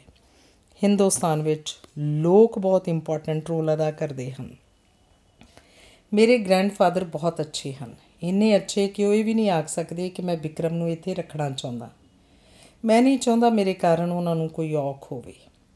ਜਦੋਂ ਸਿੰਮੀ ਵੱਡੀ ਹੋ ਗਈ, ਜਦੋਂ ਸਿੰਮੀ ਦਾ ਵਿਆਹ ਹੋ ਗਿਆ, ਜਦੋਂ ਸਿੰਮੀ ਨੂੰ ਪਤਾ ਲੱਗ ਗਿਆ ਕਿ ਮੈਂ ਇੰਡੀਆ ਜਾਇਦਾਦ ਲੈਣ ਲਈ ਨਹੀਂ ਸੀ ਆਇਆ, ਉਦੋਂ ਮੈਂ ਸਿੰਮੀ ਨੂੰ ਮਿਲਣ ਆਵਾਂਗਾ। ਕਦੇ-ਕਦੇ ਇੱਕ ਵਾਈਲਡ ਸੁਪਨੇ ਵਾਂਗ ਮੈਨੂੰ ਇਹ ਵੀ ਲੱਗਦਾ ਹੈ ਕਿ ਜਿਵੇਂ ਮੇਰੇ ਡੈਡੀ ਕਦੇ ਕਿਧਰੋਂ ਆ ਜਾਣਗੇ। ਮੈਂ ਤੇਰੇ ਲਈ ਡੋਲੀ ਬਹੁਤ ਸਾਰੀਆਂ ਸ਼ੁਭ ਇੱਛਾਵਾਂ ਰੱਖਦਾ ਪਰ ਤੇਰੇ ਨਾਲ ਵਿਆਹ ਨਹੀਂ ਕਰ ਸਕਦਾ ਵਿਕਰਮ ਚਿੱਠੀ ਲਿਖ ਕੇ ਲਫਾਫੇ 'ਚ ਬੰਦ ਕਰ ਦਿੱਤੀ, ਫਿਰ ਉਹਨੇ 뮤직 ਲਗਾ ਲਿਆ। ਫਿਰ ਮਨ ਹੀ ਮਨ ਜਿਵੇਂ ਉਹ ਆਪਣੀ ਪੈਕਿੰਗ ਕਰ ਰਿਹਾ ਸੀ ਹੁਣ ਜੋ ਮੁੜ ਬੈੱਡ ਉੱਤੇ ਪੈ ਗਿਆ। ਉਹਦੇ ਦਾਦਾ ਸਰਦਾਰ ਸੰਪੂਰਨ ਸਿੰਘ ਹੌਲੀ-ਹੌਲੀ ਤੁਰਦੇ ਉੱਪਰ ਆਏ। ਵਿਕਰਮ ਦੇ ਕਮਰੇ ਦੇ ਦਰਵਾਜ਼ੇ 'ਚ ਖੜੇ ਉਹ ਵਿਕਰਮ ਵੱਲ ਵੇਖ ਰਹੇ ਸਨ, ਪਰ ਵਿਕਰਮ ਨੂੰ ਕੋਈ ਪਤਾ ਨਹੀਂ ਸੀ। ਵਿਕਰਮ ਫਿਰ ਉਹਨਾਂ ਨੇ ਅੰਦਰ ਲੱਗਦਿਆਂ ਆਖਿਆ, ਉਹ ਬੜੇ ਪਾਪਾ। ਆਖਦਾ ਵਿਕਰਮ ਉੱਠ ਖੜਾ ਹੋਇਆ। ਵਿਕਰਮ ਨਰਵਸ ਜਿਹਾ ਹੋ ਗਿਆ, ਜਿਵੇਂ ਜਾਣੇ ਅਣਜਾਣੇ ਉਹਨੂੰ ਪਤਾ ਲੱਗ ਗਿਆ ਸੀ ਕਿ ਉਹਦਾ ਦਾਦਾ ਉਹਨੂੰ ਕੀ ਆਖਣ ਵਾਲਾ ਹੈ। ਬੈਠੋ ਬੜੇ ਪਾਪਾ। ਉਹਨੇ ਕੁਰਸੀ ਉਹਨਾਂ ਦੇ ਅੱਗੇ ਕਰਦਿਆਂ ਕਿਹਾ। ਉਹ ਬੈਠ ਗਏ। ਤੂੰ ਵੀ ਬੈਠ। ਉਹਨਾਂ ਵਿਕਰਮ ਨੂੰ ਖੜੇ ਨੂੰ ਦੇਖ ਆਖਿਆ। ਬੜੇ ਪਾਪਾ ਮੈਂ ਵਾਪਸ ਚਲਿਆ ਜਾਵਾਂਗਾ। ਵਿਕਰਮ ਨੇ ਇਉਂ ਕਾਲੀ ਨਾਲ ਆਖਿਆ, ਜਿਵੇਂ ਉਹ ਡਰਦਾ ਹੋਏ ਕਿ ਕਿਧਰੇ ਉਹਦੇ ਦਾਦਾ ਜੀ ਨਾ ਇਹ ਗੱਲ ਉਹਨੂੰ ਆਖ ਦੇਣ। ਜਿੱਥੇ ਸਿੰਮੀ ਦਾ ਰਿਸ਼ਤਾ ਕਰ ਰਹੇ ਆ ਉਹ ਸੋਮਵਾਰ ਨੂੰ ਸਿੰਮੀ ਨੂੰ ਦੇਖਣ ਲਈ ਆਉਣਗੇ। ਉਸਦੇ ਦਾਦੇ ਨੇ ਦੱਸਿਆ, ਦੇਖਣ ਦਾ ਮਤਲਬ ਉਹ ਰਿਜੈਕਟ ਵੀ ਕਰ ਸਕਦੇ ਆ? ਕਰ ਸਕਦੇ ਨਹੀਂ, ਕਰ ਸਕਦੇ ਨੇ ਪਰ ਕਰਨਗੇ ਨਹੀਂ। ਕਿਉਂਕਿ ਉਹ ਜਾਣਦੇ ਹਨ ਕਿ ਸਿੰਮੀ ਦੇ ਨਾਲ ਕਿੰਨਾ ਕੁਝ ਮਿਲੇਗਾ। ਕਿਉਂਕਿ ਉਹ ਕਰਮਿੰਦਰ ਦੀ ਸਾਰੀ ਜਾਇਦਾਦ ਦੀ ਮਾਲਕ ਹੈ। ਇਹਦਾ ਮਤਲਬ ਹੈ ਉਹ ਵਿਆਹ ਜਾਇਦਾਦ ਲਈ ਕਰਨਗੇ। ਜਾਇਦਾਦ ਕੋਈ ਛੋਟੀ ਗੱਲ ਨਹੀਂ ਹੁੰਦੀ। ਉਨ ਜੋ ਆਪ ਵੀ ਖਾਸੇ ਬੜੇ ਸਰਦਾਰ ਨੇ, ਤੁਹਾਨੂੰ ਇਹ ਗੱਲ ਠੀਕ ਲੱਗਦੀ ਹੈ? ਮੈਨੂੰ ਠੀਕ ਬੇਠੀਕ ਲੱਗਣ ਨਾਲ ਕੀ ਹੈ? ਹਿੰਦੁਸਤਾਨ 'ਚ ਸਭ ਇਉਂ ਹੀ ਚੱਲਦਾ ਹੈ। ਸਿੰਮੀ ਇੰਨੀ ਅੱਛੀ ਲੜਕੀ ਹੈ, ਉਸ ਨਾਲ ਕੋਈ ਵੀ ਸ਼ਾਦੀ ਕਰਨ ਲਈ ਤਿਆਰ ਹੋਏਗਾ। ਇਸ ਸਿਸਟਮ ਵਿੱਚ ਲੜਕੀਆਂ ਐਡੀਆਂ ਇੰਪੋਰਟੈਂਟ ਨਹੀਂ ਰਹਿ ਜਾਂਦੀਆਂ। ਤੋੜ ਦਿਓ ਫਿਰ ਅਜਿਹੇ ਸਿਸਟਮ ਨੂੰ। ਵਿਕਰਮ ਨੇ ਜ਼ਰਾ ਕੁ ਤਲਖ ਹੋ ਕੇ ਆਖਿਆ ਜਿੱਥੇ ਸਿੰਮੀ ਦਾ ਰਿਸ਼ਤਾ ਕਰ ਰਹੇ ਆ, ਉਹ ਤਾਂ ਬੰਦੇ ਵੀ ਚੰਗੇ ਨੇ। ਉਹਨਾਂ ਕਰਮਿਆਂ ਤਾਂ ਕੁਝ ਨਹੀਂ, ਪਰ ਉਹਨਾਂ ਨੂੰ ਪਤਾ ਹੈ ਕਿ ਸਭ ਕੁਝ ਸਿੰਮੀ ਨੂੰ ਹੀ ਮਿਲੇਗਾ। ਤੇਰਾ ਨਹੀਂ ਨਾ ਉਹਨਾਂ ਨੂੰ ਪਤਾ? ਮੈਨੂੰ ਕੁਝ ਨਹੀਂ ਚਾਹੀਦਾ। ਸੁਖਜੀਤ ਆਖਦੀ ਹੈ, ਸੋਮਵਾਰ ਨੂੰ ਵਿਕਰਮ ਨੂੰ ਜਦੋਂ ਉਹ ਦੇਖਣਗੇ, ਤਾਂ ਇਹਦੇ ਬਾਰੇ ਜ਼ਰੂਰ ਪੁੱਛਣਗੇ। ਤੇ ਉਹ ਇਹ ਨਹੀਂ ਚਾਹੁੰਦੇ, ਬਾਹਰ ਕਿਸੇ ਨੂੰ ਇਹ ਗੱਲ ਪਤਾ ਲੱਗੇ। ਮੈਂ ਸੋਮਵਾਰ ਤੋਂ ਪਹਿਲੇ ਚਲਿਆ ਜਾਵਾਂਗਾ। ਵਿਕਰਮ ਨੇ ਜਦੋਂ ਆਖਿਆ, ਉਹਦਾ ਮੂੰਹ ਵਿਚਾਰਾ ਜਿਹਾ ਹੋ ਗਿਆ। ਤੂੰ ਇੱਕ ਦਿਨ ਲਈ ਚੰਡੀਗੜ੍ਹ ਚਲਾ ਜਾਈਂ। ਨਹੀਂ ਪਾਪਾ, ਨਹੀਂ। ਵਿਕਰਮ ਨੇ ਔਖੇ ਜੇ ਹੋ ਕੇ ਆਖਿਆ, ਫਿਰ ਤੇਰਾ ਪਲਾਨ ਕੀ ਹੋਏਗਾ? ਪਤਾ ਨਹੀਂ। ਤੂੰ ਇਸ ਸਾਲ ਜਾ ਕੇ ਬੀਏ ਪੂਰੀ ਕਰ ਲੈ। ਇਹਨੇ ਨੂੰ ਸਿੰਮੀ ਦਾ ਵਿਆਹ ਹੋ ਚੁੱਕੇਗਾ। ਫਿਰ ਤੂੰ ਇੱਥੇ ਯੂਨੀਵਰਸਿਟੀ 'ਚ ਪੜਨ ਲੱਗ ਜਾਈਂ। ਮੈਂ ਬੀਏ ਤਾਂ ਪੂਰੀ ਕਰ ਲਵਾਂਗਾ, ਪਰ ਵਾਪਸ ਨਹੀਂ ਆਵਾਂਗਾ ਬੜੇ ਪਾਪਾ। ਤੂੰ ਨਾਰਾਜ਼ ਹੈ Vikram I don't want to be insulted ਤੂੰ ਆਖੇ ਤਾਂ ਆਪਾਂ ਚੰਡੀਗੜ੍ਹ ਕੋਠੀ ਲੈ ਕੇ ਰਹਿਣ ਲੱਗ ਜਾਂਦੇ ਆ। ਨਹੀਂ ਬੜੇ ਪਾਪਾ, ਮੈਂ ਤਾਂ ਇਸ ਲਈ ਆਇਆ ਸੀ ਕਿ ਮੇਰੇ ਘਰ ਦੇ ਇੰਡੀਅਨ ਨੇ। ਵਿਕਰਮ ਦੱਸੋ। ਸਿਮੀ ਆਖਦੀ ਸੀ ਬੜੇ ਪਾਪਾ ਵਿਕਰਮ ਨੂੰ ਜਾਣ ਨਾ ਦੇਣਾ। ਇਹ ਸੁਣ ਕੇ ਵਿਕਰਮ ਦੀ ਅੱਖਾਂ 'ਚ ਪਾਣੀ ਸਿਮ ਆਇਆ, ਪਰ ਉਹ ਵਿੱਚੇ ਵਿੱਚ ਪੀ ਗਿਆ। ਮੈਂ ਅੱਜ ਦਿੱਲੀ ਜਾਵਾਂਗਾ ਤੇ ਐਤਵਾਰ ਦੀ ਆਪਣੀ ਸੀਟ ਬੁੱਕ ਕਰਾਵਾਂਗਾ। ਇਹ ਕਾਗਜ਼ ਤੂੰ ਆਪਣੇ ਕੋਲ ਰੱਖ ਲੈ, ਮੇਰਾ ਕੀ ਪਤਾ ਕਿੰਨਾ ਚਿਰ ਜੀਵਾਂਗਾ ਸਰਦਾਰ ਨੇ ਆਪਣੀ ਕਮੀਜ਼ ਦੀ ਅੰਦਰਲੀ ਜੇਬ 'ਚੋਂ ਕੁਝ ਕਾਗਜ਼ ਕੱਢ ਕੇ ਉਸ ਵੱਲ ਕਰਦਿਆਂ ਕਿਹਾ ਕਾਗਜ਼ ਵਿਕਰਮ ਨੇ ਫੜ ਲਏ, ਦੇਖਿਆ ਤੇ ਵਸੀਅਤ ਸੀ। ਸਰਦਾਰ ਨੇ ਆਪਣੇ ਹਿੱਸੇ ਦੀ ਜਾਇਦਾਦ ਸ਼ਿਮਲੇ ਵਾਲੀ ਕੋਠੀ ਤੇ ਬੈਂਕ ਦਾ ਅੱਧਾ ਪੈਸਾ ਉਹਦੇ ਨਾਂ ਕੀਤਾ ਸੀ। ਨਹੀਂ ਚਾਹੀਦੇ, ਵਿਕਰਮ ਨੇ ਕਾਗਜ਼ ਮੋੜਦਿਆਂ ਆਖਿਆ। ਨਾਰਾਜ਼ ਹੈ ਨਹੀਂ, ਪਰ ਮੈਂ ਵਾਪਸ ਫੇਰ ਕਦੇ ਇੰਡੀਆ ਆਉਣਾ ਹੀ ਨਹੀਂ। ਇਹ ਚੀਜ਼ਾਂ ਕੀ ਕਰਨੀਆਂ ਨੇ? ਵਿਕਰਮ ਨੇ ਜਦੋਂ ਆਖਿਆ, ਸਰਦਾਰ ਪਰੇਸ਼ਾਨ ਜਿਹਾ ਹੋ ਗਿਆ, ਕਿਉਂਕਿ ਉਹਨੂੰ ਪਤਾ ਸੀ ਵਿਕਰਮ ਜੋ ਆਖ ਰਿਹਾ ਉਹ ਠੀਕ ਹੈ। ਮੈਂ ਸਾਰਿਆਂ ਦੀ ਇੱਕ ਇੱਕ ਫੋਟੋ ਲੈ ਕੇ ਜਾਣਾ ਚਾਹੁੰਦਾ ਤੇ ਪਾਪਾ ਵਾਲੀ ਐਲਬਮ ਵੀ ਦੇ ਦਿਓਗੇ ਨਾ। ਵਿਕਰਮ ਨੇ ਜ਼ਰਾ ਕੁ ਰੁਕ ਕੇ ਆਖਿਆ, ਜ਼ਰੂਰ, ਪਰ ਮੈਂ ਤਾਂ ਤੇਰੇ ਕੋਲ ਉੱਥੇ ਰਹਿਣ ਆ ਸਕਦਾ ਨਾ। ਤੇਰੇ ਗ੍ਰੈਂਡਫਾਦਰ ਦੇ ਤੌਰ ਤੇ ਨਹੀਂ ਆ ਸਕਦੇ। ਤੁਹਾਡੇ ਪਾਸ ਕੋਈ ਸਬੂਤ ਨਹੀਂ ਕਿ ਮੈਂ ਤੁਹਾਡਾ ਗ੍ਰੈਂਡਸਨ ਹਾਂ। ਮੈਂ ਵਿਜ਼ਿਟਰ ਦੇ ਤੌਰ ਤੇ ਆ ਜਾਵਾਂਗਾ, ਫਿਰ ਉੱਥੇ ਹੀ ਰਹਿ ਜਾਵਾਂਗਾ। ਨਹੀਂ ਵਿਜ਼ਿਟਰ ਉੱਥੇ ਇਉਂ ਨਹੀਂ ਰਹਿ ਸਕਦਾ। ਵਿਕਰਮ ਨੇ ਦਾਦੇ ਦੀ ਗੱਲ ਨੂੰ ਸੱਚ ਮੰਨ ਕੇ ਆਖਿਆ, ਤਾਂ ਮੈਂ ਉੱਥੇ ਸ਼ਾਦੀ ਕਰ ਲਾਂਗਾ। ਸਰਦਾਰ ਨੇ ਬੋਝਲ ਮਾਹੌਲ ਨੂੰ ਹਲਕਾ ਬਣਾਉਣ ਲਈ ਮਜ਼ਾਕ ਵਾਂਗ ਆਖਿਆ, ਪਰ ਵਿਕਰਮ ਨੇ ਮਜ਼ਾਕ ਨਹੀਂ ਸਮਝਿਆ। ਬੋਲਿਆ, ਉੱਥੇ ਲੜਕੀਆਂ ਕਿਸੇ ਵੀ ਬੰਦੇ ਨਾਲ ਸ਼ਾਦੀ ਕਰਨ ਲਈ ਤਿਆਰ ਨਹੀਂ ਹੋ ਜਾਂਦੀਆਂ। ਉਹ ਤਾਂ ਜਿਸ ਬੰਦੇ ਨੂੰ ਉਹ ਪਸੰਦ ਕਰਨ ਕਿ ਮੈਨੂੰ ਕੋਈ ਲੜਕੀ ਪਸੰਦ ਨਹੀਂ ਕਰੇਗੀ, ਸਰਦਾਰ ਨੇ ਹੱਸ ਕੇ ਪੁੱਛਿਆ। ਤੁਸੀਂ ਤਾਂ ਮਜ਼ਾਕ ਕਰ ਰਹੇ ਹੋ ਵਿਕਰਮ ਨੇ ਜ਼ਰਾ ਕੁ ਨਾਰਾਜ਼ ਹੋ ਕੇ ਕਿਹਾ। ਅੱਛਾ, ਤੂੰ ਆਪਣੀ ਸ਼ਾਦੀ ਉੱਤੇ ਤਾਂ ਮੈਨੂੰ ਬੁਲਾਏਂਗਾ ਨਾ। ਅਜੇ ਮੈਂ ਸ਼ਾਦੀ ਨਹੀਂ ਕਰੂੰਗਾ। ਜਦੋਂ ਵੀ ਕੀਤੀ, ਦੇਖਾਂਗਾ ਫਿਰ। ਅਜੇ ਤੂੰ ਜਾ ਕੇ ਬੀਏ ਕਰ, ਫਿਰ ਦੇਖਾਂਗੇ। ਕੋਈ ਰਾਹ ਲੱਭਾਂਗੇ, ਸਰਦਾਰ ਨੇ ਉੱਠਦਿਆਂ ਆਖਿਆ। ਫਿਰ ਮੈਂ ਕਦੇ ਨਹੀਂ ਆਵਾਂਗਾ, ਵਿਕਰਮ ਨੇ ਰੋਣ ਹਾਕਾ ਹੋ ਕੇ ਆਖਿਆ। ਸਰਦਾਰ ਪਲ ਭਰ ਲਈ ਉਸ ਵੱਲ ਤੱਕਦਾ ਰਿਹਾ ਤੇ ਫਿਰ ਬੋਝਲ ਕਦਮ ਪੁੱਟਦਾ ਪੌੜੀਆਂ ਉਤਰਨ ਲੱਗਾ। ਵਿਕਰਮ ਉਸੇ ਦਿਨ ਦਿੱਲੀ ਤੋਂ ਆਪਣੀ ਸੀਟ ਬੁੱਕ ਕਰਾਉਣ ਚਲਾ ਗਿਆ। ਵਿਕਰਮ ਦੇ ਜਾਣ ਮਗਰੋਂ ਘਰ ਵਿੱਚ ਜਿਵੇਂ ਸੁੰਨਸਰਾ ਹੋ ਗਈ। ਸਰਦਾਰ ਸੰਪੂਰਨ ਸਿੰਘ ਉਸੇ ਦਿਨ ਫਾਰਮ ਉੱਪਰ ਚਲੇ ਗਏ। ਅੱਗੇ ਉਹ ਸ਼ਾਮ ਨੂੰ ਵਾਪਸ ਆ ਜਾਂਦੇ ਸਨ, ਪਰ ਅੱਜ 2 ਦਿਨ ਹੋ ਗਏ ਸਨ, ਉੱਥੇ ਨਹੀਂ ਸਨ ਆਏ। ਸਰਦਾਰਨੀ ਹਰ ਇੱਕ ਬੰਦੇ ਨੂੰ ਖਿਜ-ਖਿਜ ਪੈਂਦੀ ਸੀ। ਕਦੇ ਗੁਟਕਾ ਲੈ ਕੇ ਪਾਠ ਕਰਨ ਲੱਗ ਜਾਂਦੀ ਤੇ ਕਦੇ ਆਪਣੇ ਪੁੱਤਰ ਕਰਮਿੰਦਰ ਨੂੰ ਲੈ ਕੇ ਰੋਣ ਲੱਗ ਜਾਂਦੀ। ਸਿਮੀ ਨੇ ਇੱਕ ਅੱਧੀ ਵਾਰੀ ਮਾਂ ਨੂੰ ਵਿਕਰਮ ਬਾਰੇ ਕੁਝ ਆਖਣ ਦੀ ਕੋਸ਼ਿਸ਼ ਕੀਤੀ, ਪਰ ਉਹ ਕੌੜ ਕੇ ਝਾਕੀ ਤੇ ਹਰਕ ਕੇ ਪਈ। ਐਤਵਾਰ ਸਵੇਰੇ ਸਰਦਾਰ ਫਾਰਮ ਤੋਂ ਪਰਤ ਆਇਆ। ਵਿਕਰਮ ਸੀਟ ਬੁੱਕ ਕਰਾਉਣ ਗਿਆ, ਵਾਪਸ ਨਹੀਂ ਸੀ ਆਇਆ। ਸਰਦਾਰਨੀ ਬਾਜ਼ਾਰ ਜਾ ਕੇ ਵਿਕਰਮ ਲਈ ਕਈ ਚੀਜ਼ਾਂ ਲੈ ਕੇ ਆਈ, ਜਿਵੇਂ ਉਹਦੇ ਬੂਟਾਂ ਦੇ ਮੇਚ ਦੀ ਸੁੱਚੀ ਜਰੀ ਨਾਲ ਕੱਢੀ ਹੋਈ ਜੁੱਤੀ, ਚਾਂਦੀ ਦਾ ਕਾਰਵਿੰਗ ਵਾਲਾ ਲੈਮਨ ਸੈੱਟ, ਕਢਾਈ ਵਾਲੇ ਸਫੈਦ ਸਿਲਕ ਦੇ ਦੋ ਕਮੀਜ਼, ਮੂੰਗੇ ਵਾਲੀ ਅੰਗੂਠੀ ਜਿਹੜੀ ਪੰਡਤ ਨੇ ਆਖਿਆ ਸੀ ਵਿਕਰਮ ਪਾਵੇ। ਆਥਣ ਹੋ ਚਲਿਆ ਸੀ ਵਿਕਰਮ ਅਜੇ ਵੀ ਨਹੀਂ ਸੀ ਆਇਆ। ਕੱਲ ਮਹਿਮਾਨਾਂ ਨੇ ਆਉਣਾ ਸੀ, ਜੂਸ ਦੀਆਂ ਬੋਤਲਾਂ, ਮਠਿਆਈਆਂ ਦੇ ਡੱਬੇ ਨਨਾਣ ਲਈ ਸਿਲਕ ਦੀਆਂ ਸਾੜੀਆਂ, ਲੜਕੇ ਲਈ ਹੀਰੇ ਦੀ ਅੰਗੂਠੀ, ਸਹੁਰੇ ਲਈ ਕੰਬਲ ਸਭ ਕੁਝ ਆ ਚੁੱਕਿਆ ਸੀ, ਕਿਉਂਕਿ ਸਿੰਮੀ ਨੂੰ ਉਹਨਾਂ ਕਾਲਜ ਜਾਂਦੀ ਨੂੰ ਵੇਖ ਲਿਆ ਹੋਇਆ ਸੀ। ਸਰਦਾਰ ਸੰਪੂਰਨ ਸਿੰਘ ਦੇ ਘਰ-ਬਾਰ ਨੂੰ ਕੌਣ ਨਾ ਆਖ ਸਕਦਾ ਸੀ। ਸਰਦਾਰ ਤੇ ਸਰਦਾਰਨੀ ਡਰਾਇੰਗ ਰੂਮ 'ਚ ਬੈਠੇ ਸਨ। ਉਹ ਵਿਕਰਮ ਕਰਕੇ ਬਹੁਤ ਉਦਾਸ ਸਨ। ਸੁਖਜੀਤ ਸਿੰਮੀ ਦੀ ਮੰਮੀ ਸੱਸ ਤੋਂ ਪੇਟੀ ਦੀਆਂ ਚਾਬੀਆਂ ਪੁੱਛਣ ਆਈ ਤਾਂ ਉਸਨੇ ਆਖਿਆ, ਬਹੂ ਜ਼ਰਾ ਬੈਠ ਜਾ ਇੱਥੇ। ਸਿੰਮੀ ਦੀ ਮੰਮੀ ਅਨਮੰਨੇ ਜੇ ਮਨ ਨਾਲ ਬੈਠ ਗਈ। ਵਿਕਰਮ ਨੂੰ ਜ਼ਰੂਰ ਭੇਜ ਦੇਣਾ। ਸੱਸ ਨੇ ਕੁਝ ਗੁੱਸੇ ਤੇ ਕੁਝ ਉਦਾਸੀ ਨਾਲ ਪੁੱਛਿਆ। ਉਹ ਸੀਟ ਬੁੱਕ ਕਰਵਾ ਕੇ ਨਹੀਂ ਆਇਆ। ਉਹ ਜਾਣ ਬੁੱਝ ਕੇ ਕੱਲ ਆਏਗਾ, ਮਹਿਮਾਨਾਂ ਆਇਆਂ ਤੋਂ। ਤਾਂ ਜੋ ਉਹਨਾਂ ਨੂੰ ਸਭ ਗੱਲ ਦਾ ਪਤਾ ਲੱਗ ਜਾਏ, ਸੁਖਜੀਤ ਨੇ ਗੁੱਸੇ ਨਾਲ ਆਖਿਆ। ਨਹੀਂ, ਸੀਟ ਬੁੱਕ ਨਹੀਂ ਹੋਈ ਹੋਣੀ, ਇਸ ਲਈ ਆਇਆ ਹੀ ਨਹੀਂ। ਉਦੋਂ ਹੀ ਸਮਾਨ ਲੈਣ ਆਏਗਾ ਜਦੋਂ ਸੀਟ ਬੁੱਕ ਹੋ ਗਈ, ਸਰਦਾਰ ਨੇ ਜਵਾਬ ਦਿੱਤਾ। ਤੁਹਾਨੂੰ ਨਹੀਂ ਪਤਾ, ਪਾਪਾ ਇਹਨਾਂ ਪੱਛਮੀ ਲੋਕਾਂ ਦਾ ਕੋਈ ਦੀਨ ਇਮਾਨ ਨਹੀਂ ਹੁੰਦਾ। ਪੈਸਾ ਹੀ ਇਹਨਾਂ ਲਈ ਸਭ ਕੁਝ ਹੁੰਦਾ ਹੈ। ਵਿਕਰਮ ਬਾਰੇ ਇਹ ਗੱਲ ਠੀਕ ਨਹੀਂ। ਉਹ ਕਰਮਿੰਦਰ ਦਾ ਬੇਟਾ ਹੈ। ਉਸ ਫਰੰਗਣ ਦਾ ਬੇਟਾ ਵੀ ਤਾਂ ਹੈ ਜਿਨੇ ਸਾਡਾ ਸਭ ਕੁਝ ਲੁੱਟ ਲਿਆ।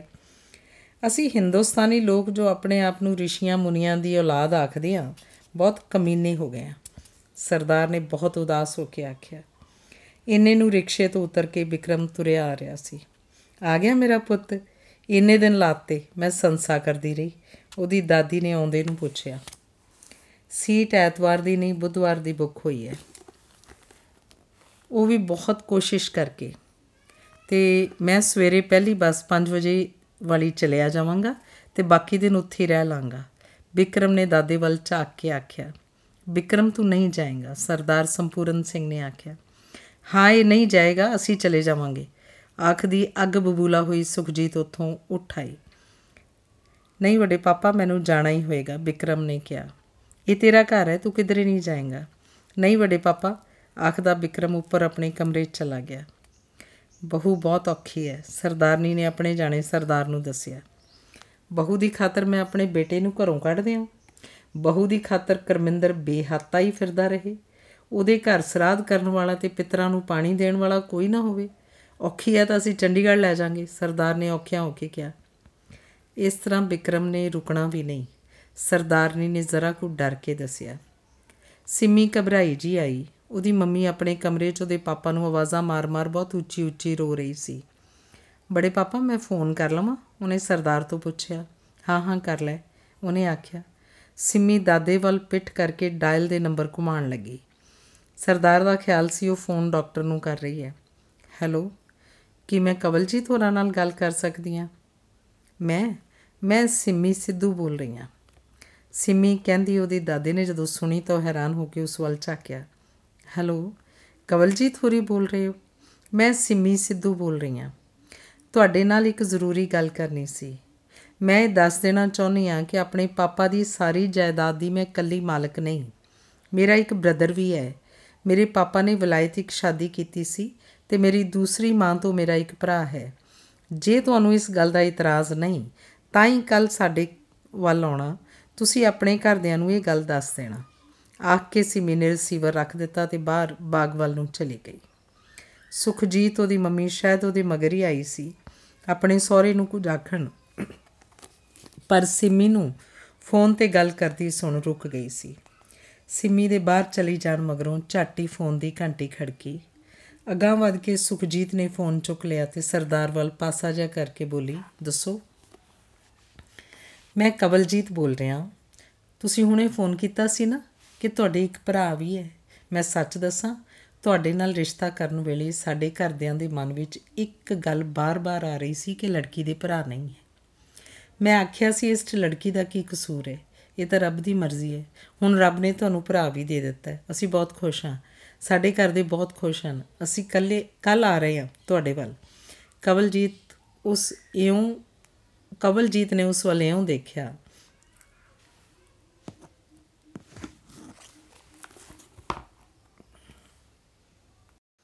ਅਸੀਂ ਕੱਲ ਆ ਰਹੇ ਹਾਂ ਤੁਹਾਡੇ ਵੱਲ। ਕਵਲਜੀਤ ਮੰਮੀ ਨੂੰ ਸਿੰਮੀ ਸਮਝ ਕੇ ਗੱਲ ਕਰ ਰਿਹਾ ਸੀ। ਉਹਦੀ ਮੰਮੀ ਨੇ ਫੋਨ ਰੱਖ ਦਿੱਤਾ। ਭੌਂ ਕੇ ਸਹੁਰੇ ਵੱਲ ਝਾਕੀ। ਉਹਦੀਆਂ ਅੱਖਾਂ ਪਾਣੀ ਨਾਲ ਭਰੀਆਂ ਹੋਈਆਂ ਸਨ। ਹੌਲੀ-ਹੌਲੀ ਤੁਰਦੀ ਉਹ ਪੌੜੀਆਂ ਚੜੀ ਵਿਕਰਮ ਦੇ ਕਮਰੇ ਵੱਲ ਗਈ। ਉਹ ਪੈਕਿੰਗ ਕਰ ਰਿਹਾ ਸੀ। ਚੀਜ਼ਾਂ ਇਕੱਠੀਆਂ ਕਰ ਅਟੈਚੀ ਚ ਪਾ ਰਿਹਾ ਸੀ। ਸਿੰਮੀ ਉਹਦੇ ਕੋਲ ਬੈਠੀ ਸੀ, ਪਰ ਦਰਵਾਜ਼ੇ ਵੱਲ ਉਹਦੀ ਪਿੱਠ ਸੀ। ਸੁਖਜੀਤ ਬਾਹਰ ਲੰਘ ਆਈ। ਵਿਕਰਮ ਦੇ ਕੋਲ ਆ ਗਈ। ਉਹ ਚੀਜ਼ਾਂ ਪਾਉਂਦਾ ਪਾਉਂਦਾ ਰੁਕ ਗਿਆ। ਵਿਕਰਮ ਉਹਨੇ ਜਿਵੇਂ ਹਾਕ ਮਾਰੀ। ਹਾਂ ਮਾਂ। ਵਿਕਰਮ ਉਤਸੁਕਤਾ ਨਾਲ ਉਸ ਵੱਲ ਝਾਕਿਆ। ਵਿਕਰਮ ਤੂੰ ਨਹੀਂ ਜਾਏਗਾ। ਆਖਦੀ ਸੁਖਜੀਤ ਨੇ ਅਗਾਂਹ ਵੱਧ ਕੇ ਵਿਕਰਮ ਨੂੰ ਗਲ ਲਾ ਲਿਆ ਤੇ ਉੱਚੀ ਉੱਚੀ ਰੋ ਪਈ।